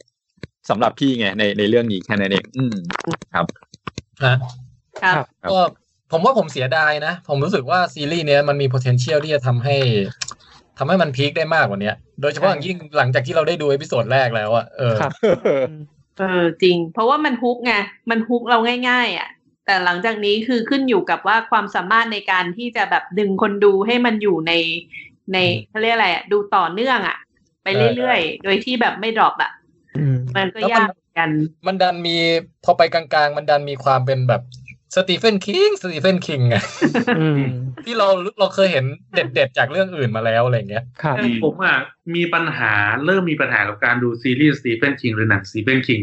หลังจากที่ด็อกเตอร์สลีปออกมาพี่ เออ เพราะว่าด็อกเตอร์สลีปมันอธิบายบางอย่างของโลกของสตีเฟน อ๋ คิ อ งไว้หมดแล้วอ่ะ ทั้งเดอะชายนี่ในเดอะชายนิ่งอะไรอย่างเงี้ย มันเลย อืม แค่แบบมันไม่ใช่การดูเพื่อการสอบหาคำตอบอะไรบางอย่างแล้ว ใช่ใช่ มันคือการดูเพื่อว่าอ่าดูซีสตีเฟนคิงมึงจะเอาอะไรออกมา ไหนดูซิแบบมีมีภาคต่อของ เหมือน ของสตีเฟนคิงว่าไงต่อเอา คือ มาเอามา คือ ให้ มัน ดู กลารถ้าพอยิ่งเขาบอกว่าโอ้โหทุกอย่างนี่มันคือสิ่งที่เขาเรียกว่าจักรวาลซีเฟนคิงนะ โดยมีแกนกลางคือดาร์คทาวเวอร์นะอะไรอย่างเงี้ย อืม แทบจะเดาหนังสือทุกเรื่องของ อืม ซีเฟนคิง อืม หมดเลยอะถูกไหม เออ ผมก็เลยมีปัญหากับการดู คือมีปัญหากับการดูทั้งหนังทั้งซีรีส์ของสตีเฟนคิงอ่ะที่บอกว่าทำมาจากหนังสือของสตีเฟนคิงอ่ะเออ ซึ่งตอนแรกก็แอบคาดหวังว่ามันจะมีเรื่องอื่นบ้าง แต่ยังไงก็ถึงแม้ช่วงหลังๆ จะไม่ค่อยลุ้นกับพล็อตเรื่องแล้วอะแต่ผมว่าดูการ acting ของแต่ละตัวละครก็ยังมันอยู่นะ ผมว่า อืม acting ดีกันทุกตัวในในเรื่องเนี้ยเออ ตอนตอนขมวดเนี่ย แบบเขาเรียกว่าอะไรอ่ะ การเล่าเรื่องกำลังดีเลยอ่ะ อืม ช่วงแอนอีพีท้ายๆอ่ะ คือคือออกคุณต้มก่อน ฮะ คุณต้มก่อนคุณต้มก่อนตัวตี ก็นั่นแหละก็ช่วงอีพีท้ายๆเนี่ยกำลังสนุกเลย จนรู้สึกว่าแบบไม่จำเป็น ถ้าเกิดทำซีรีส์มาขนาดเนี้ยไม่จำเป็นต้องให้มันถึงเลขสิบก็ได้นะ แบบลงมาสักแปด โอ้โห ใช่ใช่ ทำสักเจ็ดตอน เออ ห้าตอนอะไรอย่างงี้ ไม่คือพูดถึงการแสดงอ่ะผมชอบการแสดงของคุณเบนเมเนลสันมากนะพี่ อืม คือแบบ คือเหนื่อยทั้ง ล่น เรื่องเลย คือเขาเรียกแบบแสดงยังไงวะให้แบบมันเหมือนแบบมีความเศร้าอยู่ในตัว เออแม่ง เขาเขาแสดงเป็นใครอ่ะ เขาเป็นตำรวจไงคุณ พระเอก เป็น พระเอก เป็นพระเอกอ่ะ นักสืบหลักอะนักสืบหลัก เดี๋ยวนะ อ๋อ คุณติ๊บคุณติ๊บ ที่ ดู มาจับ ถึง ที่มาจับ คุณติ๊บใช่ใช่ ผมดู เดี๋ยวเดี๋ยวนี่ยังไม่สปอยนะ คุณติ๊บดูถึงตอน เออ สี่พอพอจะรู้ใช่ไหมว่าทำไมเขาถึงเศร้าอ่ะอันนี้ผมยังไม่สปอยอะรู้สึกเหมือน พอจะรู้ไหม รู้สึกเหมือน ว่านะ เหมือนจะมีการบอก เออ เหมือนจะมีการบอกแล้ว ที่ตอ อะ นวัยเด็กเขาอะ อ๋อ เขา โอเค เขาฉี่แล้วเขาดูดซิปเร็วไปอ่ะ ไม่ใช่ แล้วแบบมัน เศร้ามาแบบ เศร้ามาหกสิบปีเลยนะ ใช่พี่ อ๋อโอเคโอเคเออเออพอพอจะคุณคุณโอเค เออเออเออ นั่นแหละ ครับ นั่นแหละ อืม เออคือแบบ เหมือนคนที่แบบมีอดีต เออ อยู่ ก็ ใน จริง ใจหรืออะไรอย่างเงี้ย เออเออเขาเล่นดี คือ นะ คือไม่คือคือพอเวลาอย่างที่คุณส้มกับคุณแม็กพูดถึงเรื่องของละครไทยหรืออะไรอย่างเงี้ยคือนึกออกไหมเหมือนอย่างผมดูขุนพันธ์หรืออะไรอย่างเงี้ย นักแสดงอ่ะ คือคือเวลาเขาแสดงอ่ะ มันเหมือนกับเขา acting อ่ะ นึกออกไหม ใช่ใช่ใช่ แต่แต่เวลาเราดูอย่าง outsider ดูซีรีส์ฝรั่งอะไรเงี้ยเขาแสดงแล้วมันเหมือนมันเหมือนชีวิตคนจริง ๆ อะไรอย่างเงี้ย เออมันเรียวอ่ะมันเรียว เออมันมันดูเรียวอะ เกาหลี มัน ก็ดูเรียว ใช่นั่นแหละมันเป็นอย่างนั้น โอเค เพราะว่าเขาคือ the rapper ก็ ไง คือเห็นภาพไงว่าละครไทยมันแบบ acting กันแบบไหนอะไรอย่างเงี้ย อืม ตัวร้ายก็จะต้องปากแดงๆ ถ้าเป็นผู้หญิงนั้นก็ต้องโชว์ร่องผมเหมือนที่คุณแม็กทำอยู่ตอนเนี้ย แล้วเวลาแบบพอคิดร้ายอย่างเงี้ยกล้องมันจะซูมมาแล้วก็ต้องแบบอย่างเงี้ย สมมติกอดพระเอกแล้วหน้าตาต้องอย่างเงี้ย คือละครไทยอ่ะมันมันจะขาวมันก็ขาวมันจะดำมันก็ดำไง อย่าไปโท คือมั ษ น ละ จะ ครไทยเยอะ ไอ้หนังจากการ์ตูนญี่ปุ่นเหมือนกันเนี่ย ฮะ ยังไง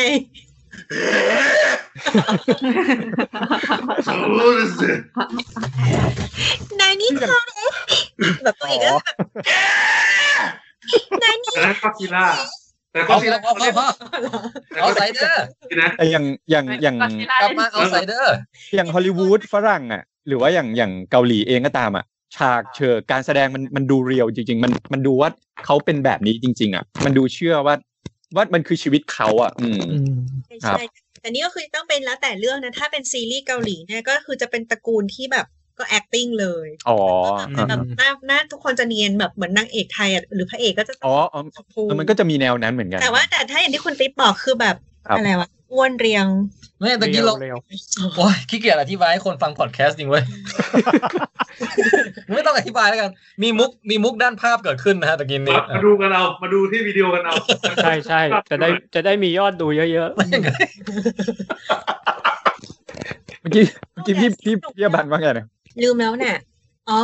แต่ว่าถ้าเป็นหนังเกาหลีที่แบบคุณติ๊บบอกก็คือเป็นสายที่เรียวๆไปเลยอะไรเงี้ยก็คืออย่างที่อารมณ์มันจะแบบจริง ๆ เหมือนกันแล้วก็หนังเกาหลีพวกสายโหดอ่ะมันก็ดาร์กแบบ โอ้โห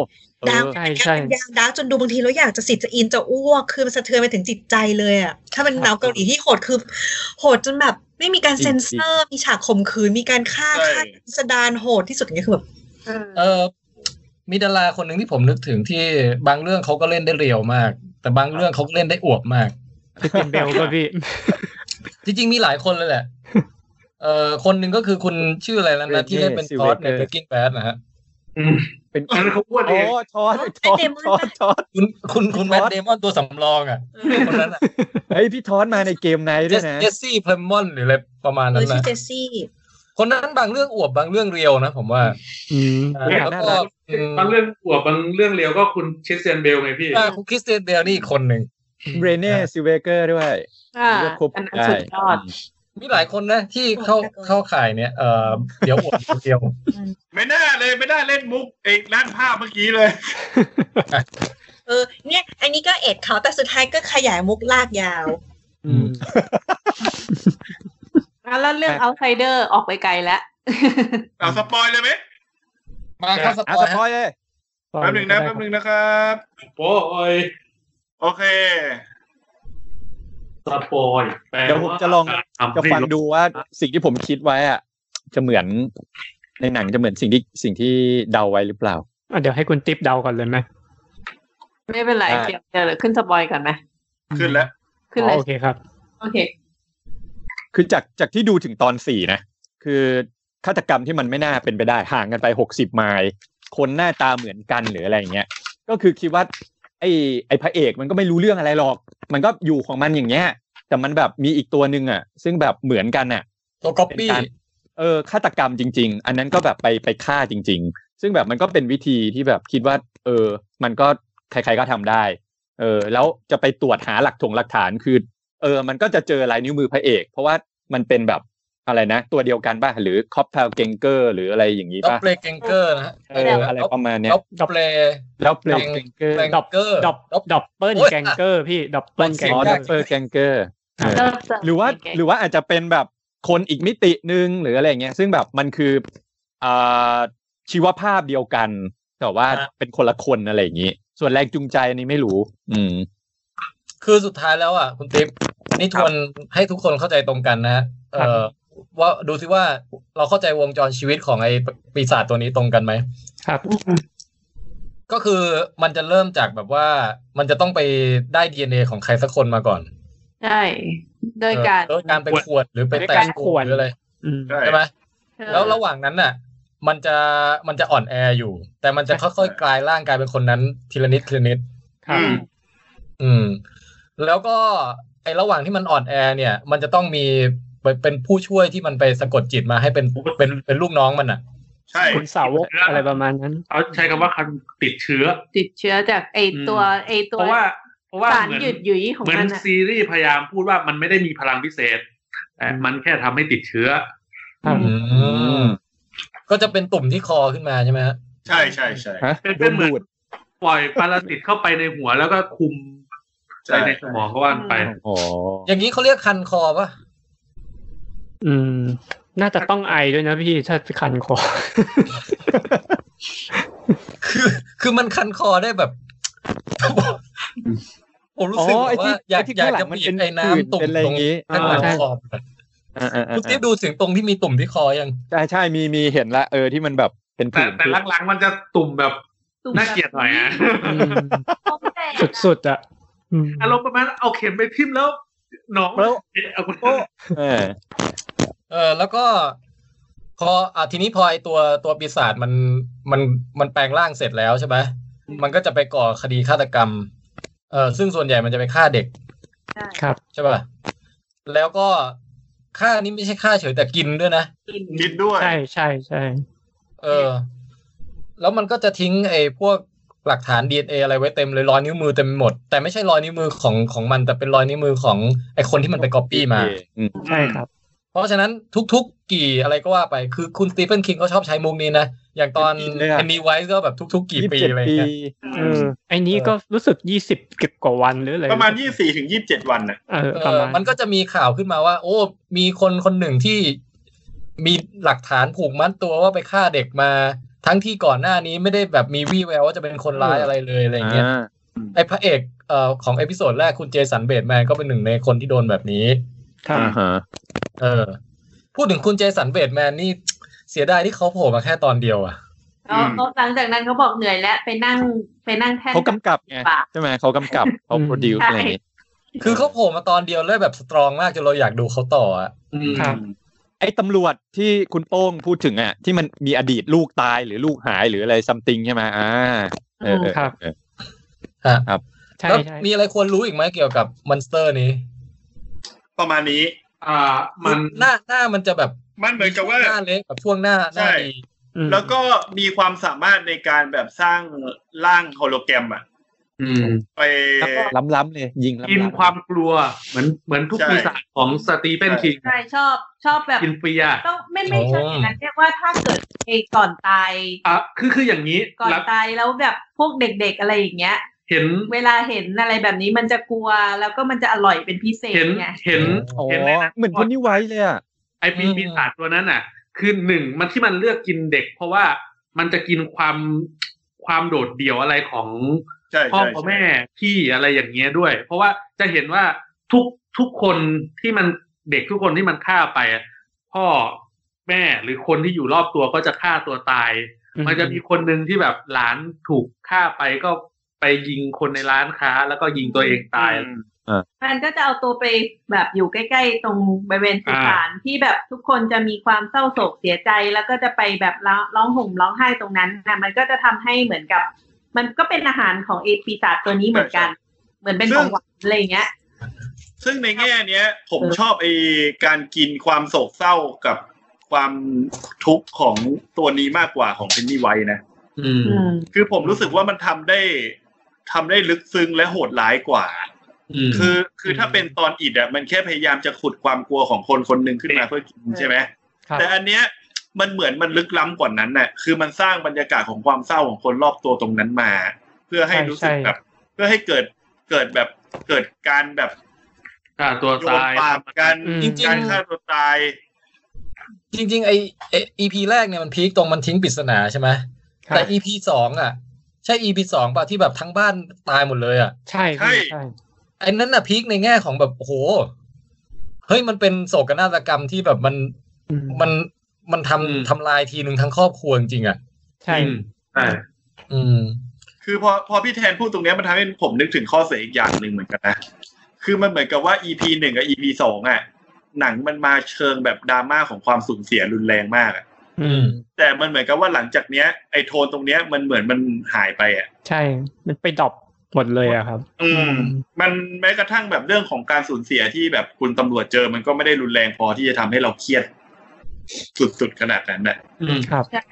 และแล้วถ้าเป็นถ้าเป็นร่มไอปีศาจตัวเนี้ยร่มจะเล่นไอตัวตำรวจให้เร็วที่สุดเลยนะ ที่ปล่อยให้ตำรวจแบบสืบคดี ไม่ จนแบบ มันมันก็ไปขู่ไง มี มัน การ แค่ ไปขู่ ขู่ไง แต่แต่เข้าใจอย่างหนึ่งคือด้วยความที่เขาเขียนตัวปีศาจตัวนี้ไม่ให้มันได้มันไม่ได้แข็งแกร่งอะไรขนาด อื นั้น ม นะ อืมอืม มันได้ความกลัวแล้วก็ทำให้คนอื่นแบบไปขู่อะเหมือน ใช่ใช่ สัตว์ชนิดที่ไม่ได้แข็งแรงแต่อาศัยแบบร่างกายรูปร่างอะไรที่มันแบบบางอย่างไปขู่เฉย จริงๆ แล้วก็เหมือนกับลูกน้องอ่ะก็ยังใช้งานได้ไม่เต็มที่ไง เหมือน เออ ต้องต้องปั้นความแบบความ ดราม่า แอบก่อนนะใช่ อืม เออ คือลูกน้องตอนแรกเหมือนเขาเรียกว่ายังไม่สูญเสียการควบคุมตัวเองเท่าไหร่อะ อ่า แต่พอแบบแผลมันเริ่มปูดพองขึ้นเรื่อยๆ นี่คือไอ้แจ็คนี่ไม่ไหวแล้ว ๆ อืม จริง แจ็ค คือ เออแจ็คเออผมก็นึกถึงคุณแจ็คนะตอนดูอ่ะแต่คุณคิงเขาชอบเล่นกับธีมแบบ พวกความปมปวดร้าวความทุกข์ทรมานในจิตใจหรือความเศร้าความสูญเสียอะไรพวกเนี้ยนะ อืม แต่เอาเอาปีศาจอะไรทั้งตัวมาเป็นตัวเป็นหยอดเข้าไปอ่ะ อืม อืม ใช่ เออ แถมชอบกินเด็กด้วย มันมี ตัว มั นี้ น พอ มี ดูด้วยน่าสงสารออกนะ เห็นพอพูดถึงเรื่องเนี้ย ผมเคยอ่านหนังสือสตีเฟนคิงอันหนึ่งอันนี้ก็มีแปลไทยชื่อเรื่องว่าจอยแลนด์ อ๋อเออ ครับ มันเป็นหนังสือผีที่ผมอ่านจบแล้วผมน้ำตาไหลด้วยความซึ้งอ่ะ เสียดายเสียดาย เออคือคือไม่ใช่ไม่ใช่ ซึ้งซึ้งซึ้ง อ๋อ คือคือผมว่าจริง ๆ คุณสตีเฟนคิงเหมือนแบบที่พี่แทนบอกอะคือจริง ๆ ปีศาจมันไม่ใช่ตัวสำคัญอะ ใช่ เหมือนสิ่งที่เขาพยายามจะสื่อคือเรื่องของการสูญเสียความกลัวเรื่องของจิตใจเป็นหลักอะนะ อืม ครับ อืม อืม จ้ะ แล้วตอนช่วงกลางอ่ะพี่ติ๊บไม่รู้ดูถึงยังที่มันจะมีตัวละครผู้หญิง นักสืบ ที่ดัง โอ้คุณฮอลลี่กิฟนี่ ใช่ฮอลลี่กิฟนี่ซึ่งจริง ๆ เนี่ย คนเนี้ยแหละคือ น่าจะเรียกว่านางเอกของเรื่อง MVP เลยอะ เป็นคีย์เวิร์ดตัวละครตัวสำคัญอืม เจ๊โดดเด่นมากนะ โอ้โห ใช่ ผมว่านี่คือแบบตั้งแต่เจ๊มา ไม่มีใครเอาเจ๊ลงแล้วอะ คือที่ยังดูต่อได้เพราะว่าเจ๊อะผมว่า เออ เห็นด้วยกับ เพ คุณ ราะว่าเพราะว่ามันสโลเบิร์นพอสมควรนะเรื่อง ใช่ เนี้ย มันสโลว์มาก อื ฉากฉากที่เจ๊เปิดตัว ที่เจ๊มานั่งแบบ เดาชื่อรุ่นรถอะไรเครื่องรถอะไรอย่างเงี้ย อืม อ๋อ แบบอะไรที่แบบว่าไปเรื่องเจ๊ดีมากเลยอะว่าแบบเป็นคนที่แบบความทรงจำหรืออะไรประมาณเนี้ย อย่างยอดเยี่ยมแต่ว่าแบบ อ๋อนึกออกแล้ว เออเออเออเออ แพ้สเปรย์พริกไทย เออ คือคือถ้าตัด เออใช่ เรื่องแบบ ใช่ เรื่องตัดเรื่องความหนืดเหนื่อยไปนะ ตอนที่มีเจอะเรื่องเรื่องเจ เรื่องความสัมพันธ์กับตำรวจของเจอะ อืมแดันนี่แดันนี่ ผมชอบมากเลยอะผมรู้สึกดูแล้วแบบ ตอนทุกครั้งที่เจยิ้มผมจะเขินแทนตลอดเลยอะ เหมือนแบบ แฟนกับแฟนเขาเหรอ ใช่ใช่คือเวลาเจแบบเผลอหัวล้อหรือเจอั้นหัวล้อแบบ ปกติดูเหมือนเป็นคนไม่มีความรู้สึกอะ เออ แต่พอเจมีความสุขอะผมรู้สึกว่าเฮ้ย น่ารักอ่ะ เออดูน่ารักแล้วดูรู้สึกดีอะแต่แบบหนังแม่งแบบตอนจบนี่มึง มันเป็นธรรมดาของคิงหรือเปล่าคุณแจะ คือตอนเอ้ยไหนๆคุณติ๊บก็โดนสปอยแล้ว สปอยคุณติ๊บ ทีสุดท้ายเนี่ย เอาเลยพี่ จริงๆลองลองสุดท้ายกับสุดท้ายมั่งตายกันเป็นเบื่อมาก เออ เหลือรอดกันอยู่คนสองคนมั้ง ไม่บรรยะบรรยังอะ เหลือสามพี่ คือตายเพราะว่าไอ้ไอ้ปีศาจตรงนี้มันฆ่า ใช่ ส่วนใหญ่มันจะใช้ใช้ใช้นี่เป็นเครื่องมือไอ้ไอ้ สาว แจ็ค กอืม ตายว่าไอ้แจ็ค ไอ้แจ็คแม่นปืนเนี่ยอืม อ๋อก็คือเอาสาวกไปเป็นตัวแบบฆ่าไอ้พวกนี้ใช่ไหม อ่า ใช่ ใช่ โอ้แต่ อ๋อ ช็อตนั้นทำดีนะ ผมว่าเครียดมากเลยนะ ใช่ใช่ คือคือมันคือมันเหมือนกับแบบ ตอนประมาณตอนเจ็ดขึ้นมาที่คุณฮอลลี่กิฟนี่รอดจากแจ็คอะ ครับ และและทุกคนมีแบบมาอเวนเจอร์กันนะรวมทีมกันนะ รวมทีม ผมนึกว่าแบบ เฮ้ย มันจะฟีลกูดเหรอวะ แบบเหมือนเหมือนแบบสเตนเซอร์ติงอะ เออ แหม แต่พอฉากตรงนั้นนี่แบบ โอ้โห พอท้ายตอนเก้าอะ รู้อ่ะ ท้ายตอน รู้ ท้ายท้ายตอนเก้าอ่ะไอคุณอเล็กอ่ะ ผมแม่งเกือบจำชื่อไม่ได้ด้วยไอ้ไอคนเนี้ย เออ แม่งหัวแบะก่อนแต่ผมนึกแล้วแบบ คุณคุณหนวดนะใช่ไหม ใช่ใช่ หนวด พี่คุณคุณหนวด โอ้คุณโป้งตอนคุณหนวดตายอ่ะ ผมแอบโล่งใจนะ ผมนึกว่ามันเอาไอ้คุณหนวดมา คือเป็นตัวละครใช้แล้วทิ้งไง อ๋อ แบบ ไม่ ประ คือ มาณว่า อ่ะอ่าคุณแจ็คก่อน คือผมก็นึกอย่างนั้นเหมือนกัน เอาเรื่องกั แต่ น ว่า ว่า พอ ตายแน่ๆ พอนึกอีกทีอ่ะผมแบบ เฮ้ย ถ้าสไตล์คิงมันไม่ใช่อย่างนี้เปล่าวะอะไร เงี้ย นั่นแหละ อืม มัน แต่ มัน ตายได้แบบปิดปิก มั มาน ก เริ่มปักปักธงตายคุณหนวดตั้งแต่ตอนที่มันพยายามเล่าเรื่องตัวมันเองในช่วงกลางๆแหละตอนนั้น อืม เออ อ๋อ อันนั้นผมก็คิดเหมือนกันว่า ใครเปิดเผยสเรื่อง งสัย ที่จะต้องตายใช่ไหม ไอ้มันมันหมดประโยชน์แล้วใช่ไหมมันเล่าเรื่องตัวเองเสร็จแล้วใช่ไหมเดี๋ยวมันต้องตายแน่เลย แต่ก็ยังอยู่ มันจนถึง EP โอ้ เก้า โอ้แต่สงสารแฟนแฟนคุณกิฟนี่อ่ะ โอ้ เป็นคนที่ดีมากเลยอ่ะ เอ้ยคุณติ๊บคุณติ๊บเออไม่ดังฮะไม่ดัง มันไปขูดขูดๆกับอะไรสักอย่าง แล้วแล้วแล้วแบบตอนที่ไอ้คุณแดนนี่อะขับรถจะหนีไปอ่ะ แล้วโดนยิงอ่ะ อืม แล้วแล้วตอนไหลมา ผมก็แบบ เฮ้ย ไม่ตายหรอกมั้ง ไม่น่าตายแล้วล่ะตูมทนายแล้วคุณทนายบอกเดี๋ยวไปช่วยเอง แล้วคุณทนายไป ตอนนั้นผมกำลังแฮปปี้กับคุณทนายด้วยนะ เออ คุณทนายแบบ เป็นคนดีแล้วอ่ะ ไม่ใช่คนดี ใช่ใช่ แบบ รู้สึกเป็นแก๊งเดียวกันแล้วอ่ะแล้วกินไก่อร่อยไง อืมอืม กินไก่อร่อยมาก มีด้านที่อ่อนไหวอ่ะ คือมีด้านที่ทำให้คนดูรักอ่ะ เอ้าแม่งบึ้มอย่างนี้เลยเหรอ ไปคู่ ไปคู่อ่ะ โอ้มาไอ้ โคตร แจ็ค โหดอ่ะ แล้วแล้วไอเออแต่ไก่นั้นน่ากินมากเลยว่ะ อืมอะไรเฮฟเว่นนะ ไม่รู้มีจริงเปล่า อะไรสักอย่างไม่รู้จำไม่ได้แล้วพี่ สองเรื่องแล้วนะที่ทำให้อยากกินไก่ทอดเนี่ยสองเรื่องแล้ว อีกเรื่องหนึ่งอะไร เป็นเทอร์คอซอ อ๋อเออใช่ใช่ อืม ก็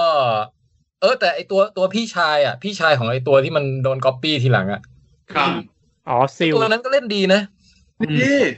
เล่นได้กวนตีนมากอ่ะ คือเป็นคนที่ไปที่ไหนก็ต้องแบบเกิดเหตุทะเลาะวิวาทขึ้น แบบแบบที่น้องมันบอกอ่ะ บอกคือจริง ๆ ชอบคุกใช่ไหม คือมันพูดกันดีๆไม่ได้ไงวะต้องไปกวนตีนเขาตลอด คุณติ๊บยังดูไม่ถึงมั้งตัวละครเนี้ย ใช่ใช่ ไม่ เอ้ย ถึงไม่ถึงแต่แต่แต่จากบทสรุปอ่ะผมรู้สึกดีนะ ที่ไม่ได้ดูต่อ เพราะว่าเออถ้าดูต่อคงไม่ใช่แนวที่แบบเราเราคาดหวังไว้เฉยๆอืม อืม แต่คุณคอลลี่กิฟนี่เนี่ย ก็คือทำให้แบบส้มรู้สึกว่าช่วงกลางถึงมันจะน่าเบื่อ แต่เขาพยายามจะอธิบายอะไรบางอย่างให้เราเข้าใจ ซึ่งเรายอมรับในตรงนั้นได้อะคืออ ม รู้อยู่แล้วแหละว่ามันจะเป็นเรื่องเหนือธรรมชาติ แต่เพราะเป็นเพราะไอ้คุณฮอลลี่กิฟนี่ที่อธิบายเนี่ยแหละทำให้เรารู้ เจ๊ สึก เจ๊แม่หมอใช่ไหม พอพอเห็นคุณคนนี้เขาออกมาแล้วแบบ นึกหัวแบบไอ้ด็อกเตอร์สลีปโผล่ไปแล้ว เออ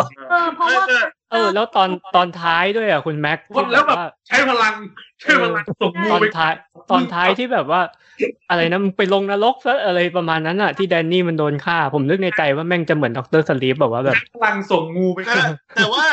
อันเนี้ยผมกลับคิดอีกแบบหนึ่งนะ ผมกลับคิดว่าคือเรื่องเนี้ย พอไปถึงตอนท้ายแล้วอ่ะ มันกลับมีความสมจริงในแบบที่แบบไม่ใช่เหนือธรรมชาติจนเกินไปนะเพราะว่าผมกลับมองว่าไอ้ปีศาจตัวเนี้ย มันยังดูแบบ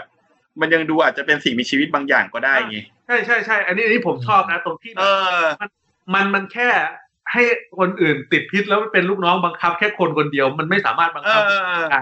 โดยที่ตัวของมันจริงๆมันคือคนที่อ่อนแอรอให้ลูกน้องเอาซากวางไว้ให้กินเอาเด็กมาให้กินอะไรอย่างเงี้ย มันคือวอลเดอมอนหรือเปล่าวะเนี่ย มันวอลเดอมอนหรือเปล่า พอคุยกันไอตัวปีศาจมันก็บอกเองว่ามันก็ไม่รู้เหมือนกันว่ามันแบบมาจากไหนหรือทำเรื่องพวกนี้ไปทำไมอะไรเงี้ย เอ้าไม่มีแรงจูงใจด้วย ไม่ใช่ มันไม่ใช่ไม่มีแรงจูงใจแต่หมายถึงว่า มันก็แค่บอกว่ากินแล้วอร่อยอ่ะ ใช่ใช่ เป็นตัวอะไร มันเด็กก็เหมือนเป็นสัตว์ตัวหนึ่งอ่ะที่แบบ ใช่ กินเด็กว่างั้นเถอะ กินเพื่อเอาชีวิตรอดไป เหมือนกับมันก็เหมือนกับถามกลับอ่ะเหมือนมันถามกลับมนุษย์ว่าจริง ๆ มันก็คือสิ่งมีชีวิตอีกประเภทหนึ่งอ่ะ อ่า เออ มันก็เหมือนกับในโลกนี้มันมีความอีวิลบางอย่างอยู่ที่ที่เราไปตั้งคำถามกับมันไม่ได้อะเหมือนเหมือนคอนเซปต์เดียวกับโจ๊กเกอร์ในเดอะดาร์กไนท์อะไรอย่างนั้นน่ะเออ แต่มันก็มันก็ไม่ได้บริโภคจนเกินไปนะตัวเนี้ย ก็ถือว่ากินครั้งหนึ่งก็ แต่มันมันกินเลี่ยร่าเหมือนกันนะช่วงหลังอ่ะ มันหิวไง เพราะว่ามันไม่ได้ อาหารที่แบบเต็มอิ่มเต็มท้องมันไงตอนตอนช่วงหลังๆอ่ะ ไแต่แต่รู้สึกอีกอย่างหนึ่งคือมันเล่าถึงเรื่องคอนเซปต์ไปเวลาที่มันคุมคนได้คนเดียวแล้วก็ด้วยด้วยน้ำลายของมันอะไรอย่างนี้ดีนะมันมันดูไม่ไม่วันเวอร์เหมือนในตัวไอ้เพนนี่ไว้อ่ะมันที่แบบไปโผล่ตรงไหนก็ได้ไปหลอกใครก็ได้แต่นี่คือมันมันหลอกได้แค่คนเดียว มันบังคับได้แค่คนเดียวเพราะว่าไออาจจะไวรัสของมันขึ้นไปคุมสมองแล้วอะไรอย่างเงี้ย คือเพนนี่ไวส์มันผมว่าเพนนี่ไวส์มันเข้าขายเป็นผีไปแล้วอ่ะ อ๋ อเออ แต่แต่ไอตัวเนี้ยมันเหมือนยังกึ่งกึ่งระหว่างแบบสัมภเวสีอะไรบางอย่างอยู่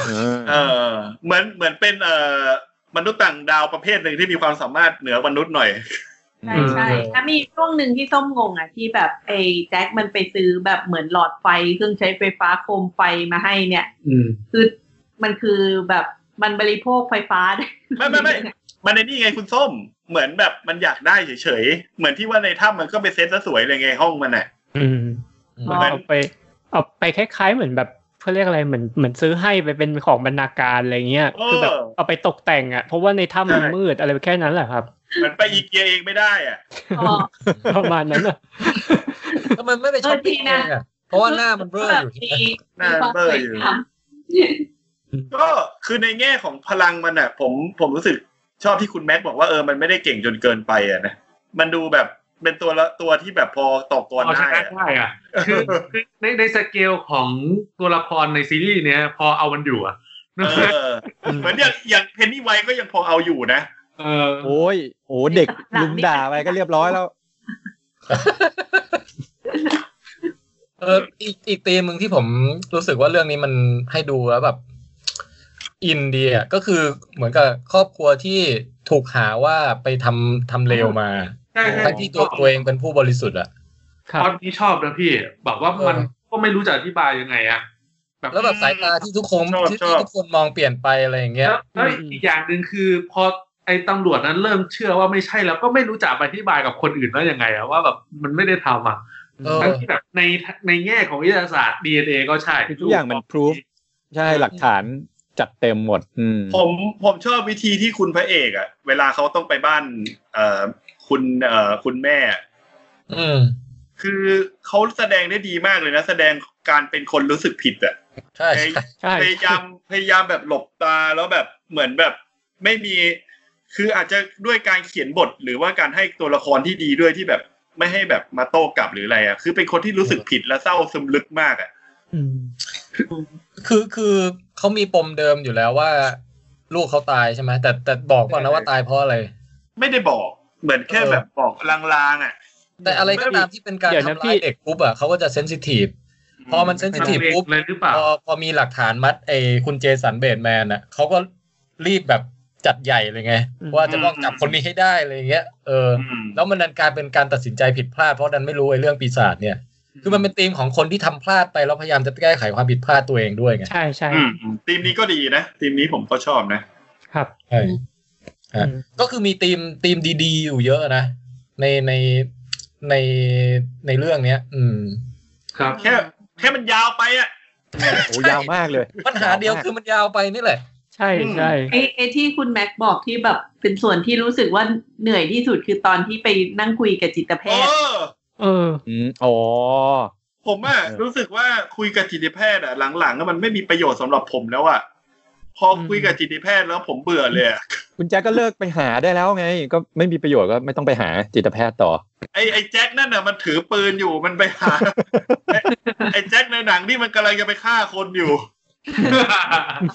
คือผมอ่ะเอ่อถ้าเรื่องเนี้ย มันเหมือนอิดอ่ะ มันคือออกมาเลยว่าไอเนี้ยมันเป็นปีศาจ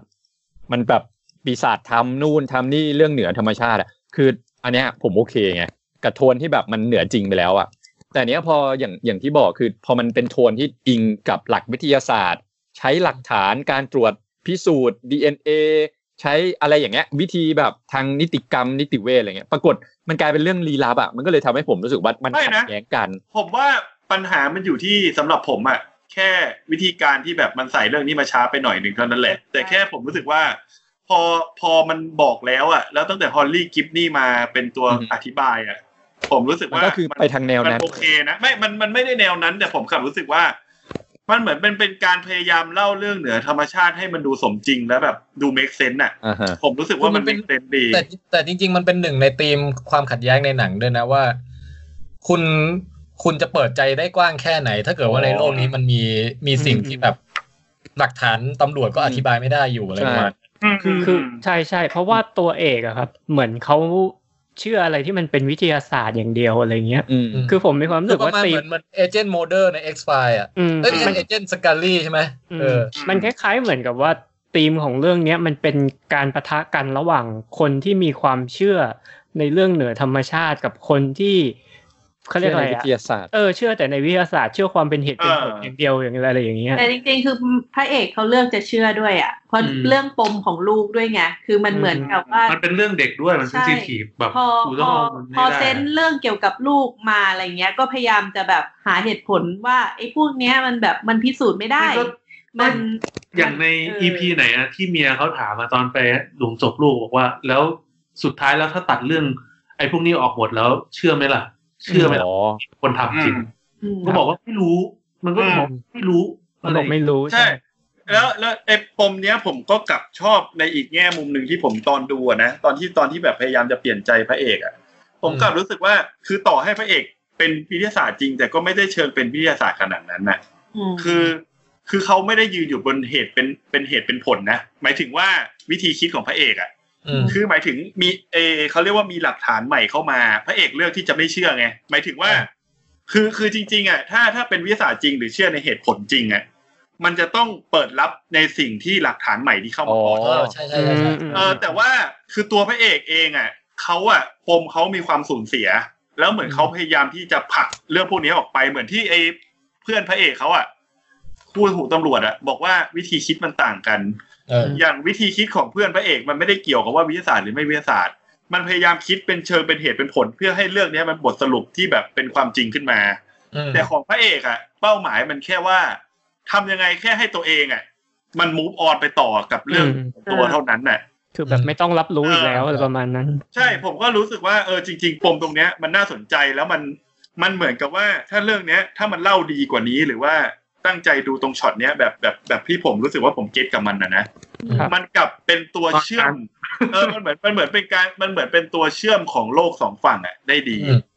มันมันมันจิกกัดแนวคิดแบบวิทยาศาสตร์ด้วยที่แบบพระเอตัวพระเอกอ่ะ มันพยายามที่จะหาหลักฐานที่จะมาพิสูจน์ว่าที่มันคิดถูก แต่มันหาไม่ได้สักทีอ่ะว่าแบบสิ่งที่แบบตรงกับที่มันคิดอ่ะยิ่งดำเนินเรื่องไปเรื่อยๆยิ่งแบบออกไปไกลจากที่มันคิดมากขึ้นเรื่อยๆอ่ะ ซึ่งก็ไม่ได้เป็นวิทยาศาสตร์ด้วยนะ ถ้าแบบไม่รับ ใช่ เขาเรียกว่าไม่รับสมมติฐานใหม่เข้ามา ใช่ใช่ หมายถึงว่าในสิ่งที่ใหม่หรืออะไรเงี้ย ผมก็รู้สึกเออมันก็ พอมันถึงจุดหนึ่งก็คือถ้าหนังมันสั้นและกระชับกว่าเนี้ย มันอาจจะแบบประเด็นตรงนี้มันอาจจะน่าจะทำให้เราเข้าถึงมันได้เร็วกว่านี้หรืออะไรอย่างนี้ อืม ใช่ ครับตอนตอนใกล้จะจบนี่ก็ลุ้นคุณเบนคุณเบนเมนเดลสันเหมือนกันนะ โอ้ คือคือเป็นห่วงตามตามเมียเขาอ่ะ อืม อืมใช่ว่าจะรอดไหม ว่าแต่เราลืมฉากนั่งรถเลยนะ นั่งรถ นั่ง เข้า ไป ไป กั กั บบ แจ็คอะ นี่อ่ะ เออ คุณกิฟนี่นั่งรถไปกับแจ็คอะ อ๋อ อืมอืมอืม อันนั้นก็ลุ้นนะ ลุ้น ใช่ใช่ แล้วก็ตอน ไอ้นั่นก็คันคอจังเลย แล้วผมชอบที่แบบหลอกให้หลอกให้ก้มไป หลอกให้ก้มไปเก็บของอ่ะ เธอที่จะเห็นหลัง จะได้ดูหลังคอ โอ้ ไอ้แจ็คนั่นก็คันคอจังเลยแบบ จริงแล้วแล้วผมอ่ะผมอ่ะแอบขำตัวผมเองขำสมองผมเองอ่ะ ตอนที่แบบไอ้แจ็คมันหลับอ่ะ เออ แล้วคุณกิฟนี่พยายามจะเปิดไฟเลี้ยวซ้ายแล้วแบบจอดแล้วแจ็คมันตื่นขึ้นมา อืม อืม ผมแม่งนึกถึงหน้าคุณนาโชในเปเทอร์คอซอ อืม แบบโถอะไรอย่างเงี้ย คุณนาโชค ที่แบบชอบทำหน้าเซ็งเวลาแบบเรื่องไม่ได้ดั่งใจ เออ อีกแล้วเหรอเนี่ย ผมว่าผมว่าจุดอ่อนอีกอย่างหนึ่งของซีรีส์เนี้ย คือไอ้ตำนานไสยศาสตร์ของมันน่ะ มันดูแบบง้องแง้งเกินไงไอ้เอลกูโก้เนี่ย ใช่ใช่ คือถ้ามันเป็นเรื่องราวที่เล่ามาแล้วขนลุกน่ากลัวกว่านี้หน่อย มันก็จะมันจะทำให้เราอินกับส่วนที่เป็นเหนือธรรมชาติมากขึ้นไง ใช่ ยิ่งยิ่งยิ่งผมมาดูหนังผีเยอะอะ เออ มุกเนี้ย อันเนี้ยคือมุกที่แบบ ผมผมรู้สึกว่าเป็นมุกแบบ มุกไม้ตายเวลาคิดมุกอื่นไม่ออกอะ อืมอืมอืมใช่ หนังผี ใช่ ส่วนมากอะชอบมาแบบเนี้ย คือมึงจะต้องแบบ มี Google ตำ เก่ นาง นเล่าม าก ขาน ใช่คือจะต้อง Google เก่งมากในการที่โยงอันหนึ่ง ผมยังคิดเลยนี่ขนาดกูหาแค่หน้าปก outsider นี่กว่าจะหามาแปะได้นี่ก็ไม่ได้ง่ายนะ แต่พวกพี่นี่สามารถโยงหลักฐานอันหนึ่ง เออ แปะ เอล ไปเจอกูอี โก้ กอันหนึ่งแล้วแป๊บเดียวสามารถรู้ได้ทันทีว่าคือไอตัวนี้ เออ มันชื่ออะไรนะ ลืม เอ ชื่ ล อมั กู นไป โก้ แล้ว เอลกุโก เอลกูกู ลูกไก่ลูก ชื่อ ไก่ ชื่อน่ารักมากเลยอ่ะ อืม แต่ว่ามัน มันไม่มาแบบเมืองไทยด้วยนะ แบบว่าตามตามตำนานของไทยแลนด์เนี่ยเขาบอกไว้ว่ามีไอ้ตัวนี้อยู่อะไรเงี้ย ไม่มันร้อน ก็เอ อแล้วก็มีมันก็ไปผูกกับไอ้บาบ้าย่าหยาแบบบาบ้าอะไรสักอย่างหนึ่งก็เป็นตำนานผีของแถบไอ้นี่เหมือนกันนะ แถบเอ่อตะวันตกอีกฝั่งหนึ่งเหมือนกัน บ้า เออ ป้ายายานี่ไม่ใช่แล้วนั่นมันเอง เออพูดผิดไม่ใช่ บุก แล้ว กี้แมนบุกกี้แมน เออเอออีกอันไม่มันจะมีไอ้บาบ้าบาบายาก้า เอ เอ อ อปาปายาก้าที่เอาไว้เรียกจอห์นวิกไง เออเออบาบายาก้าก็จะเป็นอีกตำ แปล นาน ไม่ หนึ่ง ทราบอ่ะภาษาใต้อะไรเงี้ย ไปปาปายาหยานี่ไม่ใช่ละ ไอ้นั่นบาบ้ายาหยานั่นมันสิงคโปร์ อันนั้นไม่น่ากลัวแล้ว เออใช่ เออแต่ถ้าเป็นคนไทยถ้าเป็นผีไทยนี่คืออะไรวะ ที่แบบมาจับเด็กไปกินอะซีอุยเนี่ยมีอยู่อย่างเดียว อ่า เออ เออเออเอ อัน อ นั้นไม่ใช่ผี มี พี่ มีแต่ปอบ จริงๆซีอุยเนี่ย ตอนนี้เขาเริ่มคือเหมือนเขาเอาศพออกไปแล้วนะ อันนี้นอกเรื่องนิดนึง คื เพราะว่า พิสูจน์ว่าบริสุทธิ์อะไรอย่างเงี้ยเหรอ ใช่มันเหมือนกับไม่ใช่แค่ไม่ใช่แค่พิสูจน์บริสุทธิ์คือเหมือนกับว่า มันไม่สามารถพิสูจน์ได้จริง ๆ ว่าคนนี้คือคนร้ายอ่ะ อ๋อ แล้วมันมีข้อแบบขัดแย้งหลายอย่างอ่ะ แล้วอีกอย่างหนึ่งคือการที่เอาศพเขามาบอกว่าเป็นซีอุยกินเด็กในในโรงพยาบาลอ่ะ มัน เออ คือการการประจานเขาอ่ะ ในทางที่แบบ เออเออ ผิดหลักมนุษยธรรมอ่ะ อืม อืมอืมอืมอืม บางทีซีอุยก็อาจจะเจอเหมือนในคุณเบสแมนนี่ไง เออวะนะ อันนี้ท่านะอีฟนะ เพราะเราก็ไม่รู้ ว่า เรื่องจริงเป็นไงแต่ก็เหมือนกับแบบสังคมเราดันประนามไปแล้วอ่ะ ครับ โดนปักปั๊มอะไรเรื่องพวกนี้นี่คือแบบชีวิตพังไปเลยนะ อืม แล้วบางทีต่อต่อให้มาแก้ต่างได้ทีหลังอะมันก็อาจจะแบบ จำไปแล้ว มัน อ่ะ ดมเมจไปแล้วอะ อืม ยิ่งบางคนก็จะแบบเขาเรียกว่าสเตอริโอไทป์ไปแล้วแบบว่าโอ๊ยยังไงมันก็ต้องทำเลวอยู่แล้วหน้าตาแบ โอ้ บ ย นี้ ชัด หรืออะไรเงี้ย ถ้าเป็นเรื่องเนี้ยสังคมญี่ปุ่นนี่แบบรุนแรงมาก คือถ้าแบบญาติพี่น้องหรืออะไรแบบมีคดีความติดคดีความอ่ะ คืออันเนี้ยจะโดนเบลมไปด้วยญาติญาติพ่อแม่พี่น้อง อืม จะซวยไปด้วยเลย ซึ่งแบบอันเนี้ยในหนังสือของเคงโงะอะไรก็แบบมีอยู่ อืม อือฮึ อื สังคมญี่ปุ่นเขาจะแบบค่อนข้างรุนแรงครับอืม ทีนี้เอ่อไอไอชื่อเรื่อง The Outsider เนี่ย คิดว่าเขาหมายถึงใคร ว่ามันหมายถึงว่าสัตว์ประหลาดเนี่ยแหละ ก็หมายถึงเอลกูโก้เนี่ยแหละมั้งพี่ เอ ผม อ ผมชอบที่สรุปตอนท้ายนะ ที่พูดคำว่าไอไซเดอร์ออกมา มันเหมืเออ อนกับ พูดว่าไงนะ คือเหมือนกับคุณไอคุณเบนไอคุณเบน ไม่ใช่คุณคุณเบนแอนเดอร์สันป่ะ ไม่ใช่ดิ เป็นเบนเดอร์สัน เออคุณเบนแอนเดอร์สันน่ะถามฮอลลี่ว่าทำไมถึงแบบ รู้อ่ะ รู้ได้เร็วอ่ะ เออ ไอคุณกิฟนี่ก็พูดแบบประมาณว่า ทั้งทั้งมันและเราอ่ะเป็นเอาเอาไซเดอร์เหมือนกัน อ๋อ คือ กัน ใช่คือผมว่ามันดีกับความว่าผีเห็นผีนะคือคือมันเหมือนกับว่า มันคือเป็นคนที่สังคมไม่ต้องการเหมือนกันนะมันเลยทำให้มองเห็นนะ คนชายขอบเนี่ยหรอ อืม ประมาณนั้น แต่ผมว่าคุณคุณฮอลลี่เนี่ยเขาเลือกอาชีพได้ถูกแล้วนะ ถูกแล้วล่ะ คือสกิลเนี้ยมันเป็นนักสืบได้ดีมาก เป็นหมอผีทำไมรู้สึกว่าเป็นหมอผีเลย ตอนดูช่วงท้าย แม่หมอแม่หมอ เพราะว่าเพราะว่าเขาถักถักหัว สมมูรณ์ แต่แต่แต่แต่เหมือนตอนท้ายอ่ะมันมันจริง ๆ คุณฮอลลี่กิฟนี่คือเขาพยายามช่วยแจ็คไม่เหรอแล้วแจ็คเหมือนแบบตอนที่แบบปล่อยพลังตอนนั้นอ่ะจริง ๆ มันคือเหมือนแบบกระตุ้นอะไรบางอย่างในตัวแจ็คมากกว่าที่แบบ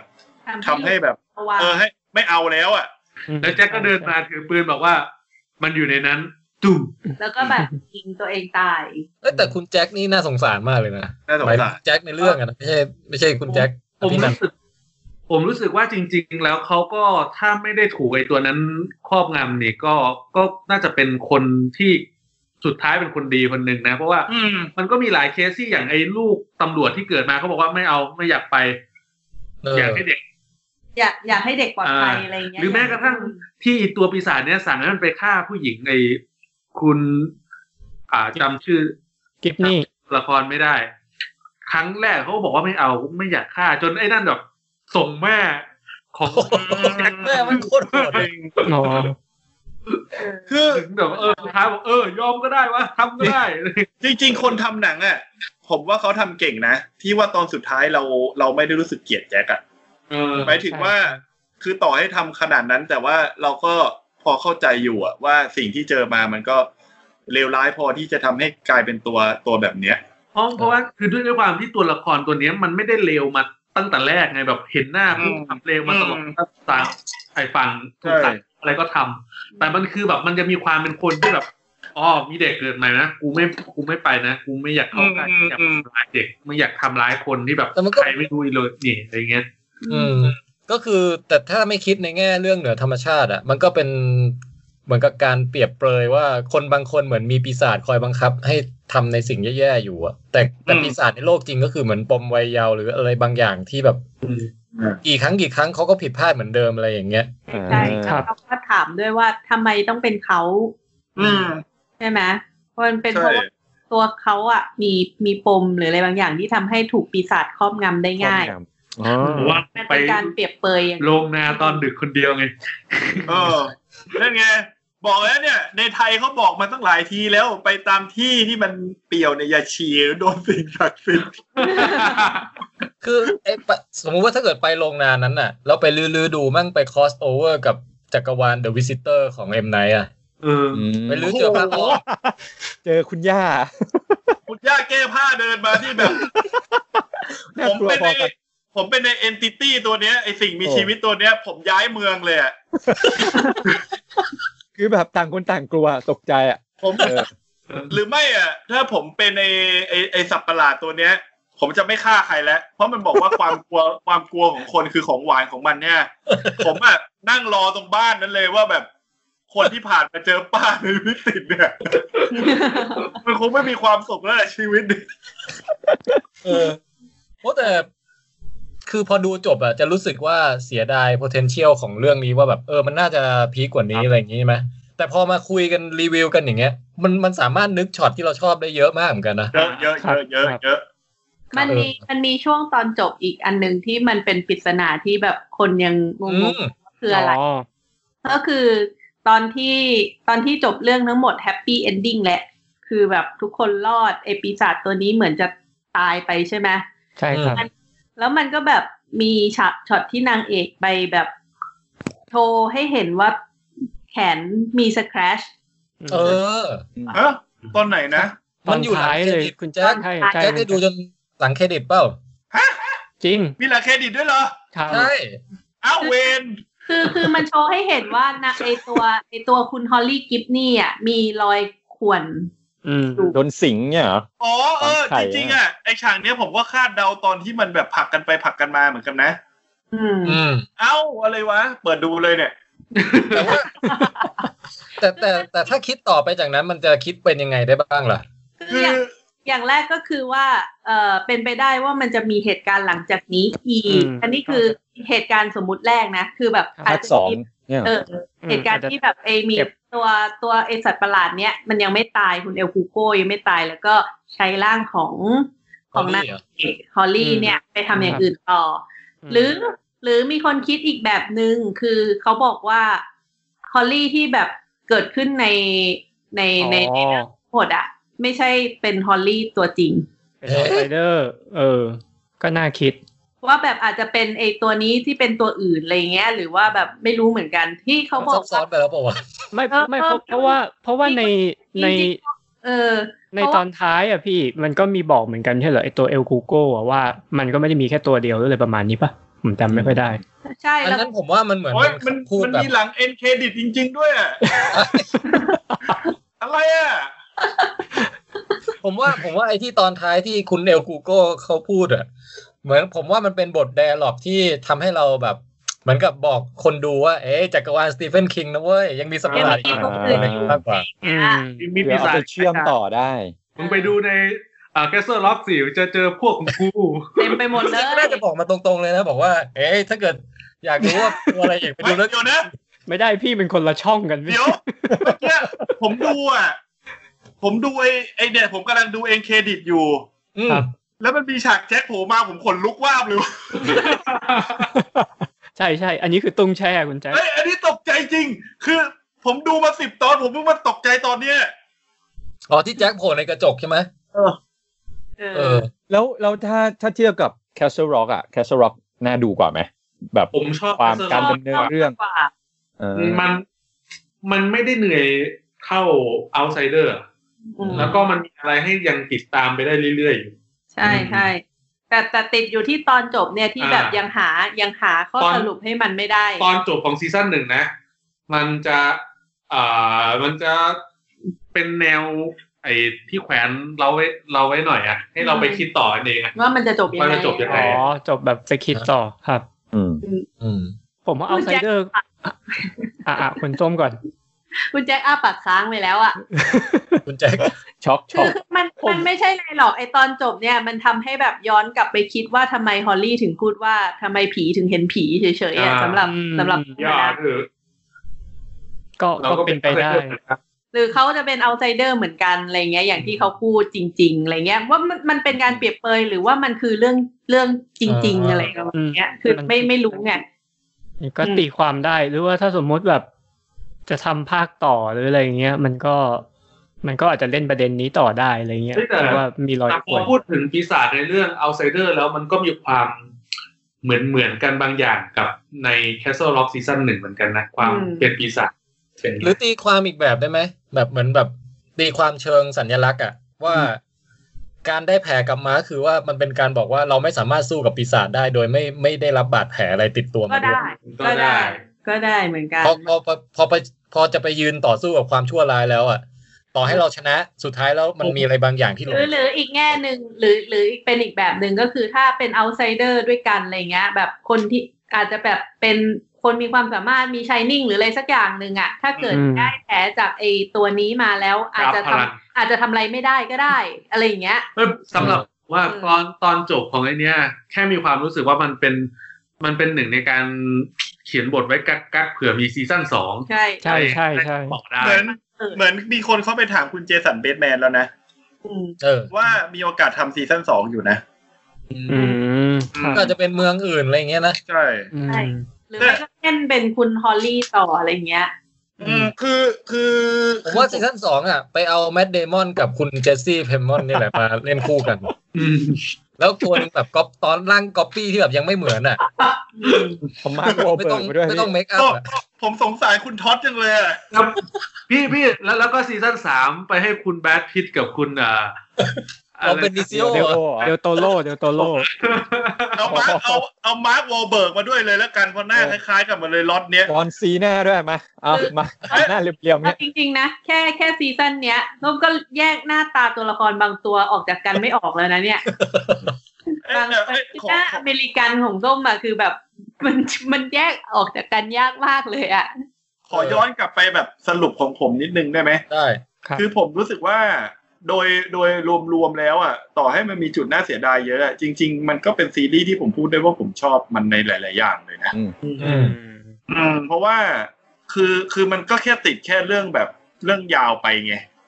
แต่ว่าพอดูจบรวมถึงไอเครดิตที่เพิ่งดูเมื่อกี้ ที่สามารถพูดได้แล้วว่าดูจบจริง ๆ แล้ว เนี่ย เออ เออ ผมว่า ผมว่าเรื่องราวที่มีมันก็อิ่มอยู่นะ ครับ จริงๆถ้าเป็นหนังอ่ะเป็นหนังสองชั่วโมงอ่ะอาจจะอาจจะเพอร์เฟกก็ได้นะ อ่า อ่าใช่ใช่ใช่ใช่ เออ มันมันเหมือนเป็นอิดเวอร์ชั่นที่มีความจริงจังในเรื่องดราม่าในเรื่องแบบความสมจริงอ่ะ อืม อืม อืม นะครับรู้สึกเหมือนกันรู้สึกเหมือนกัน คือแค่ผมฟังอ่ะผมก็รู้สึกว่าเอ้ยมันคล้ายอิดมากเลยอ่ะอืม อืม คล้ายๆครับ อืม เออฝากผลงานคุณเจสันเบดแมนอีกเรื่องที่อยู่ใน Netflix ตอนนี้แล้วกัน ครับ ซึ่งเป็นหนังที่ผมดูนานแล้วมันสนุกมากแต่ว่าไม่ค่อยมีใครได้ดูคือเรื่องเกมไนท์ อ๋อผมเพิ่งดูไปบิ๊กที่แล้ ก็ ว นี่ได้ยินเสียงลือเสียงเล่าอ้างมาเหมือน เกม กั ไหนเกมไหน ก็ เกม น่าจะดู คุณ แห ติ๊ ละ บชอบไหม เอ่อผมชอบชอบนะ ถ้าเรียกถามว่า เออ ชอบไหมคือชอบ แล้วก็มัน แต่เดี๋ยวดูคะแนนก่อน มัน ผม มันมีหนังสักเรื่องหนึ่งหรือซีรีส์สักเรื่องหนึ่งเอาเรื่องเกมไนท์ไปล้อด้วยนี่แหละไอ้ ผม แบร์รี่ปะ แบรี่เหรอไม่ไม่ มีด้วยเหรอไปล้อด้วยเหรอ ไม่ไม่ อืม ผมไม่แน่ใจว่าเป็นหนังหรือเป็นซีรีส์อะไม่แน่ใจว่ามันมีเอาเรื่องเกมไนท์ไปล้ออยู่ อืม คือเรื่องเนี้ยผมให้เจ็ดจุดห้าเออ คือมันมันมีการพลิกแพลงในระดับหนึ่งแต่ที่หักคะแนนเพราะว่ามันพลิกเยอะไปหน่อย อ๋อ คื ผ อ มว่าในผมว่าในแง่เอ่อได้พูดถึงเกมไนท์แล้วนะครับ ครับ ช่ ผมว่าในแง่ความพล็อตทวิสอะไรอย่างเงี้ยก็เรื่องหนึ่งแต่ในแง่ความตลกและความสนุกอะ โอ้ย น ต นั้น ลกเลย ให้ตลกมากเลยอะ เอ้ยมันคือหนังตลกเลยมันคือหนังตลกที่ดีเลย แล้วคุณจะได้เห็นคุณทอสเนี่ยมาแสดง โอ้โห เต็มๆเลย เฮ้ยประทับใจประทับใจคุณทอคุณทอนมาก ให้พี่ทอดแกแบบหาได้ใจเองอืม เออ เอ้ยจะว่าไปมีหนังเน็ตฟิกเรื่องหนึ่งที่ผมอยากดูแต่ยังไม่ได้ดูเลยอ่ะเป็นหนังเน็ตฟิกเลยนะ คือตัวละครเป็นไปเที่ยวกันแล้วมันไปทำเบอร์แล้วไม่รู้แล้วมีตัวละครตัวหนึ่งจู่มันหลุดอ่ะ ฮะ ใช่แล้วมันภารกิจของมันคือต้องพยายามเอาจู่แช่แข็งแล้วเอากลับไปให้ทัน เฮ้ย อ๋อ โอ้ คุ้นๆอยู่นะแต่ผม คุณ จำชื่ คุณ อ ใช่ไหมคุณโป้งมันดังอยู่พักหนึ่งนะตอนที่แบบ ใช่ เข้ามา ใช่ ในเน็ตฟิกใหม่ๆ แล้วคะแนนก็ไม่ได้แย่นะเขาบอกดูดูแล้วฮาดีนะ อืมดูเอาเพลินๆอะไรเงี้ย คืออย่างอย่างเกมไหนผมแค่รู้สึกว่ามันเขาเรียกว่าอะไรอ่ะอย่างอย่างที่เมื่อกี้บอกมันพลิกพลิกพลิกพลิกอะไรอ่ะคือมันมันเยอะจนแบบเลยจุดที่เราจะอิมแพกแล้วอ่ะคือมันเหมือนกับ เออ มีอีกเหรออ่ะมึงมามามา จนแบบเราเราชินชากับมันอ่ะ คือผมแค่รู้สึกว่า เอ้ยถ้าช่วงนั้นอ่ะ ช่วงมันจะมีช่วงท้ายๆที่แบบ ผมว่ามันกำลังพอดี แล้วถ้าแบบมันมันตัดจบแค่ประมาณนั้นอ่ะ ผมว่ามันสวยเลยเพียงแต่ว่า อ่า พอมันมันแค่รู้สึกว่าไม่อยากจะทำซ้ำกับเรื่องอื่น ก็เลยเพิ่มเพิ่มเพิ่มเข้าไป พอมันเพิ่มอ่ะผมกลับรู้สึกว่า ตรงนี้แหละเป็นจุดเสียทำให้เราแทนที่เราจะ Impact กับจุดนั้นเนี่ยกลับกลายเป็นว่าอ่ะเอาเหรออ่ะโอเคอ่ะมีอีกแล้วเหรออ่ะโอเคอะไรเงี้ยมัน ครับ มันเลยแบบไม่ Impact เท่าที่ควร อิมแพค แต่โดยรวม ใช่ครับ เมืองทอง เมือง ธา ท นี อง ครับอืม ก็ โดยรวมโอเคชอบชอบแถมเป็นราเชลแมกกาดัมด้วย ผมชอบอยู่แล้ว ก็ก็ใครไม่จุใจกับเจสันเบดแมนที่ออกมาตอนเดียวใน เอ่อ ในใน The Outsider ก็ไปดู Outsider เกมไนท์ต่อ แล้วก็ดู เออสนุก โอซาต่อ อืม โอซากโอ้โหโอซากแกเด็ดมาก อืมแล้วพี่ทอดด้วยนะสำหรับสาวก Breaking Bad กับ g ก t t e r Call Saul โอเค ผมว่าวันนี้ก็จบการรีวิว The Outsider เนาะ สามชั่วโมงครึ่งพี่ เออ โอ้โห คือตีโอเคอยู่นะวันเนี้ยความยาวใช้ได้ ครับ ไม่ขายหน้านะ โอ้โห ไม่ขายหน้าได้คำ ขนาดขนาดดูหนังมาแค่สองสามเรื่องนี่ยังคุยกันได้ถึงสองชั่วโมงสามชั่วโมงครึ่ง ก็ไปคุยเรื่อง เอ่อ ทิปทิปอะไรนั่นแหละ ทิปจากโค้ชทิปอะแล้วก็อะไรอีกนะ คุณแจ็ค ก็ มีคุณแม็กเล่าเรื่อง นิทานเล่านิทาน มันมีมันมีของแถมเยอะไง เออเล่าของแถมเยอะ เออ อ๋อเออเออเออ เราก็เราก็ไม่รู้เลยนะว่าอาทิตย์หน้าเราจะรีวิวอะไรกันนะฮะ อืม ครับ คือเราไม่ได้กักไว้แบบกะว่าจะไม่บอกทุกทุกท่านหรืออะไรอย่างนี้นะ แต่คือเราไม่รู้จริง ๆ ไม่รู้จริง มันเป็นรายการกึ่งกึ่งอิมพอไว้ครับ ต้องเข้าใจกันนิดนึง คือเรื่องหลักไม่รู้เลยตอนเนี้ย มันมีอะไรที่แบบ จะมาให้ดูภายในอาทิตย์สองอาทิตย์นี้อะไรเงี้ยคาโปนก็ไม่อยากดูนะ อืม อืม เออ คุณคุณทอมฮาร์ดี้อะนะ พอมอมฮาดี ก็ลุ้นกันต่อไปแล้วกันนะฮะ ว่าอาทิตย์หน้าเราจะดูอะไรกัน แล้วก็จะมารีวิวเรื่องอะไร เออ ที่ที่เราไม่ไม่เปิดเผยไทม์ไลน์ของยูนิเว s ร์สก็เพราะว่าเราไม่รู้ ใช่แล้วหรือหรือถ้าเกิดทางบ้าน เอ่อจะมาแนะนำว่าอยากให้เราดูเรื่องอะไรก็มาแนะนำได้นะครับ ได้ ครับ ช่องทางหลักก็มีทางเพจของเรา Long Tech Thailand นะฮะ Facebook เอ่อ Twitter ใครคอยเช็คอยู่บ้าง ผมดูบ้างผมดูบ้าง ผมผม เอ่อ at Long Tech th นะฮะ Long Tech แล้วก็ th อืม ครับ อ่ะงั้นวันนี้ก็ผมแทนไทยคุยยาวฮะ ผมแจ็คคุยยาวนะฮะ ผมเล็บคุยยาวครับ สำหรับผมแมทคุยยาวนะครับ ค่ะส้มลองเทคค่ะ ตรงลองเทคครับ อ่ะพวกเราทั้งหมดขอกล่าวคำว่า สวัสดี สวัสดี ครับ ครับ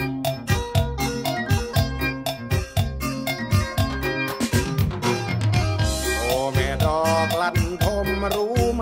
ตาคมเม็ดหนึ่งกลมกลมๆเคยจับอมจับเล่น จับเช้า จับเย็น พี่เคยจับเล่น พี่เคยจับอม นมเอ้ยนมเคยอมเคยเล่นนมเอ้ยนมเคยอมเคยเล่น ตั้งแต่เป็นเด็กน้อยแม่บอกแม่นั่นหนอเพิ่นนั่นฟุ่มฟัก แม่นั่นควักนมออกให้อมแม่นั่นจมนมออกมาป้อนย่ำลูกอ่อนแม่หูลูกหิว เป็นตะคริวย่ำนมแม่หาวเต้าเอาเต้าทั้งดูดทั้งดึงเต้าเอาเต้าทั้งดูดทั้งดึง เอ็นข้อพึ่งจองดึงนมเต่าผมย่ำเต่าย่ำใบย่ำแรงแม่บ่แพงให้เต้าให้คันบางแขวยันแม่ห้องเสียงหลง ยังบ่ฟงแม่ยังให้ดูด ปูดจักปูดจักปูดจักปูดปูดจักปูดจักปูดจักปูด ทั้งปากดูดมือเล่นหัวนม บางก็อมนอนเล่นเสือเสือนมเป็นสิ่งบำรุงร่างกาย